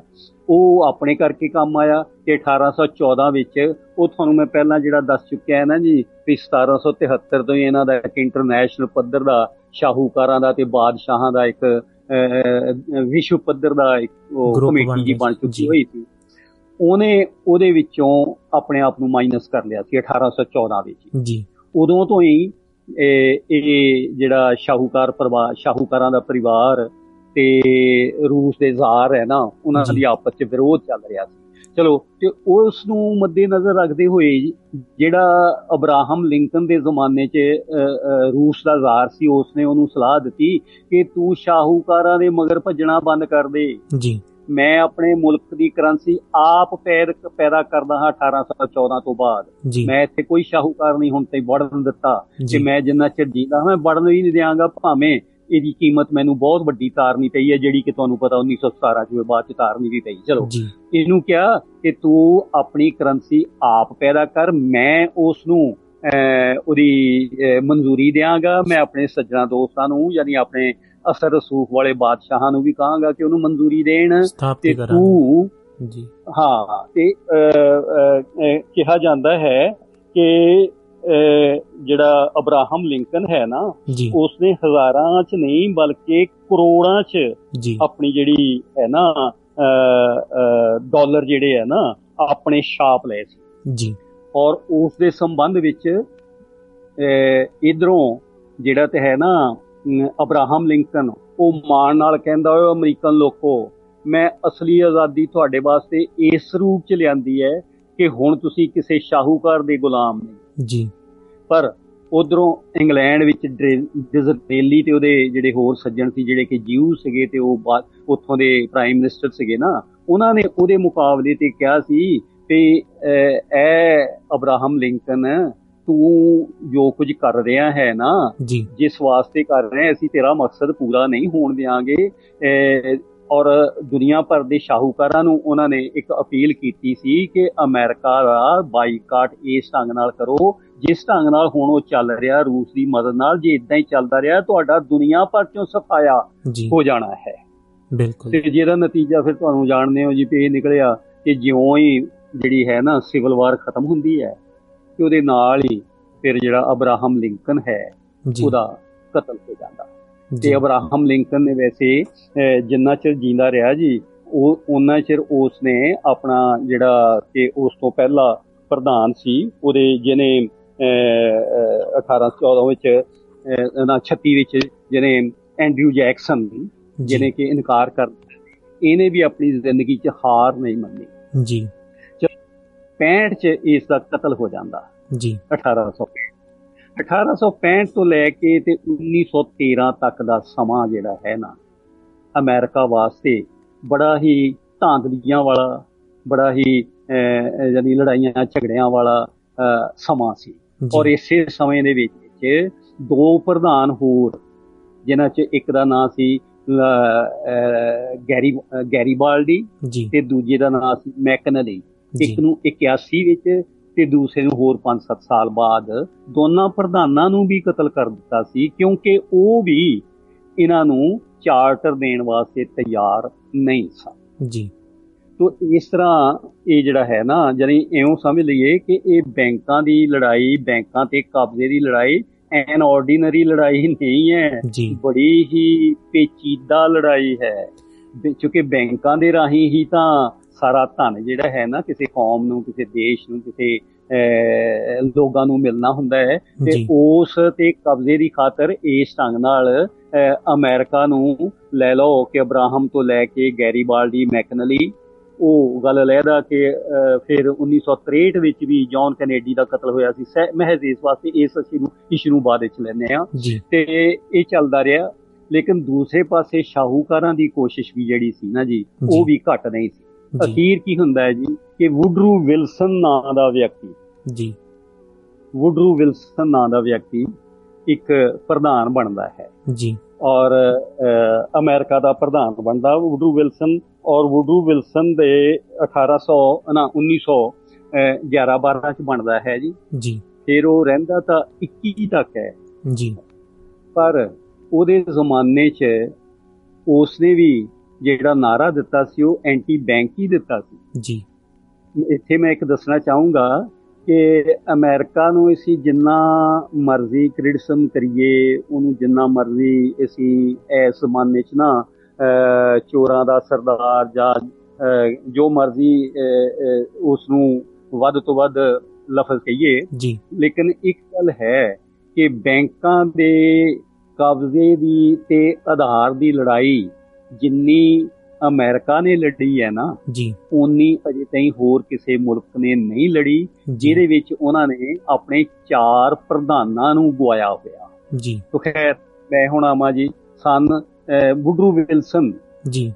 ਇਸ ਨੇ ਵੀ ਨਾਰਾ ਜਿਹੜਾ ਸੀ ਨਾ ਜੀ ਜਦੋਂ ਇਹ ਇਲੈਕਸ਼ਨਾਂ ਲੜਦਾ ਹੈ ਵੁਡਰੂ ਵਿਲਸਨ ਤੇ ਨਾਰਾ ਇਹਨੇ ਵੀ ਇਹੀ ਦਿੱਤਾ ਸੀ ਕਿ ਮੈਂ ਇੱਥੇ ਬੈਂਕ ਕਾਇਮ ਨਹੀਂ ਹੋਣ ਦਿਆਂਗਾ। ਬੈਂਕ ਸਾਡਾ ਆਪਣਾ ਅਮਰੀਕਨ ਰਹੇਗਾ ਸ਼ਾਹੂਕਾਰਾਂ ਦੇ ਬੈਂਕ ਨਹੀਂ ਖੁੱਲਣਗੇ। ਜੀ।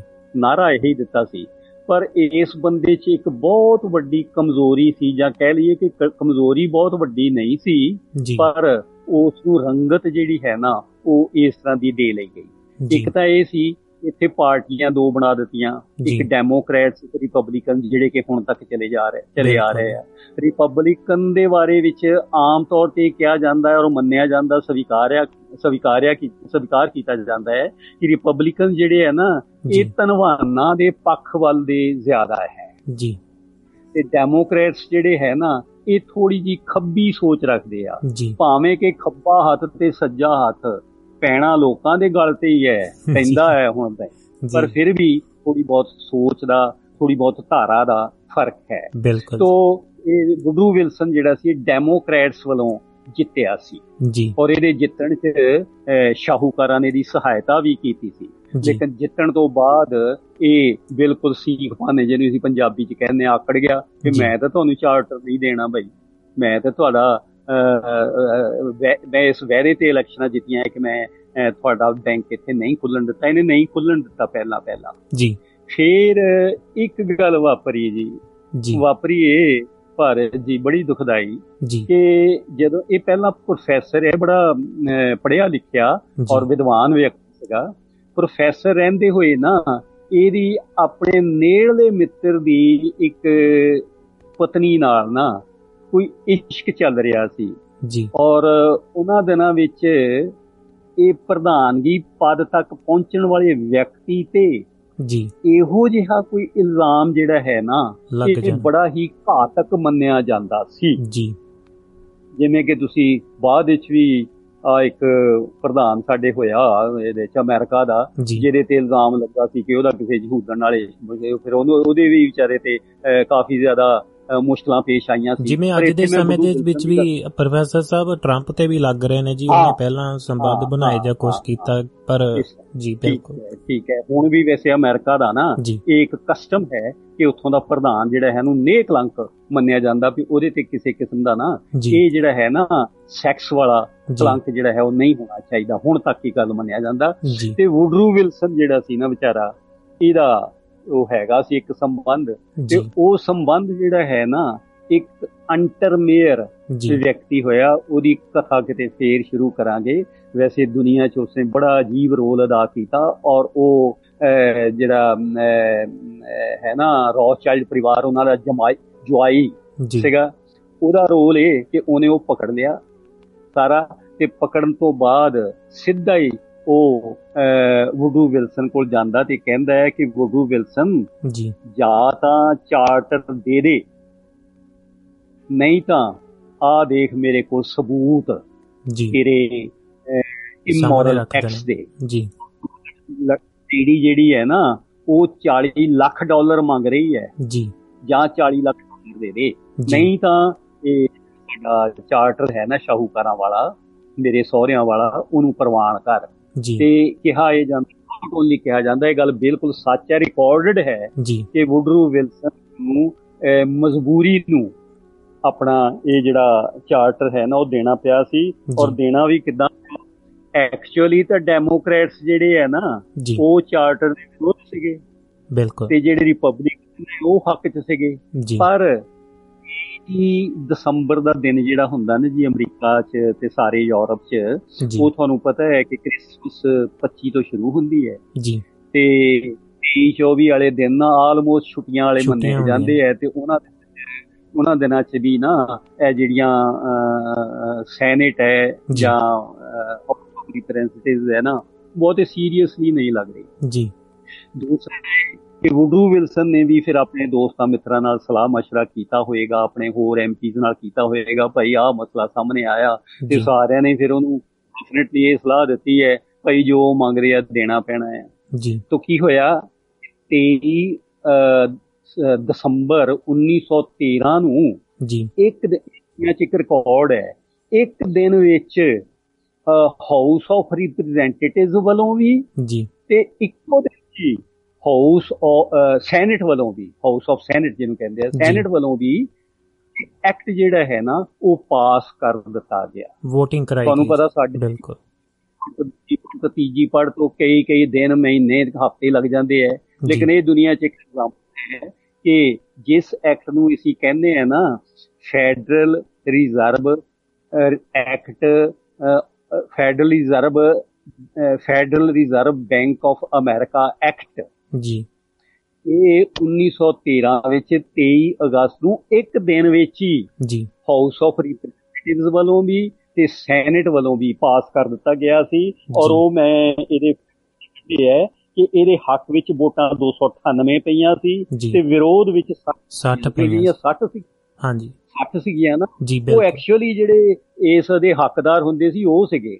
ਤੇ ਸੈਨੇਟ ਵਿੱਚ ਵੀ 43 ਤੇ 25 ਦੀ ਰੇਸ਼ੋ ਸੀ। ਬਿਲਕੁਲ ਜੀ। ਜਿਹੜੀ ਬੜਾ। ਮਾਰਜਨ ਸੀ ਬੜੇ ਜਿਹੜੀ ਦੂਸਰੇ ਲਫ਼ਜ਼ਾਂ ਵਿੱਚ ਜਿਹੜੇ ਵਿਰੋਧੀ ਯਾਨੀ ਵਿਚਿੱਤਰਤਾ ਕੀ ਹੈ? ਜੀ। ਕਿ ਵਿਰੋਧੀਆਂ ਨੇ ਪੱਖ ਵਿੱਚ ਵੋਟ ਦਿੱਤੀ ਹੈ ਇਸ ਖਾਨਦਾਨ ਦੇ ਵਿਰੋਧੀਆਂ ਨੇ ਪੱਖ ਵਿੱਚ ਵੋਟ ਦਿੱਤੀ ਹੈ ਤੇ ਜਿਹੜੇ ਸੀਗੇ ਨਾ ਉਹਨਾਂ ਦੇ ਦੋਸਤ ਸੱਜਣ ਜੀ। ਹੱਕ ਵਾਲੇ ਉਹਨਾਂ ਨੇ ਵਿਰੋਧ ਵਿੱਚ ਵੋਟ ਦਿੱਤੀ। ਯਾਨੀ ਆਈ ਮੀਨ ਕਿ ਵੋਟਾਂ ਜਿਹੜੀਆਂ ਵਿਰੋਧ ਵਿੱਚ ਪਈਆਂ ਨਾ ਉਹ ਤਾਂ ਐਵੇਂ ਟੁੱਟੇ ਫੁੱਟੇ ਦਿਲ ਨਾਲ ਹੀ ਪਈਆਂ। ਇਹ ਦੱਸਣ ਵਾਸਤੇ ਕਿ ਵਿਰੋਧ ਵੀ ਹੈਗਾ ਆ। ਅਦਰਵਾਈਜ਼ 200 298 ਤੇ 60 ਦਾ ਕੋਈ ਮੁਕਾਬਲਾ ਨਹੀਂ। ਜੀ। ਤੇ ਰਿਪਰੈਜ਼ੈਂਟ ਜਿਹੜੇ ਰਿਪਬਲਿਕਨਸ ਹੈ ਉਹ ਤਾਂ ਪਹਿਲਾਂ ਹੀ ਇਹਦੇ ਹੱਕ 'ਚ ਸੀਗੇ। ਨਾਲ ਇਹ ਡੈਮੋਕ੍ਰੈਟਸ ਮਿਲ ਮਿਲ ਗਏ। ਤੇ। ਇਸ ਕਰਕੇ ਥੋੜੀ ਬਹੁਤ ਵਿਰੋਧ ਹੋਇਆ ਬਾਕੀ। ਸਾਰੀ ਦਾ ਸਾਰਾ। ਤੇ ਇਸ ਢੰਗ ਨਾਲ ਨਾ ਜੀ ਇਹ ਇੱਕ ਐਕਟ ਪਾਸ ਹੁੰਦਾ ਔਰ ਐਕਟ ਵੀ ਫਿਰ ਨਾ 10 ਸਾਲਾਂ ਵਾਸਤੇ ਨਾ 20 ਸਾਲਾਂ ਵਾਸਤੇ ਨਾ 30 ਸਾਲਾਂ ਨਾ 50 ਬਲਕਿ ਫ੍ਰੀ 100 ਸਾਲ। ਵਾਸਤੇ। ਬਿਲਕੁਲ ਜੀ। ਇਹ ਐਕਟ 100 ਸਾਲ ਵਾਸਤੇ ਪਾਸ ਹੋਇਆ। ਜੀ। ਔਰ ਉਹ ਉਸ ਦਿਨ ਤੋਂ ਲੈ ਕੇ ਅੱਜ ਤੱਕ ਅਮਰੀਕਾ ਦੁਨੀਆ ਦੀ ਸ਼ਕਤੀ ਦਰ ਸ਼ਕਤੀ ਦਰ ਸ਼ਕਤੀ ਬਣਦਾ ਬਣਦਾ ਨੰਬਰ 1 ਦੀ ਸ਼ਕਤੀ ਬਣਿਆ ਹੋਇਆ ਹੈ। ਕਿਉਂਕਿ ਇਹਨੂੰ ਇਦਾਂ ਨਾ ਇਹਨੂੰ ਇਦਾਂ ਵੀ ਕਹਿ ਸਕਦੇ ਆ ਤੇ ਇਹਨੂੰ ਦੂਜੀ ਤਰ੍ਹਾਂ ਵੀ ਕਹਿ ਸਕਦੇ ਆ ਕਿ ਉਹ ਦੇਸ਼ ਇੱਕ ਐਸਾ ਦੇਸ਼ ਹੈ ਜਿਹੜਾ ਕਿ ਜਿੱਥੋਂ ਮੈਂ ਗੱਲ ਸ਼ੁਰੂ ਕੀਤੀ ਸੀ ਰੌਸ ਚਾਈਲਡਾਂ ਦਾ ਸਭ ਤੋਂ ਵੱਡਾ ਬਦਮਾਸ਼ ਸਭ ਤੋਂ ਵੱਡਾ ਲੱਠਮਾਰ ਸਭ ਤੋਂ ਵੱਡਾ ਰੱਖਿਅਕ ਇਸ ਵੇਲੇ ਬਣਿਆ ਹੋਇਆ ਹੈ। ਬਿਲਕੁਲ ਜੀ। ਸੋ ਇਸ ਢੰਗ ਨਾਲ ਨਾ ਜੀ ਇਹ 23 ਦਸੰਬਰ 1913 ਵਿੱਚ federal reserve bank act pass ਹੁੰਦਾ ਹੈ ਔਰ ਪਾਸ ਵੀ ਫਿਰ 100 ਸਾਲ ਵਾਸਤੇ। ਤੁਸੀਂ ਪੁੱਛ ਸਕਦੇ ਹੋ ਕਿ 100 ਸਾਲ ਵਾਸਤੇ ਅਗਰ ਪਾਸ ਹੋ ਗਿਆ ਤੇ 100 ਸਾਲ ਤਾਂ 2013 ਚ ਮੁੱਕ ਗਿਆ। ਜੀ। ਤੇ ਫਿਰ ਇਹ ਜਿਹੜਾ ਐਕਟ ਹੈ ਰਿਵੋਕ ਕਿਉਂ ਨਹੀਂ ਹੁੰਦਾ? ਜੀ। ਪਹਿਲੀ ਗੱਲ ਤੇ ਤੁਸੀਂ ਸਮਝਦੇ ਹੋ ਜੀ ਕਿ 100 ਸਾਲ ਜੇ ਕਿਸੇ ਇੱਕ ਖਾਨਦਾਨ ਦਾ ਇੱਕ ਸਿਸਟਮ ਦਾ ਲੋਕਾਂ ਤੇ ਦੇਸ਼ ਤੇ ਕਬਜ਼ਾ ਰਵੇ ਜੀ। ਤੇ ਉਹ ਸਾਰੇ ਸਾਰੇ ਦੇ ਸਾਰੇ ਦੇਸ਼ ਨੂੰ ਸਾਰੇ ਹਾਲਾਤ ਨੂੰ ਸਾਰੀ ਦੀ ਸਾਰੀ ਕਹਿ ਲਓ ਕਿ ਸੁਪਰ ਸਟਰਕਚਰ ਜਿਹੜਾ ਸਾਡੇ ਸਮਾਜ ਦਾ ਹੈ ਉਹਨੂੰ ਹੀ ਇਸ ਢੰਗ ਨਾਲ ਢਾਲ ਲਏਗਾ ਕਿ ਵਿਰੋਧ ਖਤਮ ਕਰ ਦੇਗਾ। ਬਿਲਕੁਲ ਜੀ। ਜਿੱਥੇ 100 ਸਾਲ ਉਹਨੂੰ ਪੱਕਾ ਮਿਲ ਗਿਆ ਜੇ ਜੀ। 100 ਸਾਲ ਤੈਨੂੰ ਕੋਈ ਹਿਲਾ ਨਹੀਂ ਸਕਦਾ। ਹੁਣ 100 ਸਾਲ ਵੀ 2013 ਵਿੱਚ ਮੁੱਕ ਗਿਆ ਹੋਇਆ। ਜੀ। ਪਰ ਹਾਲੇ ਤਾਈਂ ਇਹਦੇ ਵਿਰੋਧ ਵਿੱਚ ਯਾਨੀ ਇਸ ਐਕਟ ਨੂੰ ਖਤਮ ਨਹੀਂ ਕੀਤਾ ਜਾ ਸਕਿਆ। ਉਹਦੀ। ਵਜ੍ਹਾ ਇਹ ਹੈ ਕਿ ਜਦੋਂ ਇਹ ਪਾਸ ਕਰਵਾਇਆ ਗਿਆ ਸੀ ਉਹਦੇ ਵਿੱਚ ਉਹਨਾਂ ਨੇ ਹੁਣ ਜਿੱਦਾਂ ਕਹਿੰਦੇ ਆ ਨਾ ਤੇ ਲੋਹਾ ਗਰਮ ਤਾਂ ਹੋਇਆ ਹੀ ਹੈ। ਸੱਟ ਮਾਰ ਦੋ ਸੱਟਾਂ ਹੋਰ ਮਾਰ ਲਓ। ਤੇ ਇੱਕ ਮਦ ਪਵਾ ਲਈ ਸੀ ਕਿ 100 ਸਾਲ ਬਾਅਦ ਵੀ ਜੇਕਰ ਇਸ ਦੇ ਅਗੇਂਸਟ ਕੋਈ ਬਕਾਇਦਾ ਐਕਟ ਸੈਨੇਟ ਔਰ ਕਾਂਗਰਸ ਚੋਂ। ਜਿਹੜਾ ਨਹੀਂ ਨਾਮ ਪਾਸ ਨਹੀਂ ਹੁੰਦਾ ਤਾਂ ਇਹ ਐਕਟ ਜਿਹੜਾ ਹੈ ਨਾ ਉਦੋਂ ਤੱਕ ਚੱਲਦਾ ਰਹੇਗਾ ਉਦੋਂ ਤੱਕ ਚੱਲਦਾ ਰਹੇਗਾ ਜਦੋਂ ਤੱਕ ਕਿ ਬਕਾਇਦਾ ਐਕਟ ਪਾਸ ਕਰਕੇ ਹੀ ਇਹਨੂੰ ਖਤਮ ਨਹੀਂ ਕੀਤਾ ਜਾ ਸਕਦਾ। ਜੀ ਬਿਲਕੁਲ ਜੀ। ਪਾਸ ਤਾਂ ਕੀਤਾ ਸੀ 100 ਸਾਲ ਵਾਸਤੇ ਸਿਰਫ। ਜੀ। ਲੇਕਿਨ ਉਹਦੇ ਵਿੱਚ ਸ਼ਰਤ ਫਿਰ ਇੱਕ ਇਹ ਵੀ ਆ ਗਈ ਕਿ 100 ਸਾਲ ਬਾਅਦ ਵੀ ਇਹ ਚੱਲਦਾ ਰਹੇਗਾ ਜਦੋਂ ਤੱਕ ਕਿ ਬਕਾਇਦਾ ਐਕਟ ਪਾਸ ਕਰਕੇ ਹੀ ਇਹਨੂੰ ਖਤਮ ਨਹੀਂ ਕੀਤਾ ਜਾ ਸਕਦਾ। ਖਤਮ ਕੀਤਾ ਜਾਂਦਾ ਮੈਂ ਜਦੋਂ ਅਮਰੀਕਾ ਸੀ ਮੈਂ ਉੱਥੇ ਕੁਝ ਲੇਖ ਪੜ੍ਹੇ ਇਦਾਂ ਦੇ ਜਿਨ੍ਹਾਂ ਵਿੱਚ ਮੰਗ ਉਠਾਈ ਜਾਂਦੀ ਹੈ ਕਿ ਇਹ ਐਕਟ ਪਾਸ ਖਤਮ ਕੀਤਾ ਜਾਣਾ ਚਾਹੀਦਾ ਕਿਉਂਕਿ 100 ਸਾਲ ਆਪਣੀ ਮਿਆਦ ਟੱਪ ਗਿਆ ਹੋਇਆ ਔਰ। ਇਸ ਢੰਗ ਨਾਲ ਇਹ ਖਤਮ ਹੋਣਾ ਚਾਹੀਦਾ ਕਿ ਮੁੜ ਕੇ ਇਹ ਉਠੀ ਮੁੜ ਕੇ ਕਦੇ ਵੀ ਇਹ ਇਸ ਤਰ੍ਹਾਂ ਦਾ ਜਿਹੜਾ ਐਕਟ ਹੈ ਨਾ ਉਹ। ਆ ਹੀ ਨਾ ਸਕੇ ਪਰ। ਇਹ ਗੱਲਾਂ ਜਿਹੜੀਆਂ ਹਨ ਨਾ ਇਹ ਸਾਰੀਆਂ ਗੱਲਾਂ ਹੀ ਰਹਿ ਜਾਂਦੀਆਂ ਹੁਣ ਕਿਉਂਕਿ ਪ੍ਰੋਫੈਸਰ 100 ਸਾਹਿਬ- ਸਾਲਾਂ ਵਿੱਚ ਉਹਨਾਂ ਨੇ ਜ਼ਰਰਾ ਜ਼ਰਰਾ ਅਮਰੀਕਾ ਦਾ ਜਿਹੜਾ ਹੈ ਨਾ ਉਹਦੇ ਤੇ ਸਾਰਾ ਯਾਨੀ ਅਮਰੀਕਾ ਤੇ ਇੰਨਾ ਵੱਧ ਕਰਜ਼ਾ ਹੈ ਜੀ ਇਹ ਸਾਰੀ ਦੀ ਸਾਰੀ ਧਰਤੀ ਸਾਰੀਆਂ ਕਾਨਾਂ ਸਾਰੀ ਦੀ ਸਾਰੀ ਰੇਲ ਐਂਡ ਸਾਰੀਆਂ ਸੜਕਾਂ ਜੋ ਵੀ ਕੁਝ ਹੈ ਅਮਰੀਕਾ ਦਾ। ਉਹ ਉਹਨਾਂ ਕੋਲ ਗਹਿਣੇ ਧਰ ਹੋ ਗਿਆ ਹੋਇਆ ਔਰ ਤੁਸੀਂ ਜਾਣਦੇ ਹੋ। ਕਿ ਮੈਨੀ ਟਾਈਮਸ ਉਹ ਕਰਜ਼ਾ ਲੈ ਕੇ ਜਾਨੀ ਉੱਥੋਂ ਦੀ ਸਰਕਾਰ ਕਰਜ਼ਾ ਲੈ ਕੇ ਆਪਣਾ ਕੰਮ ਚਲਾਉਂਦੀ ਆ ਮੈਨੀ ਟਾਈਮਸ ਉਹ ਕਰਜ਼ਾ ਜੇ ਨਹੀਂ ਦਿੰਦੇ ਤੇ ਸਰਕਾਰਾਂ ਬੰਦ ਹੋ ਜਾਂਦੀਆਂ ਖੜ ਜਾਂਦੀਆਂ ਉੱਥੇ ਔਰ ਪਿੱਛੇ ਜੇ ਤੁਹਾਨੂੰ ਪਤਾ 3-4 ਮਹੀਨੇ। ਉੱਥੇ ਸਰਕਾਰ ਹੀ ਨਹੀਂ ਸੀ ਕੋਈ ਚੱਲੀ ਬਿਲਕੁਲ ਜੀ ਤਿੰਨ ਮਹੀਨੇ ਉਹਨਾਂ ਨੇ ਕਰਜ਼ਾ ਨਾ ਮਨਜ਼ੂਰ ਕੀਤਾ ਉਹਨਾਂ ਨੇ ਤੈਅ ਕੀਤਾ ਹੋਇਆ ਕਿ ਇੰਨਾ ਕਰਜ਼ਾ ਮਿਲਣਾ ਹੈ ਲੋੜ। ਇਹਨਾਂ ਨੂੰ ਵਾਧੂ ਸੀ ਨਾ ਉਹਨਾਂ ਕਰਜ਼ਾ ਮਿਲਿਆ ਨਾ ਸਰਕਾਰ ਚੱਲੀ ਇਸ। ਤਰ੍ਹਾਂ ਦੀ ਇਹ ਹਾਲਤ ਹੈ ਯਾਨੀ ਇਸ ਤਰ੍ਹਾਂ ਦਾ ਕਹਿ ਲਈਏ ਕਿ ਇੱਕ ਲੱਠ ਮਾਰ ਉਹਨਾਂ ਨੇ ਆਪਣੇ ਅਮਰੀਕਾ ਨੂੰ ਪੈਦਾ ਕਰ ਲਿਆ ਹੋਇਆ ਹੈ ਔਰ ਸਾਰੀ ਦੀ ਸਾਰੀ ਕਰੰਸੀ ਭਾਰਤ ਸਾਹਿਬ ਜੀ ਤੁਸੀਂ ਹਮ ਇੰਡੀਆ ਜਿਹੜੀ ਕਿੱਲੇ ਕਿੱਲੇ ਦੇਸ਼ ਦਾ ਸਿਰਫ ਤਿੰਨਾਂ ਮੁਲਕਾਂ ਨੂੰ ਛੱਡ ਕੇ ਜੀ ਤਿੰਨ ਮੁਲਕ ਵੀ ਕਿਹੜੇ ਆ ਇੱਕ ਕਿਊਬਾ ਹੈ ਨਿੱਕਾ ਜਿਹਾ। ਇੱਕ ਈਰਾਨ ਹੈ ਮਾੜਾ ਜਿਹਾ ਇੱਕ ਨਾਰਥ ਕੋਰੀਆ ਹੈ ਐਵੇਂ। ਭੈੜਾ ਜਿਹਾ ਇਹ ਤੋਂ। ਪਹਿਲਾਂ ਚਾਰ ਹੋਰ ਵੀ ਹੁੰਦੇ ਸੀ। ਇਹ ਤਿੰਨ ਮੁਲਕ ਹੈ ਜਿਹੜੇ ਕਿ ਕਾਬੂ 'ਚ ਨਹੀਂ ਆ ਰਹੇ ਅਜੇ। ਕਾਬੂ ਚ ਅਜੇ ਤਾਈਂ ਜਾਨੀ ਕਰੰਸੀ ਦੇ ਤੌਰ ਤੇ ਜਿਨ੍ਹਾਂ ਦੇ ਆਪਣੇ ਬੈਂਕ ਹੈ ਆਪਣੀ। ਕਰੰਸੀ ਹੈ ਆਪਣੀ। ਕੀਮਤ ਹੈ ਉਹ ਡਾਲਰ ਨਾਲ ਨਹੀਂ ਵੱਜੇ ਹੋਏ। ਬਾਕੀ ਯਾਰਾ ਸਾਰੀ ਦੁਨੀਆ ਜਿਹਦੇ ਵਿੱਚ ਅਸੀਂ ਵੀ ਸ਼ਾਮਲ ਹੈ ਚੀਨ ਵੀ ਸ਼ਾ ਜੀ। ਹੁਣ ਮੈਂ ਇੱਥੇ ਚੀਨ ਦਾ ਥੋੜਾ ਜਿਹਾ ਤੁਹਾਨੂੰ ਹੋਰ ਹਵਾਲਾ ਦੇ ਰਿਹਾ ਜੀ ਕਿ ਚੀਨ ਦੇ ਮਾਓ ਨੇ ਜੀ ਯੁੱਧ ਲੜਿਆ ਸੀ ਅਗੇਂਸਟ ਅਮਰੀਕਾ ਜੀ ਯੁੱਧ ਲੜਦਾ ਰਿਹਾ ਉਹ। ਕੋਸ਼ਿਸ਼ ਕਰਦਾ ਰਿਹਾ ਕਿ ਚੀਨ ਦੀ ਇਸੇ ਤਰ੍ਹਾਂ ਲੈਨਨ ਔਰ ਸਟਾਲਨ ਨੇ ਵੀ ਲੜਿਆ ਸੀ। ਜੀ। ਔਰ ਤਾਈਓ ਥੋੜਾ ਚਿਰ ਕੀ ਸੀਗਾ ਕਿ bunch of currencies bunch of currency ਦਾ ਮਤਲਬ ਡਾਲਰ ਉਧਰੋਂ ਕਿਆ ਨਾਮ ਹੈ ਇੰਗਲੈਂਡ ਦਾ ਪਾਉਂਡ ਅਮਰੀਕਾ ਦਾ ਸੌਰੀ ਰੂਸ ਦਾ ਚੀਨ ਦਾ ਇੱਕ ਅੱਧਾ ਮੁਲਕ ਹੋਰ ਲਾ ਕੇ ਨਾ। ਇਹਨਾਂ ਸਾਰੇ ਪੰਜਾਂ ਮੁਲਕਾਂ ਦੀਆਂ ਜਿਹੜੀਆਂ ਕਰੰਸੀਜ਼ ਹੈ ਨਾ। ਉਹਨਾਂ ਨੂੰ ਬਰਾਬਰ ਦੀਆਂ ਮੰਨਿਆ ਗਿਆ ਸੀ। ਪਰ। ਹੌਲੀ ਹੌਲੀ ਰੂਸ ਨੂੰ ਖਤਮ ਕੀਤਾ। ਕਿਉਂ ਕੀਤਾ? ਕਿ ਉਹਦੀ ਇਹ ਕਰੰਸੀ ਜਿਹੜੀ ਸੀ ਨਾ ਤਾਂ ਕਿ ਅੱਗੇ ਨਾ ਵੱਧ ਜਾਏ। ਚੀਨ ਜਿਹੜਾ ਹੈ ਨਾ ਉਹ ਬਈ ਗੋਡੇ ਟੇਕ ਗਿਆ ਸੀ। ਜੀ। 2006 ਚ। ਜੀ। ਇੱਥੇ ਮੈਂ ਤੁਹਾਨੂੰ ਇੱਕ ਬੜਾ ਅਜੀਬ ਤੈ- ਤੱਥ ਦੱਸਣ ਲੱਗਾ ਵਾਂ। ਜੀ। 2006 ਵਿੱਚ ਬਕਾਇਦਾ ਕਮਿਊਨਿਸਟ ਪਾਰਟੀ ਨੇ ਜੀ। ਬੈਂਕਿੰਗ ਰੈਗੂਲੇਟਰੀ ਕਮਿਸ਼ਨ ਬਿਠਾਇਆ। ਜੀ। ਬੈਂਕਿੰਗ ਰੈਗੂਲੇਟਰੀ ਕਮਿਸ਼ਨ ਜੀ। ਬਿਠਾਇਆ ਕਿ ਅਸੀਂ ਆਪਣੀ ਕਰੰਸੀ ਜਿਹੜੀ ਹੈ ਨਾ ਉਹਨੂੰ ਕੀ ਰੂਪ ਦਈਏ? ਜੀ। ਨਵੇਂ ਹਾਲਾਤ ਮੁਤਾਬਿਕ 2006 ਦੇ ਮੁਤਾਬਿਕ। ਜੀ। ਉਸ ਰੈਗੂਲੇਟਰੀ ਪਾਰਟੀ ਉਸ ਰੈਗੂਲੇਟਰੀ ਕਮੇਟੀ ਨੇ ਐ ਸੀ ਪਹਿਲਾਂ ਹੀ ਜੀ। ਇਹ ਮਤਾ ਪਾਸ ਕਰ ਦਿੱਤਾ ਸੀ ਕਿ ਇਹ ਜਿਹੜੀ ਵਰਲਡ ਬੈਂਕ ਬਣਿਆ ਹੋਇਆ ਨਾ। ਇਹਨੂੰ ਉਹਦੀ ਬ੍ਰਾਂਚ ਬਣਾਉਣ ਵਿੱਚ ਮਤਾ ਪਾਸ ਕੀਤਾ ਜਾ ਜੀ ਹੁਣ ਅਗਲੀ ਟਾਕ 'ਚ ਆਏਗੀ ਇਹ ਗੱਲ। ਕਿ ਵਰਲਡ ਬੈਂਕ ਜਿਹੜਾ ਹੈ ਨਾ ਜਿਨ੍ਹਾਂ ਦਾ ਡਾਲਰ ਹੈ ਉਹਨਾਂ ਦਾ ਹੀ ਵਰਲਡ ਬੈਂਕ ਹੈ ਜੀ ਡਾਲਰ ਜੇ ਨਿੱਜੀ ਮਲਕੀਅਤ ਹੈ ਨਾ ਤੇ ਵਰਲਡ ਬੈਂਕ ਵੀ ਨਿੱਜੀ ਮਲਕੀਅਤ ਹੈ ਜੇ। ਵਰਲਡ ਬੈਂਕ ਨਿੱਜੀ ਮਲਕੀਅਤ ਹੈ ਨਾ ਤੇ ਫੇਰ ਵੀ ਚੀਨ ਦਾ ਜਿਹੜਾ ਬੈਂਕ ਹੈ ਉਹ ਤਾਂ ਕੁਦਰਤੀ ਅਗਲੀ ਗੱਲ ਹੈ ਕਿ ਚੀਨ ਨੇ ਆਪ ਜਾ ਕੇ ਉਹਦੇ ਪੈਰੀ ਪੈ ਕੇ ਕਹਿ ਲਓ ਜਾਂ ਆਪਣੀ ਜਿਹੜੀ ਵਰਲਡ ਬੈਂਕ ਦੀ ਬ੍ਰਾਂਚ ਬਣਾਇਆ ਉਹਨੂੰ। ਔਰ। ਹੁਣ ਇਸ ਵੇਲੇ ਚੀਨ ਦੀ ਤੁਸੀਂ ਦੇਖਦੇ ਹੋ ਕਿ ਚੀਨ 2006 ਤੋਂ ਬਾਅਦ ਦੁਨੀਆ 'ਚ ਚੀਨ ਚੀਨ ਹੋ ਗਈ। ਤਰੱਕੀ ਹੋ ਗਈ ਜੀ। ਚੀਨ ਨਹੀਂ ਹੋ ਗਈ। ਜੀ। ਉਹ ਵਰਲਡ ਬੈਂਕ ਹੋਈ ਹੈ। ਜੀ। ਵਰਲਡ ਬੈਂਕ ਦਾ ਆਇਆ ਹੀ ਯਾਨੀ ਹਰ ਮੁਲਕ ਨੂੰ ਸਰਮਾਇਆ ਇਸ ਤਰ੍ਹਾਂ ਦਿੱਤਾ ਜਾਂਦਾ ਹੈ ਤੁਸੀਂ ਚੀਨ ਦਾ ਵੀ ਇੰਨਾ ਭਾਰ ਯਾਨੀ। ਹਰ ਮੁਲਕ ਨੂੰ ਕਰਜ਼ਾ ਇਦਾਂ ਦਿੰਦੇ ਆ ਕਰੰਸੀ ਇਦਾਂ ਦਿੰਦੇ ਆ ਜਦੋਂ ਹੁਣ ਤੁਸੀਂ ਇਹ ਸਮਝ ਗਏ ਨਾ ਜੀ। ਕਿ ਹਰ ਮੁਲਕ ਦੀ ਕਰੰਸੀ ਹਰ ਮੁਲਕ ਦਾ ਧਨ ਜਿਹੜਾ ਉਹ ਵਰਲਡ ਬੈਂਕ ਦੇ ਅੰਡਰ ਹੈ ਜੀ। ਹਰ ਵਰਲਡ ਬੈਂਕ ਹੈ ਨਾ ਉਹ ਡਾਲਰ ਦੇ ਅੰਡਰ ਹੈ। ਇਹਦਾ ਮਤਲਬ ਕਿ ਡਾਲਰ ਜਿਹੜਾ ਹੈ ਨਾ ਇੱਕ ਪਰਿਵਾਰ ਦੇ ਅੰਡਰ ਹੈ। ਉਹ ਪਰਿਵਾਰ ਫੈਸਲਾ ਕਰਦਾ ਹੈ ਕਿ ਕਿਹੜੇ ਮੁਲਕ ਦਾ ਕਿਹੜਾ ਉਤਪਾਦਨ ਕਿੰਨਾ ਪੈਦਾ ਕੀਤਾ ਜਾਵੇ ਬਿਲਕੁਲ। ਔਰ ਉਸ ਉਤਪਾਦਨ ਕਿਹੜੇ ਮੁਲਕ ਵਿੱਚ ਕਿਸ ਭਾਅ ਤੇ ਵੇਚਿਆ ਜਾਵੇ। ਇਹ ਸਾਰੀ ਦੀ ਸਾਰੀ ਤੈਅ ਜਿਹੜੀ ਹੈ ਨਾ ਇੱਥੋਂ ਤੱਕ ਸਾਡੀ ਦੁਨੀਆ ਜਿਹੜੀ ਹੈ ਨਾ ਵੀ ਵਿੱਚ ਹੋ ਚੁੱਕੀ ਹੈ ਯਾਨੀ ਕਹਿ ਲਓ ਜਾਦੂ ਦੇ ਵਿੱਚ ਆ ਗਈ ਹੋਈ ਹੈ ਕਿ ਅਸੀਂ ਆਪਣੇ ਮੁਲਕ ਵਿੱਚ ਕੁਝ ਵੀ ਇੰਡੀਪੈਂਡੈਂਟਲੀ ਪੈਦਾ ਨਹੀਂ ਕਰ ਸਕਦੇ ਕੁਝ ਵੀ ਵੇਚ ਨਹੀਂ ਸਕਦੇ। ਉਹਨਾਂ ਸਾਨੂੰ ਪੈਸਾ ਹੀ ਇਸ ਢੰਗ ਨਾਲ ਵਰਲਡ ਬੈਂਕ ਵੱਲੋਂ ਜਾਂ ਸਾਡੇ ਰਿਜ਼ਰਵ ਬੈਂਕਾਂ ਵੱਲੋਂ ਸਾਡੇ ਨੈਸ਼ਨਲ ਬੈਂਕਾਂ ਵੱਲੋਂ ਸਾਡੀਆਂ ਸਰਕਾਰਾਂ ਨੂੰ ਪੈਸਾ ਇਸ ਢੰਗ ਨਾਲ ਮਿਲਦਾ ਹੈ ਕਿ ਐਸ ਮਦ ਲਈ ਫਲਾਨੀ ਚੀਜ਼ ਖਰੀਦਣ ਲਈ ਇੰਨਾ ਪੈਸਾ ਫਲਾਨੀ ਚੀਜ਼ ਖਰੀਦਣ ਲਈ ਇੰਨਾ ਪੈਸਾ ਲੋਕਲ ਇੰਨਾ ਹਰਿਆਰ ਖਰੀਦਣ ਜਿਹੜੀ ਇਹ ਸਾਰੀਆਂ ਚੀਜ਼ਾਂ ਜਿਹੜੀਆਂ ਨਾ ਇਹ ਉਹ ਤੈਅ ਕਰਦੇ ਆ। ਜੀ। ਔਰ ਉਹਦੇ ਮੁਤਾਬਕ ਵੀ ਔਰ ਫਿਰ ਵੱਡੀ ਗੱਲ ਹੈ ਕਿ ਸਾਰਾ ਕੁਝ ਉਹਨਾਂ ਨੇ ਦੇਖ ਲਓ ਕਿੰਨੇ ਸੋਹਣੇ ਢੰਗ ਨਾਲ ਗੁਪਤ ਰੱਖਿਆ ਹੋਇਆ ਕੋਈ ਸਰਕਾਰ ਪ੍ਰੋਫੈਸਰ ਸਾਹਿਬ ਇੱਥੇ ਵੀ ਪਰੇਸ਼ਾਨ ਹੋਵੇ ਇੱਥੇ ਇੱਕ ਐਗਜ਼ਾਮਪਲ। ਜ਼ਰੂਰ ਦਵਾਂਗਾ ਜੀ ਕਿ ਹੁਣ ਚਲੋ ਗੱਲ ਤਾਂ ਅਮਰੀਕਾ ਦੀ ਚੱਲ ਰਹੀ ਆ ਤੇ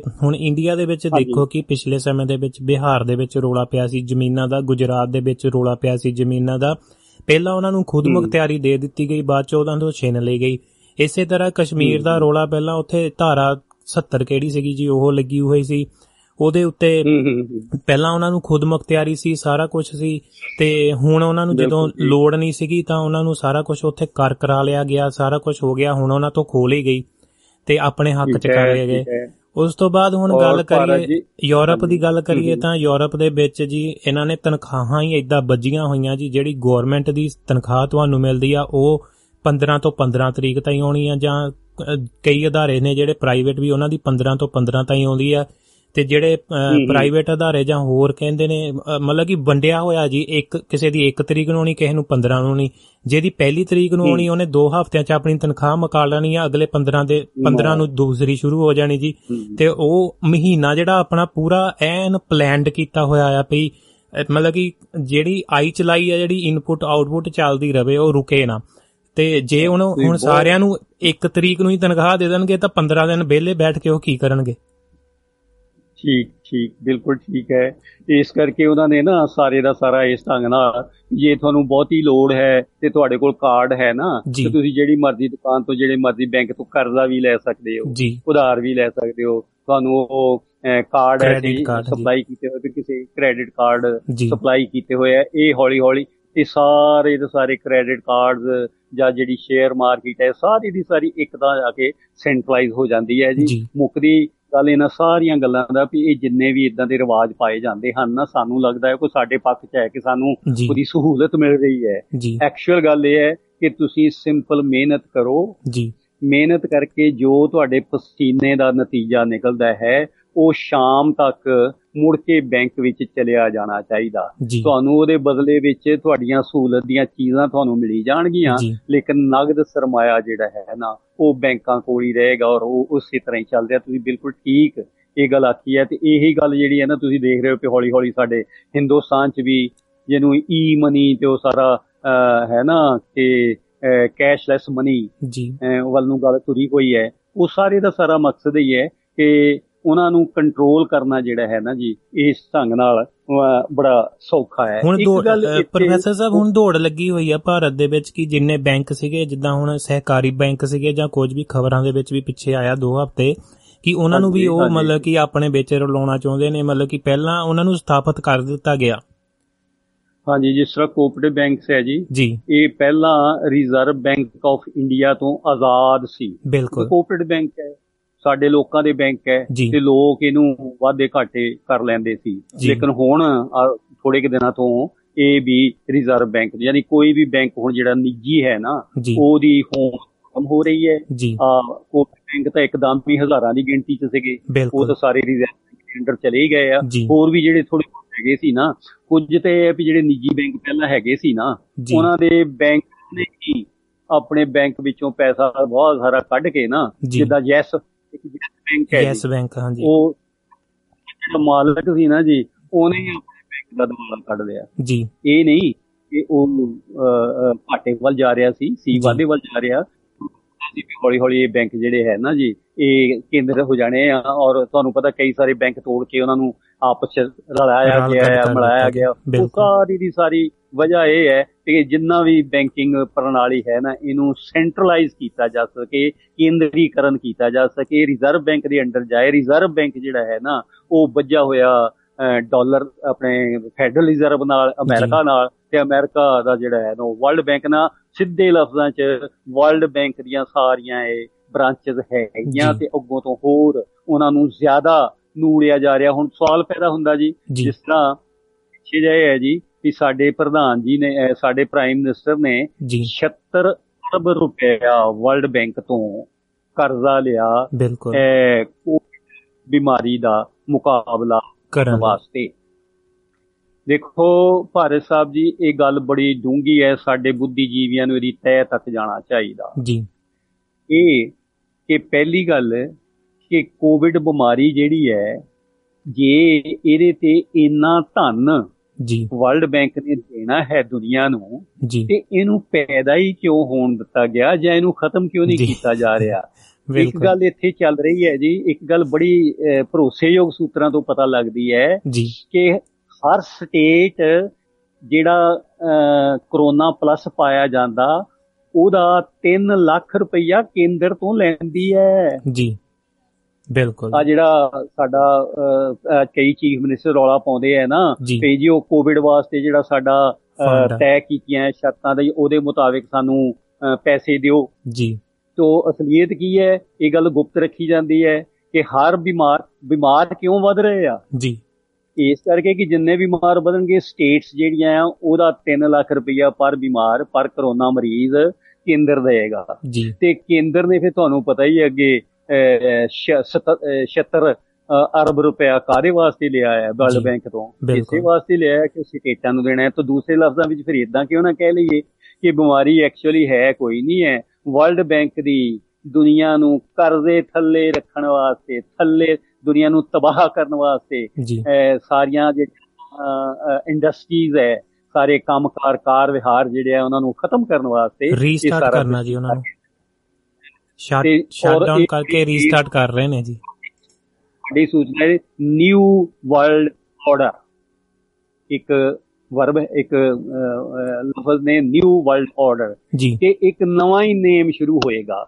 ਔਰ ਉਹ ਨਵਾਂ ਨੇ ਨਵਾਂ ਨਹੀਂ 1913 ਤੋਂ ਹੀ ਨਾ ਜਿਹੜੇ ਡਾਲਰ ਛਾਪੇ ਗਏ ਸੀ ਨਾ ਜੀ। ਤੁਹਾਡੇ ਅਮਰੀਕਾ 'ਚ ਉਹਦੇ 'ਚ ਪਿਛਲੇ ਪਾਸੇ ਨਾਰਾ ਹੀ ਹੈ ਨੋਵਸ।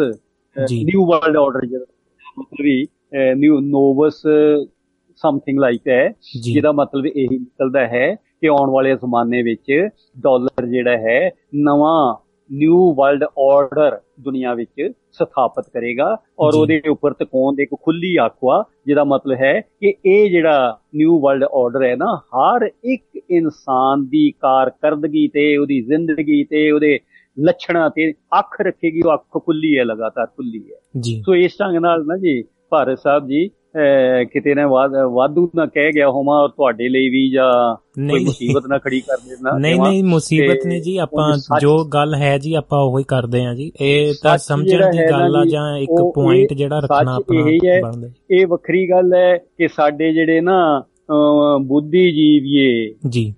ਉਹਨਾਂ ਦੀ ਪੜ੍ਹਾਈ ਅਸਲ ਵਿੱਚ ਫੇਕ ਹੋਈ ਹੈ। ਜੀ। ਬਿਲਕੁਲ ਫੇਕ। ਯਾਨੀ ਫੇਕ ਪੜਾਇਆ ਗਿਆ ਅੱਗਿਓਂ ਉਹਨਾਂ ਦੀ ਸਮਝ ਫੇਕ ਹੈ ਅੱਗਿਓਂ ਜਿਹੜੇ ਪੜ੍ਹਾ ਰਿਹਾ ਉਹ ਫੇਕ ਹੈ ਫਰਜ਼ੀ ਬੜਾ ਸਾਰੀ ਆ ਜਿਹੜਾ ਤੱਥ ਹੈ ਸੱਚ ਹੈ ਕਿ ਵਰਲਡ ਬੈਂਕ ਨੂੰ ਸਮਝਿਆ ਜਾਵੇ ਡਾਲਰ ਨੂੰ ਸਮਝਿਆ ਜਾਵੇ ਰੌਥਚਾਈਲਡ ਪਰਿਵਾਰ ਨੂੰ ਸਮਝਿਆ ਜਾਵੇ ਜ਼ਾਇਨਿਜ਼ਮ ਨੂੰ ਸਮਝਿਆ ਜਾਵੇ ਇਹ ਕਿਸੇ ਵੀ ਕੋਰਸ ਵਿੱਚ ਨਹੀਂ ਹੈ।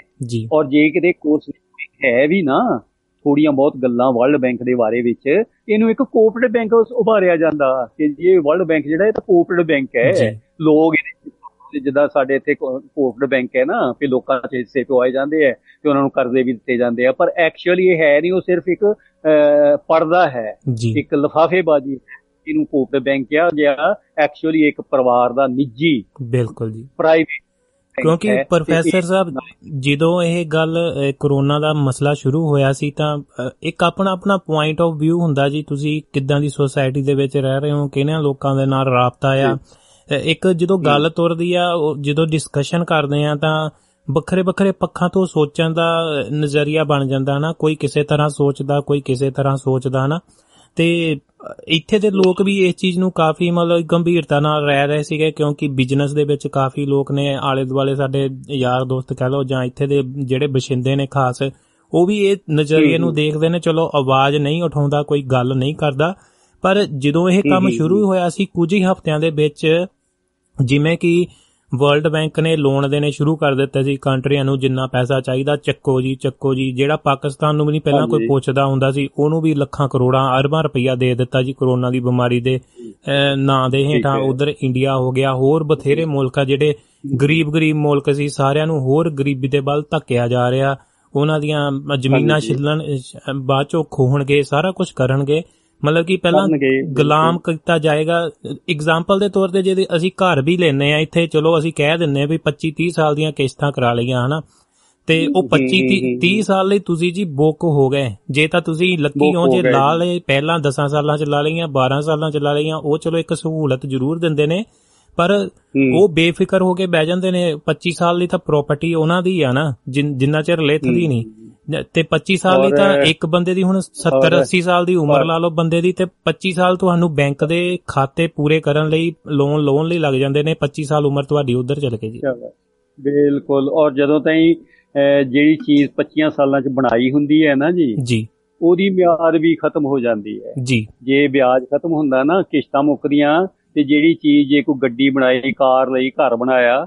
ਤੇ 25 ਸਾਲਾਂ ਬਾਅਦ ਉਹਨੂੰ ਵੀ ਮੁੜ ਕੇ ਜਾਂ ਡਿਸਪੋਜ਼ ਆਫ ਕਰਨਾ ਪੈਂਦਾ ਹੈ ਤੇ ਜਾਂ ਉਹਦੀ ਰਿਪੇਅਰ ਕਰਨੀ ਪੈਂਦੀ ਹੈ। ਇੱਕ ਗੱਲ ਹੋਰ ਜੀ ਵੀ ਤੁਹਾਡੇ ਵੀ ਜਿਹੜੇ ਆ ਨਾਰਵੇ ਸਵੀਡਨ ਡੈਨਮਾਰਕ ਬੜਾ ਫਿਨਲੈਂਡ ਵੀ ਸਵਿਟਜ਼ਰਲੈਂਡ ਚਲੋ ਰਹਿਦਾ ਜਾ ਜੀ। ਇਹ ਵੀ ਜੇ ਮੈਂ ਤੁਹਾਨੂੰ ਇਹ ਕਹਾਂ ਕਿ ਇਹ ਇੱਕ ਰਾਜੇ ਦੀ ਨਿੱਜੀ ਮਲਕੀਅਤ ਹੈ। ਆਈ ਮੀਨ ਜੀ। ਇੱਕ ਸ਼ਾਹੂਕਾਰ ਦੀ ਨਿੱਜੀ ਮਲਕੀਅਤ ਹੈ ਤੇ ਆਪਣੇ ਲੋਕਾਂ ਨੂੰ ਸਮਝਾਉਣ ਦੀ ਲੋੜ ਹੈ ਕਿ ਉਹ ਇਹ ਨਾ ਸਮਝਣ ਕਿ ਤੁਹਾਡੀਆਂ ਸਰਕਾਰਾਂ ਇੱਥੇ ਕੋਈ ਚੱਲ ਰਹੀਆਂ। ਐਕਚੁਅਲ ਇਹ ਜਿੱਦਾਂ ਡਾਲਰ ਉਹਦੀ ਮਲਕੀਅਤ ਹੈ ਨਾ ਐਵੇਂ ਇਹ ਪੂਰੇ ਦੇ ਪੂਰੇ ਮੁਲਕ ਦੀ ਉਹਦੀ। ਮਲਕੀਅਤ ਹੈ। ਇਸੇ ਕਰਕੇ ਇਹ ਦੁਨੀਆ ਦੇ ਸਭ ਤੋਂ ਵੱਧ ਅਮੀਰ ਮੁਲਕ ਹੈ। ਕਿਉਂਕਿ ਜਿਹੜੇ ਜਾਂ ਇਸ ਤਰ੍ਹਾਂ ਕਹਿ ਲਈਏ ਕਿ ਜਿਹੜੇ ਉਹਦੇ ਆਪਣੇ ਧੀਆਂ ਪੁੱਤਰ ਹੈ ਆਪਣੇ ਮੁਲਕ ਹੈ ਨੇੜਲੇ ਮੁਲਕ ਹੈ ਉਹਦੀ ਮਲਕੀਅਤ ਮੁਲਕ ਹੈ। ਉਹਨਾਂ ਤੇ ਕਰਜ਼ਾ ਹੀ ਹੈ ਨਹੀਂ ਜੀ ਕੋਈ ਵੀ ਕਰਜ਼ਾ ਹੀ ਹੈ ਨਹੀਂ। ਕਰਦੇ ਹੈ ਨਹੀਂ ਔਰ ਉਹਨਾਂ ਨੂੰ ਅਮੀਰ ਰੱਖਣਾ ਹੀ ਰੱਖਣਾ ਹੈ ਤਾਂ ਕਿ ਇੱਥੇ ਕੋਈ ਨਿੱਕੀ ਮੋਟੀ ਵੀ ਕੋਈ ਜਿਹੜੀ ਹੈ ਨਾ ਵਿਰੋਧਤਾ ਬਗਾਵਤ ਪੈਦਾ ਨਾ ਹੋ ਜਾਵੇ ਜੀ। ਇੱਥੇ ਪੈਦਾ ਹੋਏਗੀ ਤੇ ਫਿਰ ਉਹਦੀ ਜਿਹੜੀ ਚਿੰਗਾੜੀ ਹੈ ਨਾ ਉਹ ਸਾਰੀ ਦੁਨੀਆ 'ਚ ਫੈਲਣ ਦਾ ਡਰ ਹੈ। ਸੋ ਇਹ ਮੁਲਕ ਉਹਦੇ ਨਿੱਜੀ ਮੁਲਕ ਹੈ ਜੀ ਮੈਂ ਤੇ ਹੈਰਾਨ ਹੈ ਕਿ ਤੁਸੀਂ ਹਾਂ ਰੇਡੀਓ ਚਲਾ ਰਹੇ ਹੋ। ਤੇ ਬੜੀ ਅੱਛੀ ਗੱਲ ਹੈ ਮੁਬਾਰਕ ਦੀ ਗੱਲ ਹੈ ਉਹ ਕਿਸ ਕਿਸੇ ਹੱਦ ਤੱਕ ਉਹ ਆਗਿਆ ਵੀ ਦਿੰਦੇ ਆ ਕਿ ਉਹਨਾਂ ਦੀ ਸ਼ਕਤੀ ਉਹ ਇਹ ਵੀ ਆਗਿਆ ਦਿੰਦੇ ਆ ਕਿ ਸਾਡੀ ਸ਼ਕਤੀ ਦਾ ਪਤਾ ਲੱਗਣਾ ਚਾਹੀਦਾ ਕਿਤੇ- ਕਿਤੇ ਗੱਲ ਹੁੰਦੀ ਰਵੇ ਜੀ। ਜੀ। ਹੁੰਦੀ ਰਵੇ ਇੱਕ ਗੱਲ। ਦੂਸਰਾ ਇਹ ਨਹੀਂ ਤਾਂ ਉਹ ਆਪ ਦੱਸਦੇ ਆ। ਫਿਰ ਤੀਸਰਾ ਇਹ ਕਿ ਉਸ ਜਿਹੜੀ ਕੋਈ ਸ਼ਕਤੀ ਵਿਰੋਧ ਚ ਪੈਦਾ ਹੁੰਦੀ ਹੈ ਨਾ ਉਹਦੇ ਨਾਲੋਂ 30 ਗੁਣਾ ਵੱਧ ਉਹਦੇ ਵਿਰੋਧੀ ਸ਼ਕਤੀ ਵੀ ਪੈਦਾ ਕਰ ਲੈਂਦੇ। ਬਿਲਕੁਲ ਜੀ। ਉਹ ਆਪ ਹੀ ਪੈਦਾ ਕਰ ਲੈਂਦੇ ਤਾਂ ਕਿ ਲੋਕਾਂ 'ਚ ਇੰਨਾ ਭੰਬਲ ਭੂਸਾ ਹੁਣ ਮੇਰੀ ਨਿੱਕੀ ਜੀ ਗੱਲ ਹੈ ਨਾ ਇਹ ਜੀ। ਇਹ ਡਾਲਰ ਕੀ ਕਰੰਸੀ ਕੀ ਇਹ ਇੱਕ ਪਰਿਵਾਰ ਦੀ ਨਿੱਜੀ ਹੈ। ਜੀ।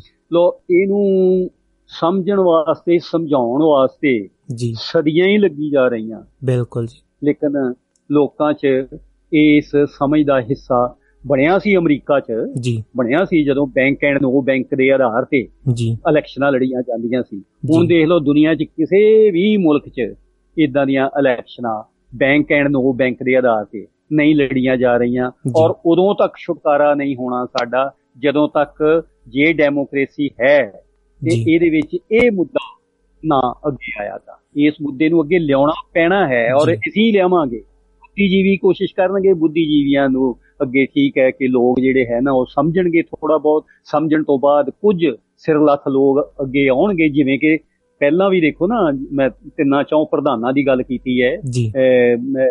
ਕੈਨੇਡੀ ਦੀ ਗੱਲ ਕੀਤੀ ਹੈ ਕੈਨੇਡੀ ਵੀ ਤਾਂ ਅੱਗੇ ਹੈ ਉਹਦਾ ਵੀ ਤੇ। ਕਸੂਰ ਇਹੀ ਸੀ ਨਾ ਕਿ ਉਹਨੇ ਆਪਣਾ ਸਿੱਕਾ ਸਰਕਾਰੀ ਸਿੱਕਾ ਸਰਕਾਰੀ ਕਰੰਸੀ ਜਿਹੜੀ ਪੈਦਾ ਕਰ ਲਈ। ਔਰ ਦੇਖੋ ਕੈਨੇਡੀ ਕਿੱਦਾਂ ਮਾਰਿਆ ਗਿਆ ਉਹਦੀ ਜੀ। 2019 ਚ ਰਿਪੋਰਟ ਆਉਣੀ ਸੀ। ਜੀ। ਅਜੇ ਉਹ ਰਿਪੋਰਟ ਹੀ ਅੱਗੇ ਅੱਗੇ ਪਈ ਜਾ ਰਹੀ ਉਹਦੀ ਇਨਕੁਆਰੀ ਰਿਪੋਰਟ ਜਿਹੜੀ ਅਜੇ ਤੱਕ ਸ਼ਾਇਆ ਨਹੀਂ ਹੋਈ। ਤੇ ਹੁਣ ਇਹਨੂੰ ਸ਼ਾਇਦ 10 ਤੋਂ 12 ਪ- 10 12 ਸਾਲ ਵਾਸਤੇ ਹੋਰ ਅੱਗੇ ਪਾ ਦਿੱਤਾ ਜੀ, ਹੋਇਆ। ਆਪਣੇ ਹੁਣ ਤਾਜੀ ਐਗਜ਼ਾਮਪਲ ਆ ਜੀ ਆਪਣੇ ਸਾਹਮਣੇ ਆਪਣੇ ਕੀ ਕਹਿੰਦੇ ਆ ਨੂੰ ਆ ਦੇਸ਼ ਜਿਹੜਾ ਇਰਾਕ ਆ ਜੀ ਉੱਥੇ ਕੀ ਕੁਝ ਹੋਇਆ? ਐਗਜ਼ਾਮਪਲ ਤਾਜੀ ਆ ਜੀ। ਬਿਲਕੁਲ ਬਿਲਕੁਲ ਤਾਜ਼ੀ ਹੈ ਜੀ ਉਹ ਸਾਰਾ ਜੀ ਪਹਿਲਾਂ ਉਹਨੂੰ ਵੀ ਆਪਣਾ ਬਣਾਈ ਰੱਖਿਆ ਔਰ ਇਸ ਤੋਂ ਬਾਅਦ ਜਦੋਂ ਉਹਨੂੰ ਸਮਝ ਆਈ ਤੇ ਉਹ ਥੋੜਾ ਬਹੁਤ ਬਾਗੀ ਹੋਇਆ ਔਰ ਉਹਦਾ ਜੋ ਹਸ਼ਰ ਕੀਤਾ ਜੀ ਔਰ ਜਿਵੇਂ ਉੱਥੇ ਲਾਦੇਨ ਪੈਦਾ ਕੀਤਾ ਪਹਿਲਾਂ ਫਿਰ ਉਹ। ਬਗਦਾਦੀ ਪੈਦਾ ਕੀਤੇ ਸਾਰੇ ਦੇ ਸਾਰੇ ਇੱਕ ਜਿਹੜਾ ਰੋਡ ਮੈਪ ਪਹਿਲਾਂ ਬਣਿਆ ਹੋਇਆ। ਜਿਹਨੂੰ ਥਰਡ ਵਰਲਡ ਵਾਰ ਕਹਿੰਦੇ ਆ। ਥਰਡ ਵਰਲਡ ਵਾਰ ਦੀ ਹੁਣ ਉੱਥੇ ਲੋੜ ਹੀ ਨਹੀਂ ਹੈ ਵੈਸੇ। ਮੁਸਲਿਮ ਵੈਸੇ ਉਹਨਾਂ ਦੇ ਪਹਿਲੇ ਬਣਾਏ ਹੋਏ ਪ੍ਰੋਗਰਾਮ ਦੇ ਮੁਤਾਬਿਕ ਥਰਡ ਵਰਲਡ ਵਾਰ ਜਿਹੜੀ ਹੈ ਉਹ ਅਸਲ 'ਚ ਇਸਲਾਮ ਮਤ ਦੇ ਅਗੇਂਸਟ ਹੋਣੀ ਸੀ। ਔਰ ਉਹ ਥਰਡ ਵਰਲਡ ਵਾਰ ਦੀ ਲੋੜ ਹੀ ਨਹੀਂ ਪਈ। ਉਹਨਾਂ ਨੇ ਵਿੱਚ ਹੀ ਲਾਦੇਨ ਪੈਦਾ ਕਰ ਦਿੱਤਾ ਜਿਹਨੂੰ 6-7 ਵਾਰੀ ਜੀਂਦਾ ਕੀਤਾ ਤੇ ਮਾਰਿਆ ਤੇ ਫੇਰ ਆ ਬਗਦਾਦੀ ਪੈਦਾ ਕੀਤੀ ਉਹ ਪਤਾ ਨਹੀਂ ਅਜੇ ਮਰਿਆ ਨਹੀਂ ਮਰਿਆ। ਤੇ ਜੀ ਜਿੰਨੇ ਵੀ ਉਹ ਇਰਾਕ ਇਰਾਕ ਤੇ ਉਹਦੇ ਨੇੜੇ ਖਾਸ ਤੌਰ ਤੇ ਇੱਕ ਮੁਲਕ ਜਿਹਨੂੰ ਬਹੁਤ ਹੀ ਬੁਰੀ ਤਰ੍ਹਾਂ ਖਤਮ ਕੀਤਾ ਸੀਰੀਆ। ਜੀ। ਸੀਰੀਆ। ਉਹਨੂੰ ਐਨ ਪੂਰੀ ਤਰ੍ਹਾਂ ਜਿਹੜਾ ਹੈ ਨਾ ਜੀ ਯਾਨੀ ਮੁਸਲਿਮ ਸ਼ਕਤੀ ਜਿਹੜੀ ਹੈ ਪਹਿਲਾਂ ਹੀ ਜਿਹੜਾ ਉੱਥੇ ਦਾ ਤੇਲ ਧਨ ਸੀ ਉਹ ਸਾਰਾ ਹਥਿਆ ਲਿਆ। ਜੀ। ਉੱਥੇ ਕਾਨੂੰਨ ਇਦਾਂ ਦੇ ਬਣਾਤੇ ਕਿ ਤੁਸੀਂ ਕੱਚਾ ਤੇਲ ਪੈਦਾ ਕਰ ਸਕਦੇ ਹੋ ਲੇਕਿਨ ਉਹਨੂੰ ਪੱਕਾ ਨਹੀਂ ਬਣਾ ਸਕਦੇ। ਪੱਕੀ ਪੱਕਾ ਜਿਹੜਾ ਤੇਲ ਹੈ ਨਾ ਅਮਰੀਕਾ ਜਾ ਕੇ ਬਣੂ। ਬਾਹਰਲੀਆਂ ਕੰਪਨੀਆਂ ਜਾਣਗੀਆਂ ਉਹੀ ਬਣਾਉਣਗੀਆਂ। ਪਹਿਲਾਂ ਇਹ ਸ਼ਰਤ ਲਈਆਂ ਫੇਰ ਜੇ ਕੋਈ ਕਰਦਾ ਵੀ ਹੈ ਉਹਦੇ ਤੇ ਵੀ ਤੁਹਾਨੂੰ ਪਤਾ ਜੋ ਹਸ਼ਰ ਹੁੰਦਾ ਹੈ ਜੇ ਥੋੜਾ ਬਹੁਤ ਅੜਦਾ ਵੀ ਹੈ। ਤੋ ਇਸ ਢੰਗ ਨਾਲ ਇਹ ਸਾਰੇ ਦਾ ਸਾਰਾ ਸਿਲਸਿਲਾ ਅੱਗੇ ਜਾ ਰਿਹਾ ਹੈ। ਤੋ ਅੱਜ ਦੇ ਇੱਕ ਗੱਲ ਜਿੱਥੋਂ ਅਸਲ 'ਚ ਨਾ ਮੈਂ ਸ਼ੁਰੂ ਕਰਨਾ ਸੀ ਜਿਹੜੀ ਮੈਂ ਬਾਅਦ 'ਚ ਤੁਹਾਡੇ ਨਾਲ ਇੱਕ ਪ੍ਰਾਈਵੇਟ ਗੱਲ ਕਰੂੰਗਾ ਇਸ ਸੰਬੰਧ ਵਿੱਚ। ਉਹ ਇਹ ਹੈ ਮੈਂ ਦੱਸਣਾ ਚਾਹਨਾ ਆਪਣੇ ਸੱਜਣਾ ਮਿੱਤਰਾਂ ਨੂੰ ਜੀ। ਕਿ ਵੁਡਰੂ ਵਿਲਸਨ ਨੇ ਜੀ। ਜਦੋਂ ਇਹ ਲਾ ਪਾਸ ਕਰਵਾ ਲਿਆ ਸੀ ਨਾ ਜੀ। ਉਦੋਂ ਉਹ ਪਛਤਾਇਆ ਬਹੁਤ ਸੀ। ਜੀ। ਔਰ ਉਹਦੀ ਜਗਤ ਪ੍ਰਸਿੱਧ ਇੱਕ ਟੂਕ ਹੈ। ਜੀ। ਉਹ ਮੈਂ ਉਹਦਾ ਕੁਝ ਹਿੱਸਾ ਆਪਣੇ ਸੱਜਣਾ ਸਾਥੀਆਂ ਨੂੰ ਪੜ੍ਹ ਕੇ ਸੁਣਾ ਦੇਣਾ ਚਾਹਨਾ ਜਰੂਰ। Woodrow Wilson I am a most unhappy man. I have unwillingly ruined my country. A great industrial nation is controlled by its system of federal credit. Gee. The growth of the nation, therefore, and all our activities are in the hands of a few men. We have come to be one of the worst ruled one of the most uh, one completely controlled and dominated governments in the civilized world. No longer a government by the opinion, no longer a government by the conviction, uh, conviction and the rule o- uh, and the vote of the uh, majority, but a government by the opinion and duress of a small group of dominant men of banks. ਜੀ ਇਹ ਮੈਨੂੰ ਬਹੁਤ ਪਹਿਲਾਂ ਇਹਦੇ ਬਾਰੇ programme ਸੀਗਾ ਕਹਿਣ ਦਾ ਦੱਸਣ ਦਾ। ਜਿੱਥੋਂ ਕਿ ਇੱਕ ਕੁਆਲਿਟੇਟਿਵ ਚੇਂਜ ਆਉਂਦੀ ਹੈ। ਕਿ ਉਹ ਹੈ ਕਿ ਗੁਰੂ ਵਿਲਸਨ ਨੇ ਭਾਵੇਂ ਸਭ ਕੁਝ ਕਰ ਲਿਆ ਸੀ ਲੇਕਿਨ ਇਹ ਜਗਤ ਨੂੰ ਉਹਨੇ ਮਰਨ ਤੋਂ ਪਹਿਲਾਂ ਦੱਸ ਗਿਆ ਸੀ। 2014 ਵਿੱਚ ਹੀ ਉਹਨੇ ਦੁਨੀਆ ਨੂੰ ਦੱਸ ਦਿੱਤਾ ਸੀ ਕਿ ਲੋਕੋ ਮੈਂ ਗਲਤੀ ਕਰ ਲਈ ਤੁਸੀਂ ਨਾ ਕਰਿਓ। ਪਰ ਲੋਕ ਨਹੀਂ ਟਲੇ ਲੋਕ ਗਲਤੀਆਂ ਦਰ ਗਲਤੀਆਂ ਕਰੀ ਜਾਂਦੇ ਐ। ਸਾਫ਼-ਸਾਫ਼ ਉਹਨੇ ਲੱਗਦਾ ਦੱਸਦਾ ਵੀ ਮੇਰਾ ਅਮਰੀਕਾ ਮੁਲਕ ਜਿਹੜਾ ਹੈ ਨਾ ਇਹ ਬਦਮਾਸ਼ ਮੁਲਕ ਬਣ ਗਿਆ ਹੋਇਆ। ਇਸ ਕਰਕੇ ਕਿ ਇਹਦਾ ਧਨ ਆਪਣਾ ਨਹੀਂ ਹੈ ਇਹ ਇੱਥੇ ਜਿਹੜੀ ਡੈਮੋਕ੍ਰੇਸੀ ਉਹ ਝੂਠੀ ਡੈਮੋਕ੍ਰੇਸੀ ਹੈ ਜਿਹੜੀ ਓਪੀਨੀਅਨ ਲੋਕਾਂ ਦੀ ਉਹ ਝੂਠੀ ਓਪੀਨੀਅਨ ਹੈ। ਇੱਥੇ ਦੇ ਮੁਲਕ ਦਾ ਜਿਹੜਾ ਸਾਰੇ ਦਾ ਸਾਰਾ ਕਾਰ ਵਿਹਾਰ ਹੈ ਨਾ ਫਿਊ ਮੈਨ ਜੀ। ਫਿਊ ਮੈਨ ਲਫ਼ਜ਼ ਵਾਰ-ਵਾਰ ਆਇਆ ਉਹ। ਚਲਾ ਰਹੇ ਆ। ਸੋ ਇਹ ਇਹ ਇਹ ਜੇ ਫਰਜ਼ ਕਰ ਲਓ ਅਮਰੀਕਾ ਦਾ ਵੁਡਰੂ ਵਿਲਸਨ ਜੀ। ਇਹ ਸਮਝਦਾ ਕਹਿੰਦਾ ਅਮਰੀਕਨ ਤੇ ਫੇਰ ਤਾਂ ਬਈ ਸਾਰੀ ਦੁਨੀਆ ਦੇ ਲੋਕ ਵੀ ਵਿਲਸਨ ਹੀ ਵਿਲਸਨ ਵਰਗੇ ਹੀ ਹੈ। ਸਾਰੀ ਦੁਨੀਆ ਦੇ ਲੋਕ ਵਿਲਸਨ ਵਰਗੇ ਹੀ ਗੁਲਾਮ ਹੈ ਜਿੱਦਾਂ ਉਹਨੇ ਆਪਣਾ ਮੁਲਕ ਤਬਾਹ ਕਰਵਾਇਆ ਸੀ ਇਦਾਂ ਹੀ। ਬਾਕੀ ਸਰਕਾਰਾਂ ਜਿਹੜੀਆਂ ਹਨ ਨਾ ਜੀ ਉਹ ਆਪੋ ਆਪਣੇ ਮੁਲਕ ਨੂੰ ਇਸ ਰਾਹੇ ਪਾਈਆਂ ਹੋਈਆਂ ਕਿਤੇ ਵੀ ਕੋਈ ਇਹਨਾਂ 'ਚ ਏਕਤਾ ਵੇਕਤਾ ਜਿਹੜੀ ਹੈ ਨਾ ਉਹ ਨਹੀਂ ਆ ਰਹੀ। ਬਿਲਕੁਲ। ਅੱਛਾ ਜੀ ਭਾਰਤ ਜੀ। ਜੀ। ਅੱਜ ਦਾ ਮੇਰਾ ਟੌਪਿਕ ਇਹ ਸੀ ਜੀ। ਤੇ ਇਹ ਇਹ- ਦੱਸਣਾ ਕਿ ਕਿਵੇਂ 1913 ਵਿੱਚ ਦੁਨੀਆ 'ਚ ਇੱਕ ਨਾ ਵਿਚਿੱਤਰ ਘਟਨਾ ਪੈਦਾ ਹੁੰਦੀ ਹੈ ਜਿਨੇ ਕਿ ਦੁਨੀਆ ਦਾ ਜਿਹੜਾ ਹੈ ਨਾ ਧਾਰਾ ਹੀ ਚੇਂਜ ਕਰਕੇ ਰੱਖ ਦਿੱਤੀ ਹੈ ਤੋਰ ਹੀ ਚੇਂਜ ਕਰਕੇ ਰੱਖ ਦਿੱਤੀ ਹੈ ਔਰ। ਉਸ ਤੋਂ ਬਾਅਦ ਹੁਣ ਤੱਕ ਉਹਦੇ 'ਚ ਕੋਈ ਤਬਦੀਲੀ ਅਜੇ ਨਹੀਂ ਆ ਰਹੀ ਆ ਲੋਕਾਂ ਦੀਆਂ ਇਹ ਤੋਂ ਬਾਅਦ ਆਪਾਂ ਸ਼ੁਰੂ ਕਰਾਂਗੇ ਕਿ। ਕਿਵੇਂ ਇਹਨਾਂ ਨੇ ਵਰਲਡ ਵਾਰ 1 ਲਗਾਈ ਸੀ ਵਰਲਡ ਵਾਰ 2 ਲਗਾਈ ਤੇ 3 ਜਿਹੜੀ ਹੈ ਤੁਹਾਡੇ ਸਾਹਮਣੇ ਹੀ ਹੈ ਲੱਗੀ ਹੋਈ ਹੈ ਵਰਲਡ ਵਾਰ 2 ਦੇ ਖਤਮ ਹੁੰਦਿਆਂ ਹੀ 3 ਜਿਹੜੀ ਹੈ ਨਾ ਉਹ ਸ਼ੁਰੂ ਹੋ ਗਈ ਸੀ। ਇਹ ਆਪਣੀਆਂ ਅਗਲੀਆਂ ਐਪੀਸੋਡਸ ਵਿੱਚ ਗੱਲ। ਕਰਾਂਗੇ ਤੇ ਅੱਜ ਮੈਂ ਫੇਰ ਮੁੜ ਕੇ ਅਖੀਰ ਚ ਦੁਹਰਾ ਦੇਣਾ ਚਾਹੁੰਦਾ ਹਾਂ ਕਿ। ਸੱਜਣੋ ਸੁਣਨ ਵਾਲਿਓ ਤੁਸੀਂ ਆਪਣੇ ਕੰਪਿਊਟਰਾਂ ਚੋਂ ਫੈਡਰਲ ਰਿਜ਼ਰਵ ਬੈਂਕ ਐਕਟ 1913 ਕੱਢੋ ਸਮਝੋ ਫਿਰ ਰੌਸਚਾਈਲਡ ਲਿਖੋ ਤੇ ਸਮਝੋ ਇਹ। ਸਾਰਾ ਕੁਝ ਕੀ ਹੈ ਕੋਸ਼ਿਸ਼ ਕਰੀਏ ਰਲ ਮਿਲ ਕੇ ਕਿ ਅਸੀਂ ਇਸ ਸਮਝ ਨੂੰ ਫੈਲਾ ਕੇ ਇਸ ਜੂਲੇ ਤੋਂ ਅਸੀਂ ਨਹੀਂ ਤੇ ਆਉਣ ਵਾਲੀਆਂ ਸੰਤਾਨਾਂ ਨੂੰ ਕੱਢੀਏ। ਨਹੀਂ ਤਾਂ ਅੱਜ ਜਿੱਦਾਂ ਕਰੋਨਾ ਤੇ ਵਰਲਡ ਵਾਰ ਦਾ ਡਰ ਪਿਆ ਹੋਇਆ। ਅਸੀਂ ਬੜੀ ਛੇਤੀ ਗੁਲਾਮ ਹੋਵਾਂਗੇ। ਦੁਨੀਆ 'ਚ ਇੱਕ ਰਾਜਾ ਹੋਏਗਾ ਨਿਊ ਵਰਲਡ ਆਰਡਰ ਹੋਏਗਾ ਨਿਊ ਯਾਨੀ ਵਨ ਵਰਲਡ ਗਵਰਨਮੈਂਟ ਹੋਏਗੀ ਵਨ ਵਰਲਡ ਰਿਲੀਜਨ ਹੋਏਗਾ ਵਨ ਵਰਲਡ ਲੈਂਗੁਏਜ ਹੋਏਗੀ ਵਨ ਵਰਲਡ ਕਲਚਰ ਹੋਏਗਾ। ਅਸੀਂ ਇਸ ਤਰਫ ਵੱਲ ਨੂੰ ਵਧ ਰਹੇ ਹਾਂ। ਨਹੀਂ ਤਾਂ ਜੇ ਅਸੀਂ ਹੁਣ ਸਾਵਧਾਨ ਨਾ ਹੋਈਏ ਥੋੜਾ ਬਹੁਤ ਸਾਨੂੰ ਸਾਵਧਾਨ ਹੋਣ ਦੀ ਲੋੜ। ਹੈ। ਬਿਲਕੁਲ ਜੀ। ਜੀ ਭਾਰਤ ਜੀ। ਬਹੁਤ ਬਹੁਤ। ਧੰਨਵਾਦ ਪ੍ਰੋਫੈਸਰ ਸਾਹਿਬ ਤੁਸੀਂ ਆਪਣੇ ਕੀਮਤੀ ਸਮੇਂ ਵਿੱਚੋਂ ਅੱਜ ਫੇਰ ਸਮਾਂ ਕੱਢਿਆ ਜੀ। ਸਰੋਤਿਆਂ ਦੇ ਰੂਬਰੂ ਹੋਏ ਹੋ ਜੀ। ਬੜਾ ਵਧੀਆ ਲੱਗਿਆ ਜੀ। ਬਹੁਤ ਕੁਝ ਸਿੱਖਣ ਨੂੰ ਮਿਲਿਆ ਸੁਣਨ ਨੂੰ ਮਿਲਿਆ। ਆਸ ਹੈ ਕਿ ਸਰੋਤਿਆਂ ਨੂੰ ਵੀ ਤੁਹਾਡੀਆਂ ਗੱਲਾਂ ਬਾਤਾਂ ਜ਼ਰੂਰ ਚੰਗੀਆਂ ਲੱਗੀਆਂ ਹੋਣਗੀਆਂ। ਉਹਨਾਂ ਨੂੰ ਵੀ ਕੁਝ ਨਾ ਕੁਝ ਸਿੱਖਣ ਨੂੰ ਮਿਲਿਆ ਹੋਵੇਗਾ ਜੀ।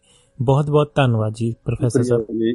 ਤੁਹਾਡੇ ਸਾਰੇ ਦੇ ਸਾਰੇ ਸਰੋਤਿਆਂ ਨੂੰ ਮੇਰੇ। ਵੱਲੋਂ ਬਹੁਤ ਨਿਮਰਤਾ ਨਾਲ ਸਤਿ ਸ੍ਰੀ ਅਕਾਲ ਵੀ। ਤੇ ਕਿ ਮੇਰੀ ਪੁਸਤਕ ਰੇਪ ਆਫ ਹਿਸਟਰੀ ਜੀ ਜਿਨ੍ਹਾਂ ਦਾ ਕਿ ਇਤਿਹਾਸ ਮੈਂ ਫੋਲ ਰਿਹਾ ਹਾਂ ਜੇ ਕਦੇ ਕਿਸੇ ਨੂੰ ਜ਼ਰੂਰਤ ਹੋਵੇ ਤੇ ਮੇਰੇ ਉਹ ਫੋਨ ਤੇ 9779554350 ਜੀ ਤੁਹਾਨੂੰ ਅੱਗੇ ਵੀ ਬੇਨਤੀ ਕੀਤੀ ਸੀ ਜੀ। ਕਿ ਇਹਦੀ ਇੱਕ ਤਸਵੀਰ ਵੀ ਕਿਤੇ ਇਸ ਕਿਤਾਬ ਦੀ। ਲਗਾ ਦਿਓ ਸਾਂਝੀ ਕਰਾਂਗੇ। ਇਹ ਥੋੜੀ ਬਹੁਤ ਦੱਸੋ ਕੋਸ਼ਿਸ਼ ਕਰੋ ਕਿ ਇੱਥੇ ਤੱਕ ਪਹੁੰਚ ਹੋ ਜਾਏ ਮੈਂ। ਆਪਣੇ ਵੱਲੋਂ 15 20 15 18 ਸਾਲ ਬੜੀ ਮਿਹਨਤ ਨਾਲ। ਇਸ ਨਤੀਜੇ ਤੇ ਪਹੁੰਚਿਆ ਵਾਂ।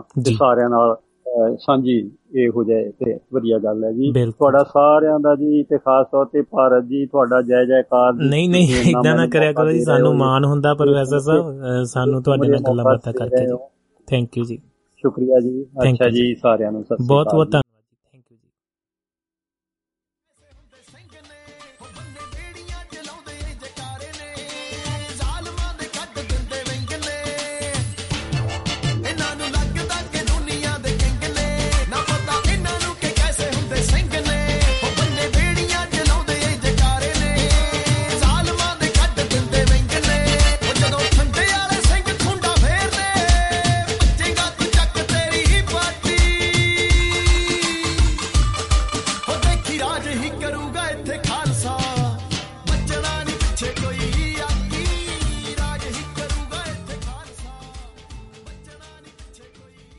ਜੀ ਦੋਸਤੋ ਸਾਰੇ ਦੋਸਤਾਂ ਦਾ ਫਿਰ ਤੋਂ ਇੱਕ ਵਾਰ ਨਿੱਘਾ ਸਵਾਗਤ ਹੈ। ਉਮੀਦ ਹੈ ਤੁਸੀਂ ਵੀ ਇਸ ਗੱਲਬਾਤ ਦੇ ਵਿੱਚੋਂ ਬਹੁਤ ਕੁਝ ਲੱਭਿਆ ਹੋਵੇਗਾ ਸਿੱਖਿਆ ਹੋਵੇਗਾ। ਮੈਂ ਵੀ ਅਹ, ਸੁਣ ਕੇ ਵੀ ਫਿਰ ਤੋਂ ਤੁਹਾਡੇ ਨਾਲ ਸੁਣਨ ਦਾ ਮੌਕਾ ਮਿਲਿਆ। ਗੱਲਬਾਤ ਨੂੰ ਤੇ ਆਪਣੇ ਕੋਲ ਸਮਾਂ ਅਹ, ਕੁਝ ਹੈ ਅਜੇ ਬਾਕੀ ਥੋੜਾ ਅੱਗੇ ਪਿੱਛੇ ਆਪਾਂ ਕਰ ਲਿਆ ਹੈ। ਤੁਹਾਡੀਆਂ ਫੋਨ ਕਾਲਾਂ ਦੇ ਇੰਤਜ਼ਾਰ ਦੇ ਵਿੱਚ ਕੁਝ ਪਲ ਜ਼ਰੂਰ ਵੇਟ ਕਰਾਂਗੇ ਫਿਰ ਸਮਾਪਤੀ ਕਰਾਂਗੇ। ਕਿਸੇ ਵੀ ਤਰ੍ਹਾਂ ਦੀ ਗੱਲਬਾਤ ਕਰਨੀ ਚਾਹੁੰਦੇ ਹੋ ਤਾਂ ਨਿੱਘਾ ਸਵਾਗਤ ਰਹੇਗਾ। ਇਹ ਜੋ ਵੀ ਅਹ, ਚੀਜ਼ਾਂ ਦੱਸ ਕੇ ਗਏ ਨੇ ਕਲੋਟੀ ਸਾਹਿਬ ਇਹ ਜਿਹੜੀ ਇੰਟਰਵਿਊ ਉਹਨਾਂ ਦੇ ਨਾਲ ਕੀਤੀ ਸੀ ਕਰੋਨਾ ਸਮੇਂ ਤੋਂ ਪਹਿਲਾਂ ਦੀ ਜਦੋਂ ਸ਼ੁਰੂਆਤ ਹੋਈ ਸੀ ਤੇ ਉਸ ਤੋਂ ਬਾਅਦ ਅ, ਡੇਢ ਦੋ ਸਾਲ ਦੇ ਵਿੱਚ ਕੀ ਕੁਝ ਚੀਜ਼ਾਂ ਬਦਲ ਗਈਆਂ। ਦੇਸ਼ਾਂ ਵਿਦੇਸ਼ਾਂ ਦੇ ਵਿੱਚ ਹੋਰ ਜਗ੍ਹਾਵਾਂ ਦੇ ਉੱਤੇ ਬਾਅਦ ਦੇ ਵਿੱਚ ਯੂਕਰੇਨ ਦੀ ਗੱਲ ਉਹਨਾਂ ਦੀ ਜੰਗ ਵੀ ਲੱਗੀ ਹੈ। ਇਹ ਕਿਤੇ ਨਾ ਕਿਤੇ ਕਿਆਸ ਰਾਈਆਂ ਉਹਨਾਂ ਸਮਿਆਂ ਦੇ ਵਿੱਚ ਜ਼ਰੂਰ ਗੱਲਾਂ-ਗੱਲਾਂ ਦੇ ਵਿੱਚ ਅਸੀਂ ਲਾਉਣ ਦੀ ਕੋਸ਼ਿਸ਼ ਵੀ ਕੀਤੀ ਸੀ। ਚਾਹੇ ਹੁਣ ਅ, ਗੱਲਬਾਤ ਆ ਜਾਂਦੀ ਹੈ ਤੁਹਾਡੇ ਨਾਲ ਆਰਟੀਕਲ ਸਾਂਝਾ ਕੀਤਾ ਸੀ ਪਹਿਲਾਂ। ਸਾਮਰਾਜ ਅ, ਸਾਮਰਾਜੀ ਜਿਹੜੇ ਸੰਕਟ ਤੇ ਆਰਥਿਕ ਮੰਦੀ ਹੇਠ ਪਿਸਦੇ ਲੋਕ ਜਾ ਰਹੇ ਨੇ ਤੇ ਚਾਂਦੀ ਵਾਲਿਆਂ ਦੀ ਚਾਂਦੀ ਹੋ ਰਹੀ ਹੈ ਤੇ ਨਾਲ ਦੀ ਨਾਲ ਹੋਰ ਵੀ ਸਿੰਘ ਜਿਹੜੇ ਫਸਾਏ ਜਾ ਰਹੇ ਨੇ ਵੱਖਰੇ ਵੱਖਰੇ ਮੁਲਕਾਂ ਦੇ ਵਿੱਚ। ਤੇ ਸਿਚੁਏਸ਼ਨ ਜਿਹੜੀ ਅ, ਕਾਫੀ ਜਿਹੜੀ ਇੱਧਰ ਨੂੰ ਜਾ ਰਹੀ ਹੈ ਤੇ ਵਨ ਵਰਲਡ ਦੀ ਗੱਲ ਹੋਈ ਹੈ ਉਹ ਵੀ ਕਿਤੇ ਨਾ ਕਿਤੇ ਇਹਨਾਂ ਚੀਜ਼ਾਂ ਦੇ ਨਾਲ ਹੀ ਜੁੜਦੇ ਮਸਲੇ ਨਜ਼ਰ ਆਉਂਦੇ ਨੇ। ਬਹੁਤ ਡੂੰਘਾਈ ਦੇ ਵਿੱਚ ਜਾ ਕੇ ਚੀਜ਼ਾਂ ਨੂੰ ਸਮਝਣ ਦੀ ਕੋਸ਼ਿਸ਼ ਕਰਨੀ ਪਵੇਗੀ ਤੇ ਜੋ ਇੰਡੀਆ ਦੇ ਵਿੱਚ ਵੀ ਹਾਲਾਤ ਬਣੇ ਹੋਏ ਨੇ ਉਹ ਵੀ ਕਹਾਣੀ ਕਿਤੇ ਨਾ ਕਿਤੇ ਬੜੇ ਲੰਬੇ ਸਮੇਂ ਤੋਂ ਉਧਰ ਨੂੰ ਹੀ ਜਾ ਰਹੀ ਹੈ। ਅ, ਜਿਵੇਂ ਕਰੋਨਾ ਦੀ ਗੱਲ ਆਈ ਸੀ ਤੇ ਉਹਦੇ ਵਿੱਚ ਵਰਲਡ ਬੈਂਕ ਨੇ ਜੋ ਵੀ ਆਪਣਾ ਯੋਗਦਾਨ ਪਾਇਆ ਅ, ਤੇ ਹੁਣ ਜੀਡੀਪੀ ਦੀ ਗੱਲ ਹੁੰਦੀ ਹੈ ਦੁਨੀਆ ਦੇ ਕੋਨੇ-ਕੋਨੇ ਦੇ ਵਿੱਚ ਕੀ ਡਿੱਗ ਰਹੀ ਹੈ ਚੜ ਰਹੀ ਹੈ ਅ, ਜਿਹੜੇ ਦੇਸ਼ ਕਲੈਪਸ ਹੋ ਰਹੇ ਨੇ ਅ, ਬੈਂਕ ਲਾਭ ਜਿਹੜੀਆਂ ਕਰਾਪਸੀਆਂ ਹੋ ਰਹੀਆਂ ਨੇ ਜਾਂ ਹੋਰ ਚੀਜ਼ਾਂ ਹੋ ਰਹੀਆਂ ਨੇ ਉਹ ਕਿਤੇ ਨਾ ਕਿਤੇ ਕਾਰਨ ਅ, ਕਰਜ਼ਾਈ ਹੋ ਰਹੇ ਨੇ ਲੋਕ ਤੇ ਕਰਜ਼ਾਈ ਹੋ ਰਹੇ ਨੇ ਬਿਜ਼ਨਸ ਛੋਟੇ ਬਿਜ਼ਨਸ ਛੋਟਾ ਮੋਟਾ ਜਿਹੜਾ ਕਾਰੋਬਾਰੀ ਸੀ ਉਹ ਆਪਣਾ ਸਭ ਵੇਚ ਵਟਾ ਕੇ ਤੇ ਰੋਟੀ ਖਾਣ ਤੋਂ ਵੀ ਮਜਬੂਰ ਹੋਇਆ ਪਿਆ ਹੈ। ਤੇ ਇਹ ਹਾਲਾਤ ਦੁਨੀਆ ਦੇ ਕੋਨੇ-ਕੋਨੇ ਦੇ ਵਿੱਚ ਜਿਹੜੇ ਬਣੇ ਹੋਏ ਨੇ। ਤੇ ਦੋਸਤੋ ਆਖਰ ਦੇ ਵਿੱਚ ਗੀਤ ਦੀ ਗੱਲ ਆਉਂਦੀ ਹੈ। ਇਹ ਗੀਤ ਦੇ ਵਿੱਚ ਅਖੀਰ ਦੇ ਵਿੱਚ ਅਹ, ਕਿਤੇ ਨਾ ਕਿਤੇ ਇਹ ਵੀ ਗੱਲ ਆਉਂਦੀ ਹੈ ਕਿ ਰਾਜ ਕਰੇਗਾ ਖਾਲਸਾ। ਪਰ ਉਸ ਦੇ ਵਿੱਚ ਪਹਿਲੇ ਐਪੀਸੋਡਾਂ ਦੇ ਵਿੱਚ ਗੱਲਬਾਤ ਕੀਤੀ ਸੀ ਚਾਹੇ ਉੱਥੇ ਕਿਸੇ ਵੀ ਧਰਮ ਦੀ ਗੱਲਬਾਤ ਆਉਂਦੀ ਹੈ। ਇਹਨਾਂ ਲੋਕਾਂ ਦੇ ਲਈ ਧਰਮ ਕੁਝ ਨਹੀਂ ਹੈ।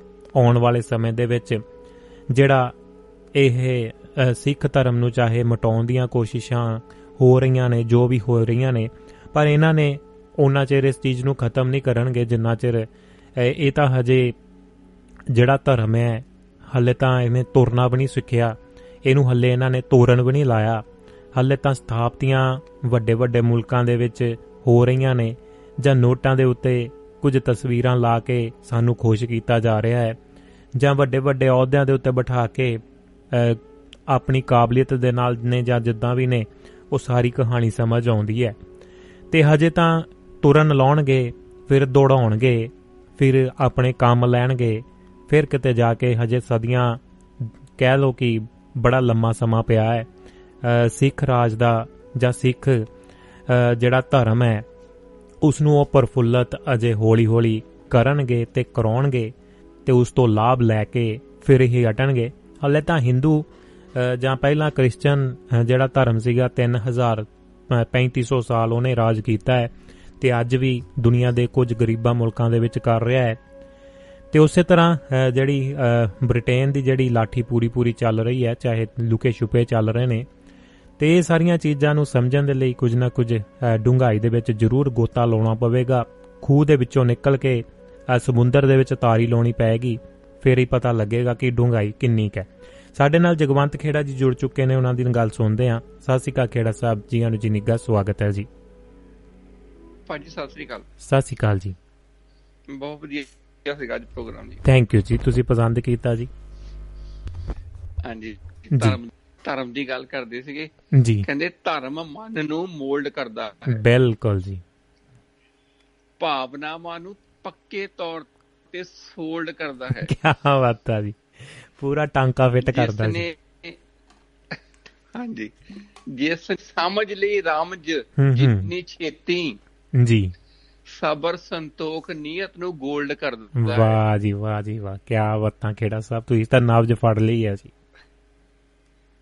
ਧਰਮ ਮਨ ਨੂੰ ਮੋਲਡ ਕਰਦਾ ਹੈ। ਜੀ। ਭਾਵਨਾਵਾਂ ਨੂੰ ਪੱਕੇ ਤੌਰ ਤੇ ਸੋਲਡ ਕਰਦਾ ਹੈ। ਵਾਹ ਜੀ। ਭਾਜੀ ਮੈਂ ਅੱਜ ਬਸ ਇੱਕ ਪਾਣੀ ਦੀ ਗੱਲ ਕਰਨੀ ਸੀ ਜੀ। ਜੀ।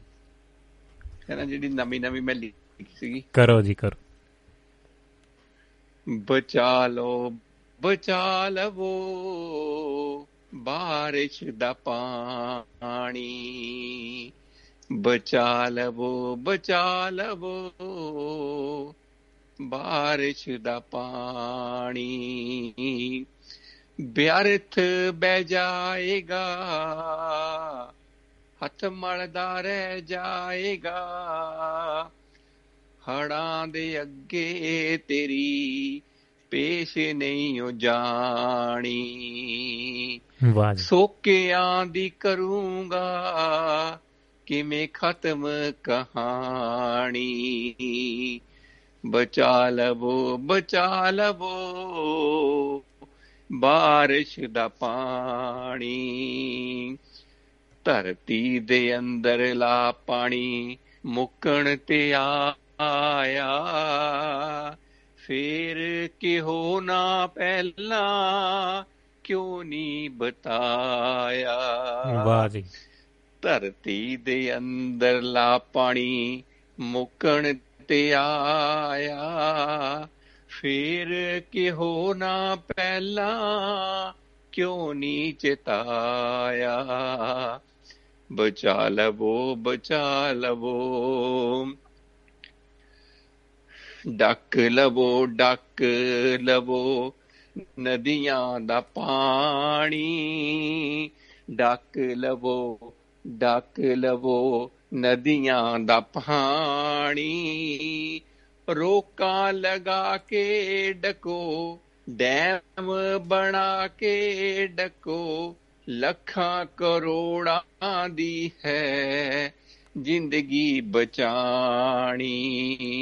ਵਾਹ ਜੀ। ਬਚਾ ਲਵੋ ਬਚਾ ਲਵੋ ਨਦੀਆਂ ਦਾ ਪਾਣੀ।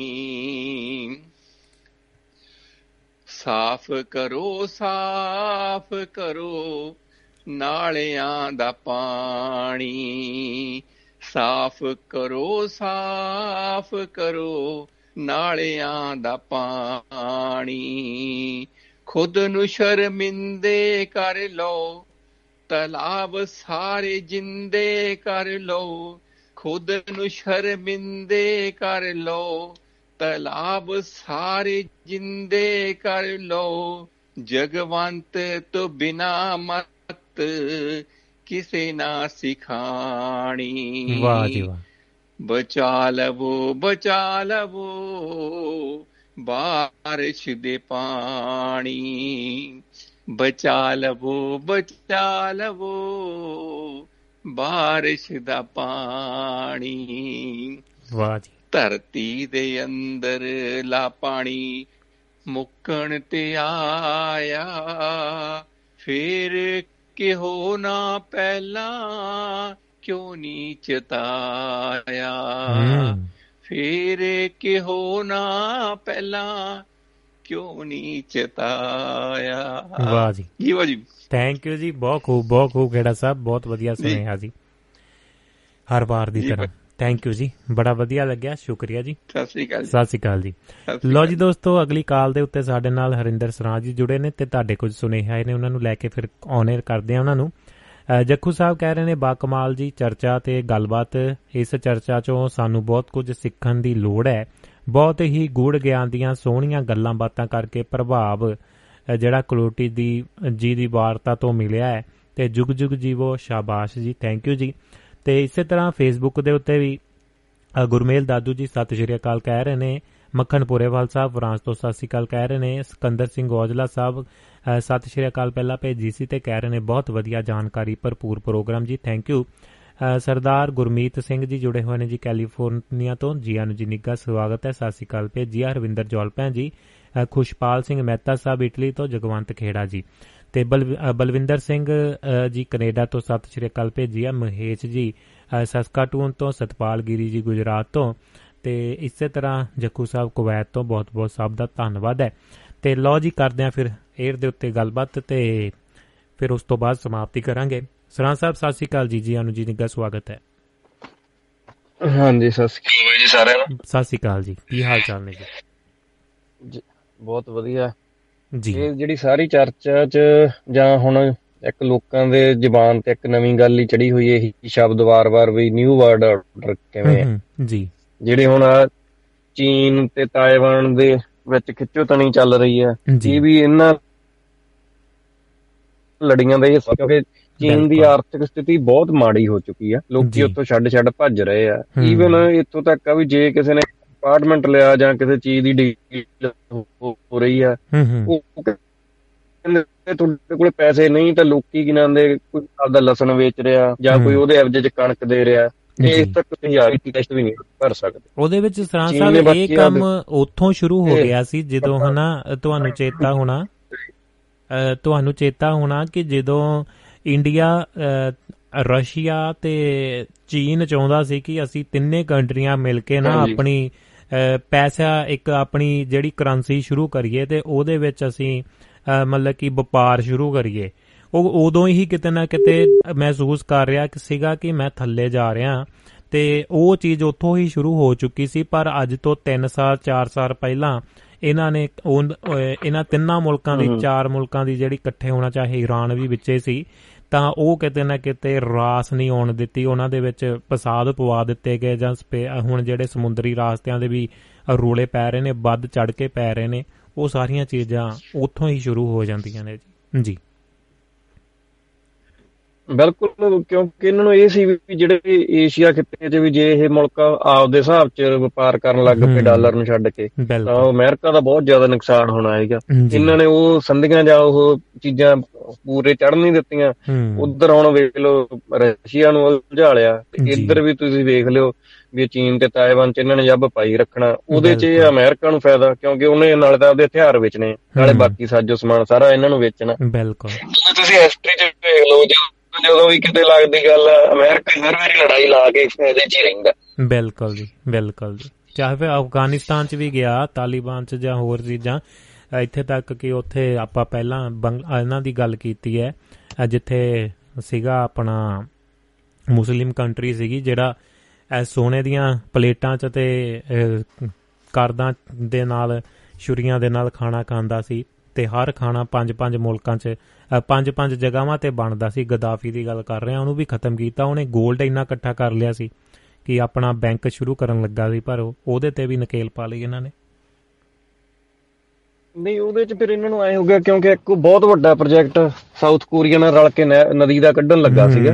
ਉਹਦੇ ਨਾਲ ਉਹਨਾਂ ਦਾ ਏਰੀਆ ਬਹੁਤ ਆਬਾਦ ਹੋਣਾ ਸੀਗਾ ਤੇ ਇਹਨਾਂ ਨੂੰ ਇਹੀ ਫਿਕਰ ਪੈ ਗਿਆ ਤੇ ਇਹ ਜਿਵੇਂ ਕੀ ਕਰਦੇ ਆ ਕਿਰਾਏ ਦੇ ਜਿਹੜੇ ਵਿਦਰੋਹੀ ਹੁੰਦੇ ਆ ਉਹ ਦੇਸ਼ 'ਚ ਖੜੇ ਕਰ ਦਿੰਦੇ ਆ ਹੂੰ। ਲੋਕਾਂ ਨੂੰ ਲੱਗੇ ਵੀ ਨਹੀਂ ਇਹ ਗੱਲ ਸਹੀ ਹੋ ਰਹੀ ਹੈ ਲੋਕਾਂ ਦੇ। ਮਨ 'ਚ ਹੀ ਇਸ ਤਰ੍ਹਾਂ ਗੱਲ ਭਰੀ ਜਾਂਦੀ ਆ ਹੁਣ ਦੁਨੀਆ ਦੇ ਸਾਰੇ ਹੀ ਕੋਨਿਆਂ ਦੇ ਵਿੱਚ। ਉਹ ਨਾਰਥ ਕੋਰੀਆ ਨੂੰ ਕਹਿ ਲਓ ਭਈ ਉਹ ਜਿਹੜਾ ਸਾਊਥ ਕੇ ਨਾਰਥ ਜਿਹੜਾ ਆ ਕਿਮ ਯੋਂਗ ਉਹਨੂੰ ਇੰਨਾ ਕੁ ਬਦਨਾਮ ਕੀਤਾ ਪਿਆ ਵੀ। ਲੋਕ ਆਪਣਾ ਉਹਦਾ ਨਾਂ ਲੈਣਾ ਵੀ ਮਤਲਬ ਕਿ ਇੱਕ ਸਮਝਦੇ ਆ ਬਦਨਾਮੀ ਮਤਲਬ ਕਿ ਇੰਨਾ ਉਹਨੂੰ ਬਦਨਾਮ ਕੀਤਾ ਹੋਇਆ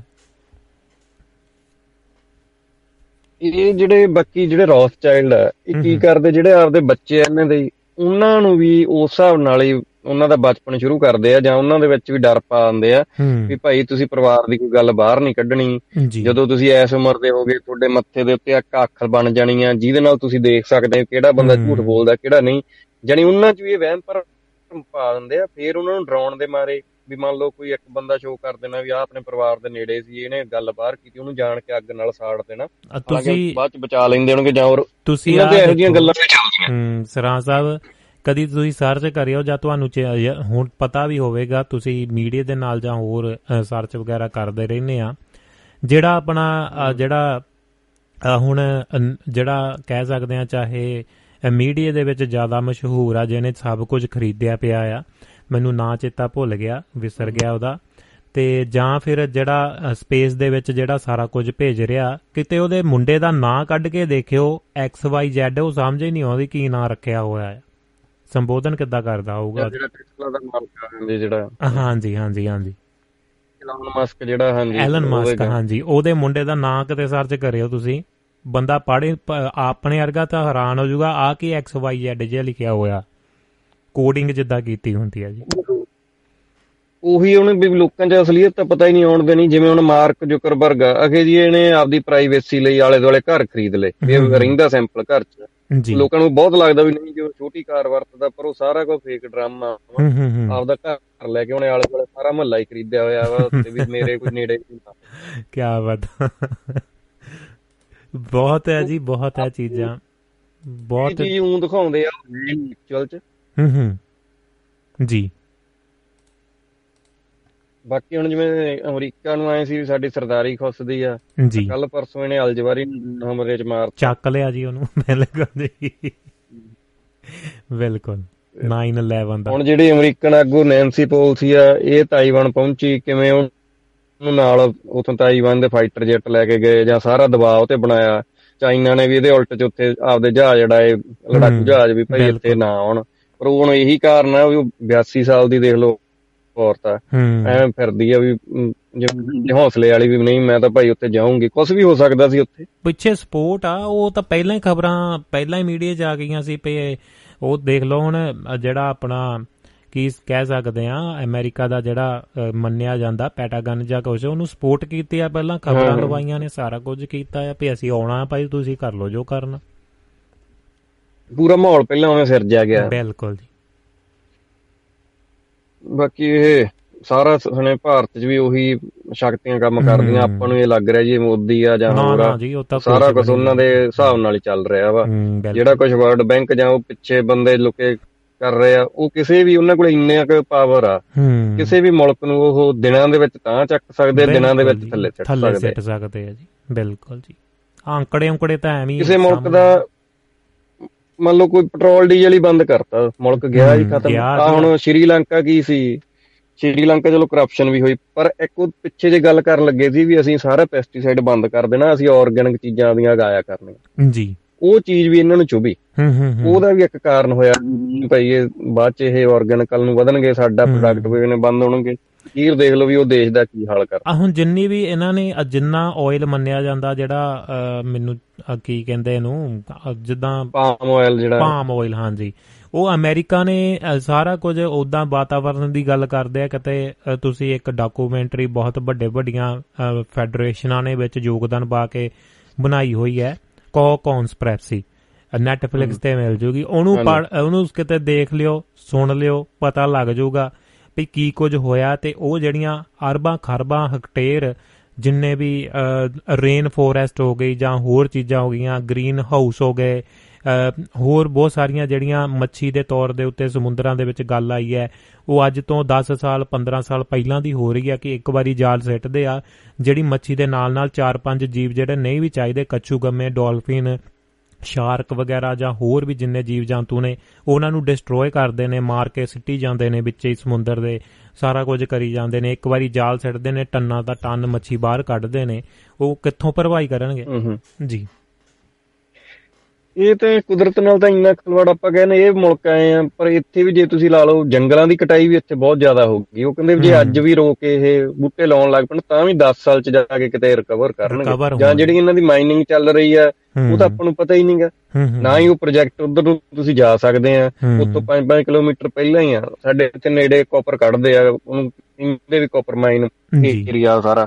ਤੇ ਉੱਥੇ ਹੁਣ ਪਤਾ ਹੀ ਨਹੀਂ ਕੀ ਚੱਲ ਰਿਹਾ। ਮੈਂ ਕਹਿੰਦਾ ਵੀ 5-5 ਕਿਲੋਮੀਟਰ ਥੱਲੇ ਨੂੰ ਟੋਇਆ ਤੇ ਟਰੱਕ। ਵਿੱਚ ਗੋਲ-ਗੋਲ ਘੁੰਮੀ ਜਾਂਦੇ। ਆ ਹੁਣ ਥੱਲੇ ਦੇਖੋ ਅਜੇ ਤੱਕ ਤਾਂ ਇਹ ਚੀਜ਼ਾਂ ਦਾ ਹਲੇ ਲੋਕ ਗੱਲ ਨਹੀਂ ਕਰਨ ਲੱਗੇ ਜਾਂ ਸਮਝਣ ਦੀ ਕੋਸ਼ਿਸ਼ ਨਹੀਂ ਕਰ ਰਹੇ ਕਹਿ ਲੋ ਕਿ ਉਹ ਜਿਹੜੀਆਂ ਅਮ, ਜ਼ਮੀਨ ਦੀਆਂ ਥੱਲੇ ਪਲੇਟਾਂ ਨੇ ਉਹਨਾਂ ਨੂੰ ਹਿਲਾ ਕੇ ਦੇਖਿਆ ਜਾ ਰਿਹਾ ਜਾਂ ਕੀ ਚੀਜ਼ਾਂ ਕੀਤੀਆਂ ਜਾ ਰਹੀਆਂ ਆਰਥਕੁਇਕ ਆ ਰਹੇ ਨੇ ਹੋਰ ਚੀਜ਼ਾਂ ਅ, ਸੁਨਾਮੀ ਆ ਰਹੀਆਂ ਨੇ ਪੈਦਾ ਕੀਤੀਆਂ ਜਾਂਦੀਆਂ ਨੇ ਸਾਰਾ ਕੁਝ ਹੋ ਰਿਹਾ ਹੈ।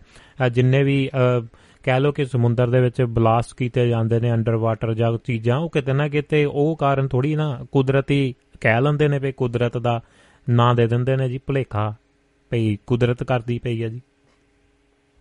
ਬਿਲਕੁਲ। ਇਹ ਤਾਂ ਇੱਥੇ ਸਾਡੇ ਨੇੜੇ ਹੀ ਆ ਸਾਰਾ ਜਿੰਨਾ ਕੂੜਾ ਕਰਕਟ ਜਾਂਦਾ ਈਵਨ ਜਿਹੜੇ ਪੁਰਾਣੇ ਘਰਾਂ ਚੋਂ ਅਸਬੈਸਟਸ ਕੱਢਦੇ ਆ ਜਿਹਦੇ ਨਾਲ ਕੈਂਸਰ ਬਣਦਾ। ਜੀ ਇਲੀਗਲ ਦੇ ਉੱਤੇ ਉਹ ਸਾਰਾ ਕਰਕੇ ਕੱਢਦੇ ਆ ਵੀ ਤੁਸੀਂ ਇੱਥੇ ਕੰਮ ਵੀ ਜੇ ਕਰਨਾ ਮਾਸਕ ਪਾ ਕੇ।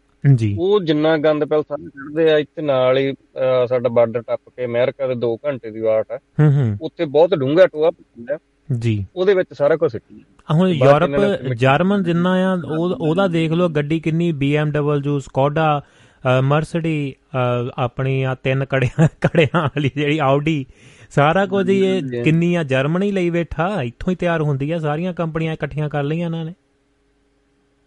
ਬਿਲਕੁਲ ਬਿਲਕੁਲ। ਜੀ। ਬਾਕੀ ਹੁਣ ਜਿੰਨੇ ਅੱਗੇ ਯੂਰਪ ਦੇ ਵਿੱਚ ਹਥਿਆਰਾਂ ਦੀਆਂ ਫੈਕਟਰੀਆਂ ਸੀ ਉਹ ਤਕਰੀਬਨ ਹੁਣ ਸਾਰੀਆਂ ਅਮਰੀਕਾ ਚ ਆ ਗਈਆਂ। ਹੂੰ ਜੀ। ਜਾਂ ਫਰਾਂਸ ਇੰਗਲੈਂਡ ਤੇ ਅਮਰੀਕਾ ਤਿੰਨੇ ਹੀ ਆ ਜੀ।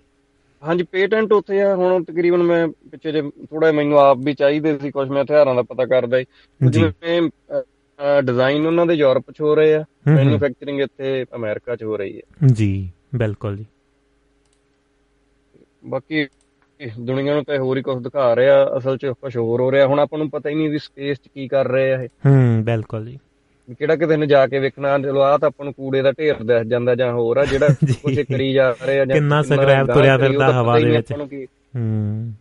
ਬਿਲਕੁਲ ਬਿਲਕੁਲ ਬਿਲਕੁਲ ਇੱਥੇ ਆਪਣੇ ਸਮੁੰਦਰ ਦੇ ਵਿੱਚ ਪਤਾ ਨਹੀਂ ਕਿੰਨੇ ਬਾਈ ਕਿੰਨੇ ਕਿਲੋਮੀਟਰ ਦਾ ਇੱਕ ਗੰਦ ਦਾ ਢੇਰ ਸਾਰਾ ਸਮੁੰਦਰ 'ਚ ਤੈਰਦਾ ਫਿਰ ਰਿਹਾ ਵਾ ਜਿਹੜਾ ਪਤਾ ਨਹੀਂ ਵੀ ਉਹ ਅਜੇ ਕਿਹੜੇ ਹਿਸਾਬ ਨਾਲ ਕੀ ਹੂੰ। ਉਹ ਸਹੀ ਆ ਕਰਨਾ power- ਨਹੀਂ, ਸਾਰਾ ਜਿੰਨਾ ਪਲਾਸਟਿਕ ਸੀ ਕਚਰਾ ਇਕੱਠਾ ਹੋ ਗਿਆ ਨਿਊਕਲੀਅਰ ਪਾਵਰ ਸਟੇਸ਼ਨ ਨੇ ਉਹਨਾਂ ਦਾ ਜਿੰਨਾ ਵੀ ਕਹਿ ਲੋ ਕਿ ਕਚਰਾ ਨਿਕਲਦਾ ਜੋ ਵੀ ਆ ਜਿਹੜਾ ਵੀ ਉਹ ਮਸਾਲਾ ਜਾਂ ਲਿਕੁਇਡ ਯੂਜ਼ ਕਰਦੇ ਨੇ ਨਿਊਕਲੀਅਰ ਉਹਨੂੰ ਡਿਸਟਰੋਏ ਕਿਤੇ ਵੀ ਨਹੀਂ ਤੁਸੀਂ ਜ਼ਮੀਨ 'ਚ ਨਹੀਂ ਕਰ ਸਕਦੇ ਹੋਰ ਨਹੀਂ ਕਰ ਸਕਦੇ ਉੱਥੇ ਫਸਲ ਨਹੀਂ ਉਗਦੀ ਜਾਂ ਡਿਸਟਰਬ ਹੋਣਗੀਆਂ ਜਿੰਸਾਂ ਜਾਂ ਹੋਰ ਚੀਜ਼ਾਂ। ਤੇ ਉਹ ਉਹ ਕਿੱਥੇ ਕਰਦੇ ਅੱਜ ਤੱਕ ਕਿਸੇ ਨੇ ਕਦੀ ਜ਼ਿਕਰ ਨਹੀਂ ਕੀਤਾ ਮੈਨੂੰ ਲੱਗਦਾ। ਕਿ ਸਰਚ ਕਰਕੇ ਦੇਖੋ ਤਾਂ ਕਿੱਧਰ ਕਰ ਰਹੇ ਨੇ ਜੀ। ਰੇਡੀਓ ਐਕਟਿਵ ਮਟੀਰੀਅਲ ਜਾਂ। ਵੇਸਟ ਆ ਉਹ ਜਿੱਥੇ ਵੀ ਪੈ ਜਾ ਵੜਿਆ ਉੱਥੇ 20 20 30 ਸਾਲ ਦਾ ਉਹਦਾ ਅਸਰ ਖਤਮ ਹੀ। ਨਹੀਂ ਹੁੰਦਾ। ਹੂੰ। ਬਿਲਕੁਲ ਜੀ। ਮਰ ਰਹੇ ਆਮ ਲੋਕ ਪੈਸ ਰਹੇ ਵੱਡੇ ਸਰਮਾਏਦਾਰਾਂ ਦੇ ਵਿੱਚ। ਬਿਲਕੁਲ ਜੀ। ਤੁਸੀਂ ਹੁਣ ਆਪਣੇ ਲਾ ਲਓ ਜਿਹੜੀ ਕਣਕ ਦੇ ਵਿੱਚ ਆਪਣੇ ਕਾਂਗਰਸ ਬੂਟੀ ਪੰਜਾਬ 'ਚ ਖੜੀ ਹੈ ਉਹ ਅਮਰੀਕਾ ਦੀ ਦੇਣ ਆ ਵੀ ਪਹਿਲਾਂ ਉੱਥੇ ਇਹ ਫਲਾ। ਦਿਓ ਆਪਣੇ ਹੈ ਨਹੀਂ ਸੀ ਪੰਜਾਬ 'ਚ 30 40 ਸਾਲ ਪਹਿਲਾਂ ਬਾਅਦ ਇਹਨਾਂ ਦੀਆਂ ਦਵਾਈਆਂ ਵਿੱਚ। ਹੂੰ ਬਿਲਕੁਲ ਜੀ। ਅੱਜ। ਕੱਟ ਕੋਈ ਨਹੀਂ ਕਰਦਾ ਦਾ ਸਾਰੇ ਹੀ ਲਾਉਂਦੇ ਆ। ਪਿੱਛੇ ਜੇ ਚਾਈਨਾ ਨੇ ਵੀ ਅਮਰੀਕਾ ਦੇ ਜੰਗਲ ਸਕਾਤੇ ਸੀ। ਕੋਈ ਇੱਕ ਜੀਵ ਹੀ ਇਹੋ ਜਿਹਾ ਛੱਡਿਆ ਸੀਗਾ। ਉਹ ਹੌਲੀ ਹੌਲੀ ਜਿਹੜੇ ਜਿਹੜੇ ਦਰਖਤ ਤੇ ਬੈਠੇ ਫੈਲੀ ਗਏ ਫੈਲੀ ਗਏ। ਇਹਨਾਂ ਦਾ। ਕਾਫੀ ਨੁਕਸਾਨ ਹੋਇਆ। ਬਿਲਕੁਲ। ਸਾਰੇ ਇੱਕ ਦੂਜੇ ਦਾ ਕਰਦੇ ਹੀ ਆ ਇਹ। ਬਿਲਕੁਲ ਉਹ ਰੂਪ ਬਦਲ ਗਏ ਆ। ਮਾਰ ਪਾਉਂਦੇ ਆ ਇੱਕ ਦੂਸਰੇ ਨੂੰ। ਇਕਨੋਮੀ ਦਾ ਸਾਰਾ ਮਸਲਾ ਆ ਜੀ। ਉਹ ਕਹਿੰਦਾ ਮੈਂ ਅਮੀਰ ਹੋ ਜਾਵਾਂ ਮੇਰਾ ਪੈਸਾ ਵੱਧ ਜਾਵੇ ਦੁਨੀਆ ਦੇ ਵਿੱਚ ਮੇਰਾ ਵੱਧ ਜਾਵੇ। ਇਹੀ ਕੰਮ ਚੱਲ ਰਿਹਾ ਜੀ। ਜਿਹੜਾ ਆਮ ਲੋਕਾਂ ਦੀ ਉਹ- ਮਿਹਨਤਕਸ਼ ਲੋਕਾਂ ਦੀ ਤਨਖਾਹ ਉੱਤੇ ਦੀ ਉੱਤੇ ਖੜੀ ਆ। ਉਹ ਨਹੀਂ ਵੱਧਦੀ। ਬਿਲਕੁਲ। ਉਹ ਕਹਿੰਦੇ ਹੋਰ ਘਟਾਉਣੀ ਆ। ਇਹ ਤਾਂ ਤੁਸੀਂ ਵੇਖ ਲਓ ਜਿਹੜੇ ਆਪਣੇ ਆ ਮੁਲਕ ਇੱਥੇ ਵੀ ਜਿਹੜੀ ਕਹਿ ਲਓ ਵੀ ਗੁਲਾਮੀ ਵਾਲੀ ਜ਼ਿੰਦਗੀ ਹੋਈ ਆ ਵੀ ਤੁਸੀਂ ਜੇ ਇੰਨਾ ਕੰਮ ਕਰੋਗੇ ਫੇਰ ਹੀ ਤੁਸੀਂ ਰਹਿ ਸਕਦੇ ਹੋ। ਹੂੰ ਬਿਲਕੁਲ। ਹਾਂ ਸਹੂਲਤਾਂ ਤੁਹਾਨੂੰ ਸਾਰੀਆਂ ਪਰ ਇੰਨਾ ਤੁਹਾਨੂੰ ਕਰਨਾ। ਪੈਣਾ ਇੰਨਾ ਟੈਕਸ ਦੇਣਾ ਪੈਣਾ। ਬਿਲਕੁਲ। ਇੱਕ ਦਿਨ ਮੈਂ ਉੱਤੇ ਬੈਠਾ ਸੋਚਦਾ ਸੀ ਜਿੱਦਾਂ ਹੁਣ ਆਇਲ ਆਉਂਦਾ ਆ ਪੈਟਰੋਲ ਆ ਡੀਜ਼ਲ ਆ। ਮਤਲਬ ਕਿ ਆ ਆ ਵਿੱਚ ਜੇ ਜਿੱਦਾਂ ਮਤਲਬ ਕਿ ਰੋਜ਼ ਦੇ ਰੋਜ਼ ਕਹਿ ਲਓ ਸੋਨੇ ਦਾ ਭਾਅ ਜਾਂ ਪੈਟਰੋਲ ਦਾ ਜਾਂ ਕਪਾਹ ਦਾ ਅਹ, ਮਤਲਬ ਕਿ ਹਰ ਰੋਜ਼ ਵਾਧਾ ਘਟਦਾ ਨਾ ਘੰਟੇ ਬਾਅਦ 2 ਘੰਟਿਆਂ ਬਾਅਦ ਹੀ ਚੇਂਜ। ਹੋ ਜਾਂਦਾ। ਤੇ ਉਹ ਚੀਜ਼ ਨੂੰ ਦੇਖਿਆ ਜਾਵੇ ਤੇ ਪੈਟਰੋਲ ਜਾਂ ਜਿੱਦਾਂ ਮੈਂ ਕਹ ਲਓ ਕਿ ਇੱਕ ਆਪਾਂ ਪੰਪ ਦੀ ਗੱਲ ਕਰ ਰਹੀਏ ਆਪਾਂ ਪੈਟਰੋਲ ਲਿਆ। ਆਪਾਂ ਤਾਂ ਟਰੱਕ ਤਾਂ ਜਿਹੜਾ ਸਟਾਕ ਆ ਉਹ ਤਾਂ ਮੰਗਾਇਆ ਹੋਇਆ ਆ ਪਰਸੋਂ ਦਾ ਤੇ ਉਹ ਸਾਡੇ ਡਰਮ ਦੇ ਵਿੱਚ ਹੀ ਪਿਆ ਆ।